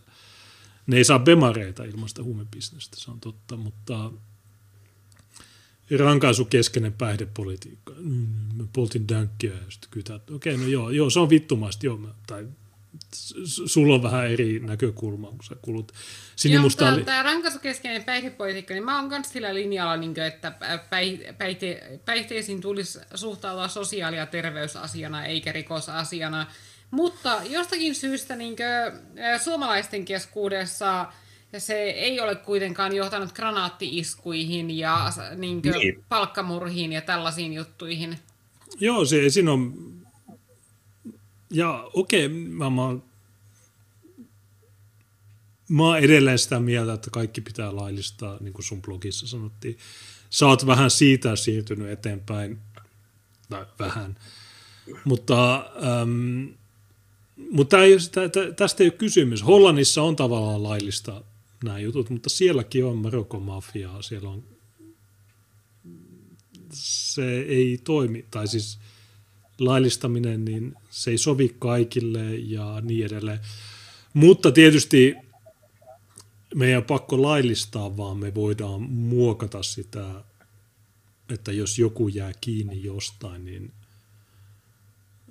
sitä asiaa ei tarvitse peitellä tai sitä ei tarvitse pitää tabuna tai niin edelleen, mutta mutta joo, mulla on paremmat ratkaisut kuin Palefaceilla. Mm. Paleface on naamaa. räpissä puhutaan, räpissä puhutaan huumeista ja väkivallasta, koska yhteiskunnassa on huumeita ja väkivaltaa. Siinä kuvataan sellaisia asioita, jotka ovat jo olemassa. Räppi pitäisi nähdä väylänä saada sensuroimatonta tietoa yhteiskunnan epäkohdista. Ei kun se on vihapuhetta, me ei voida hyväksyä. Niin, mutta kun sehän on sensuroima, sen, sensuroimatonta tietoa yhteiskunnan epäkohdista. Ne nekerit sanoo ihan suoraan siinä, mitä kaikkia rikoksia ne tekee ja mitä ne aikoo Jep. tehdä, niin Näetkö se muuten Who I Kyllä Smoke? sekin, se on sensuroimatonta tietoa, mutta nämä vaan ei tulkitse sitä niin kuin oikein. Että sen sijaan, että nämä katsoo sitä, okei, Negeri kertoo, että se tykkää ryöstää, se tykkää myydä huumeita, se haluaa ampua ihmisiä. Okei, eli että me ei varmaan pitäisi tehdä jotakin tälle asialle, että tämä Negeri tykkää tehdä tällaisia juttuja. Eh, vaan ne katsoo sitä sillä, että aijaa, Negeri tykkää ampua ihmisiä, se tykkää mm-hmm. myydä huumeita ja sellaista. Mi- Mitäköhän tässä nyt on valkoiset tehneet väärin, että Negeri haluaa tällaisia asioita? Että se niiden tulkinta vaan on väärä siitä, Näetkö tiedosta. näetkö sen biisin Who I Smoke? Tuu. En ole nähnyt. Okei, niin Who I Smoke, niin se biisi, se video alkaa sillä, että ne N-sanat, niin ne, ne pelaa golfia. Ja sitten alkaa luettelee, ne polttaa sikareita, ne luettelee ihmisiä, joita ne on tappanut. Ja siitä on tietysti TDS ja Strike Mike, äh, ne on kommentoinut niitä, mutta myös äh, YouTubessa on semmoinen lakimies, joka kommentoi, mikä on äh, niin self-incriminating juttu. Mm. Että, että, ja se lakimieskin sanoi, että okei, tuossa ne, ne vasikoi itsensä. Who I Smoke. Ja sitten oli toinen video, räppivideo, jossa se tyyppi näytti jotain Fox-kanavan kuolleita N-sanoja.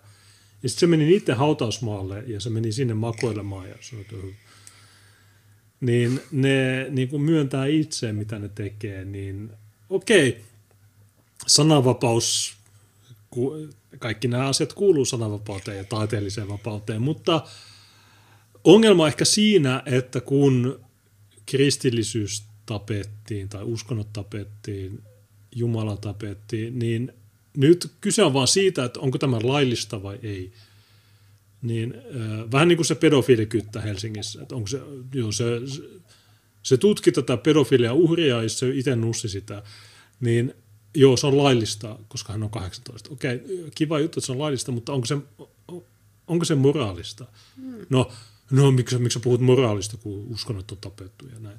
Niin ehkä tämä on itsekin anarkistina tai kansallisanarkistina tai libertaarina, niin ehkä muista, että tämä on väärä kysymys, että tai sitten se ää, pyörälukko ja kaikki nämä, jotka hyökkäs Soldiersa Fodinien kimppuun, niin hovioikeus vapautti nyt sen Teemu Kukaankin, ää, niin okei, se voi olla laillista jonkun mielestä, mutta onko se oikein? Onko se oikein mennä heittää kananmunia, kiuaskiviä, tölkkejä Soldiersa Fodinien päälle, koska se tykkää niistä? Mun mielestä ei, se voi olla laillista, mutta mun mielestä se ei edes ole laillista, mutta onko se oikein? Niin koska meiltä on poistettu tämä äm, moraalikäsitys, niin et sä voi vedota siihen, koska jos sä, sano, jos sä vetoat siihen, niin sit sun vaikka sanoo, että ahaa, ahaa, sä oot boomeri ja jotain, niin tämä on, vähän, tää, tää, tää on rasittavaa tämä julkinen keskustelu tästä aiheesta, mutta mä en välitä siitä, mä silti aina sanon nämä asiat. Mun mielestä joo, voi olla laillista, mutta ei se ole. Silloin kun, silloin kun Antifa tuli, tai ne, että ei rauhaa fasisteille, ne tuli huutaa sinne nouse Suomi-tapahtumaan. Niin joo, se on varmasti laillista, mutta onko se oikein? Ei. Ei mekään mennä niiden, ei me tiedä, mitä tapahtuu. Ei kukaan, ei kukaan mukaan tiedä niistä, niin ei kukaan me huutele niille. Ja jos me mentäisiin huutele, niin sit se, se olisi laitonta. Niin, mut, jos tilanne olisi toisinpäin. Mutta joo, jatka vaan. Miettinen huomauttaa, että räppäreillä on moraalinen vastuu siitä, miten he asioista räppäävät. Räpin vastuu. Mä, ja mä, en, oh, sorry, mä en edes nähnyt tätä moraalinen. pidin tämän räntin ennen kuin näin tämän, mutta miettinen, niin äh, sä oot boomeri, me pois. Myös Miettisen mielestä on mahdollista, että Suomessa tapahtuu jotain vastaavaa kuin Ruotsissa. Eriarvoistumiskehitys on nähtävissä, tutkijat ovat sen todenneet. Se pitäisi pystyä pysäyttämään. Okei, tämä oli tosi hieno teike, mä tykkäsin tästä. Joo, me, me, me, mehän esitettiin se yksi klippi Steppasin partyyn. Joo, kyllä. Niin minä, Steppasin party-tyypit, niin jos Miettinen huomauttaa niille, niin luuleeko että ne kuuntelee Miettistä vai sanooko ne sillä, että ei boomer, bu, bu, boomer, uh, ku, ku, kumer, uh, ota kuulimin vai kuunteleeko ne, mä en usko, että ne kuuntelee sitä. Juu. Mutta mut, mut semmoinen, tuota, olisiko se siinä? Onko vielä viestejä tullut meille, mitä me voitaisiin lukea, koska mä joudun vähän sille varautumaan yöpuulle menemiseen, koska ää, mä joudun huomenna aamusta hoitamaan vähän juoksevia asioita. Hmm. Aha, eli, eli sä oot, sä oot oikein, siis, siis, oikeita ei, mä, mä, mä, oon niin boomer, että mä en, tai olen saavuttanut sen elintason, että mä en enää vaihda itse talvirenkaita olen niin monta vuotta tehnyt sen, että nyt olen ajatellut, että mä oon kasvanut aikuiseksi, että nyt mä käyn itse autokorjaamolla vaihdattamassa ne renkaat ja maksan siitä sen tota, pari, pari kolmekymppiä, mitä se maksaa, niin sain huomisaamulle ajan, niin ajattelin käyttää sen hyväksi. No okei, okay, no mä vaihdoin renkaat jo, kun sä oot niitä etelän miehiä. Mä vaihdoin ne niin. kaksi viikkoa sitten, ja mä vaihdoin ne itse. Mutta äh, superchatteja, no jos teillä on superchatteja, niin laittakaa ne nyt äh, tänne. Tässä ei nyt just näytä siltä, että olisi mitään. Mutta mi, mitä mun piti katsoa tässä? Katoiko niin, se entropy? Entropy, mutta mut jo tosiaan ennen lähetystä tai perjantaina Kiva Puhe jälkeen niin tuli oliko se nimimerkki Puliukko, niin se oli laittanut tämän Annikaa joku evakkolaulu, niin se meidän on pakko soittaa. Okei, okay. ja kiitoksia ja, vaan sinne. Ähm, miten mä löydän sen. Mutta joo, äh, pidetään ihan viisi minsaa vielä tässä. Että, tämä oli jakso 300. Niin, Kyllä. Anneli Saaristo, Evakon laulu. Tuossa Juha R. on tykitellyt nyt koko lähetyksen ajan, että Tuukka lupasi vieraan lähetykseen, mutta ei tule vierasta. Mä en tiedä, mihin lupaukseen nyt viitataan, mutta meillä on tulossa siis hyvä vieras, mutta hän ei tule tähän jaksoon, vaan hän tulee todennäköisesti seuraavaan. Hän siis vastasi vaan sähköpostiin, että hän on käytettävissä. Okei, okay, niin mä taidan tietää, että, tai se on varmaan se, josta sä oot puhunut. Su- Telegramissa. Mutta hei, Juha Ere, sulle Telegrammi, jos olisi Telegramissa. niin, mm. mutta, oli tämä, mutta niin, niin yksi superchatti oli tämä Static X Team Hate. Okei, okay. niin, laitetaan se Static X Team Hate. Niin. Laitetaan ensin se Anneli äh, Saarikko, Evakon laulu. Mm-hmm. Laitetaan vaikka, no okei, no se on puoli yksitoista, niin, Joo. niin tässä on tullut ihan riittävästi, mutta te voitte laittaa nyt lisää. Ja, ja tosiaan, jos lähetysten välissä tulee, niin ne luetaan sitten seuraavassa lähetyksessä. Niin. niin tämä Anneli Saarikko oli ihan hyvä. Mä kuuntelin sen eilen tai tänään ja se oli hyvä. Niin äh, laitanko mä tämän nyt tämän soimaan? Joo, no sanoppa kai tuo on, no, ootpas mä täältä kurkkaa ihan nopeasti viedä tämän TLV-puolen. Ää, joo, siellä esimerkiksi Ilmari ja Juuri laittoi jätskeä ja kiitoksia heille kanssa. Vaitoulu on D-Liven puolella päivän lahjoituskuningas, kakkosena Slak ja kolmosena Telakeiju, niin kiitoksia kans tuolla D-Liven puolella tuota, Kiitos, kiitos. ää, jätkeä ja timantteja ja muuta laittaneille. Okei, no tää oli jakso 300. Tää oli ihan hyvä. Käytiin läpi vanhoja äh, laadukkaita postauksia ja kaikkea muutakin toisesta oli ihmisten mieleen ja näin. Niin me laitetaan biisin soimaan, niin äh, lähdetään pois. Yes. Ei muuta. Kiitos kuulijoille, kiitos teille ensi viikon lauasta. Kyllä. Moi. Moi! Adieu.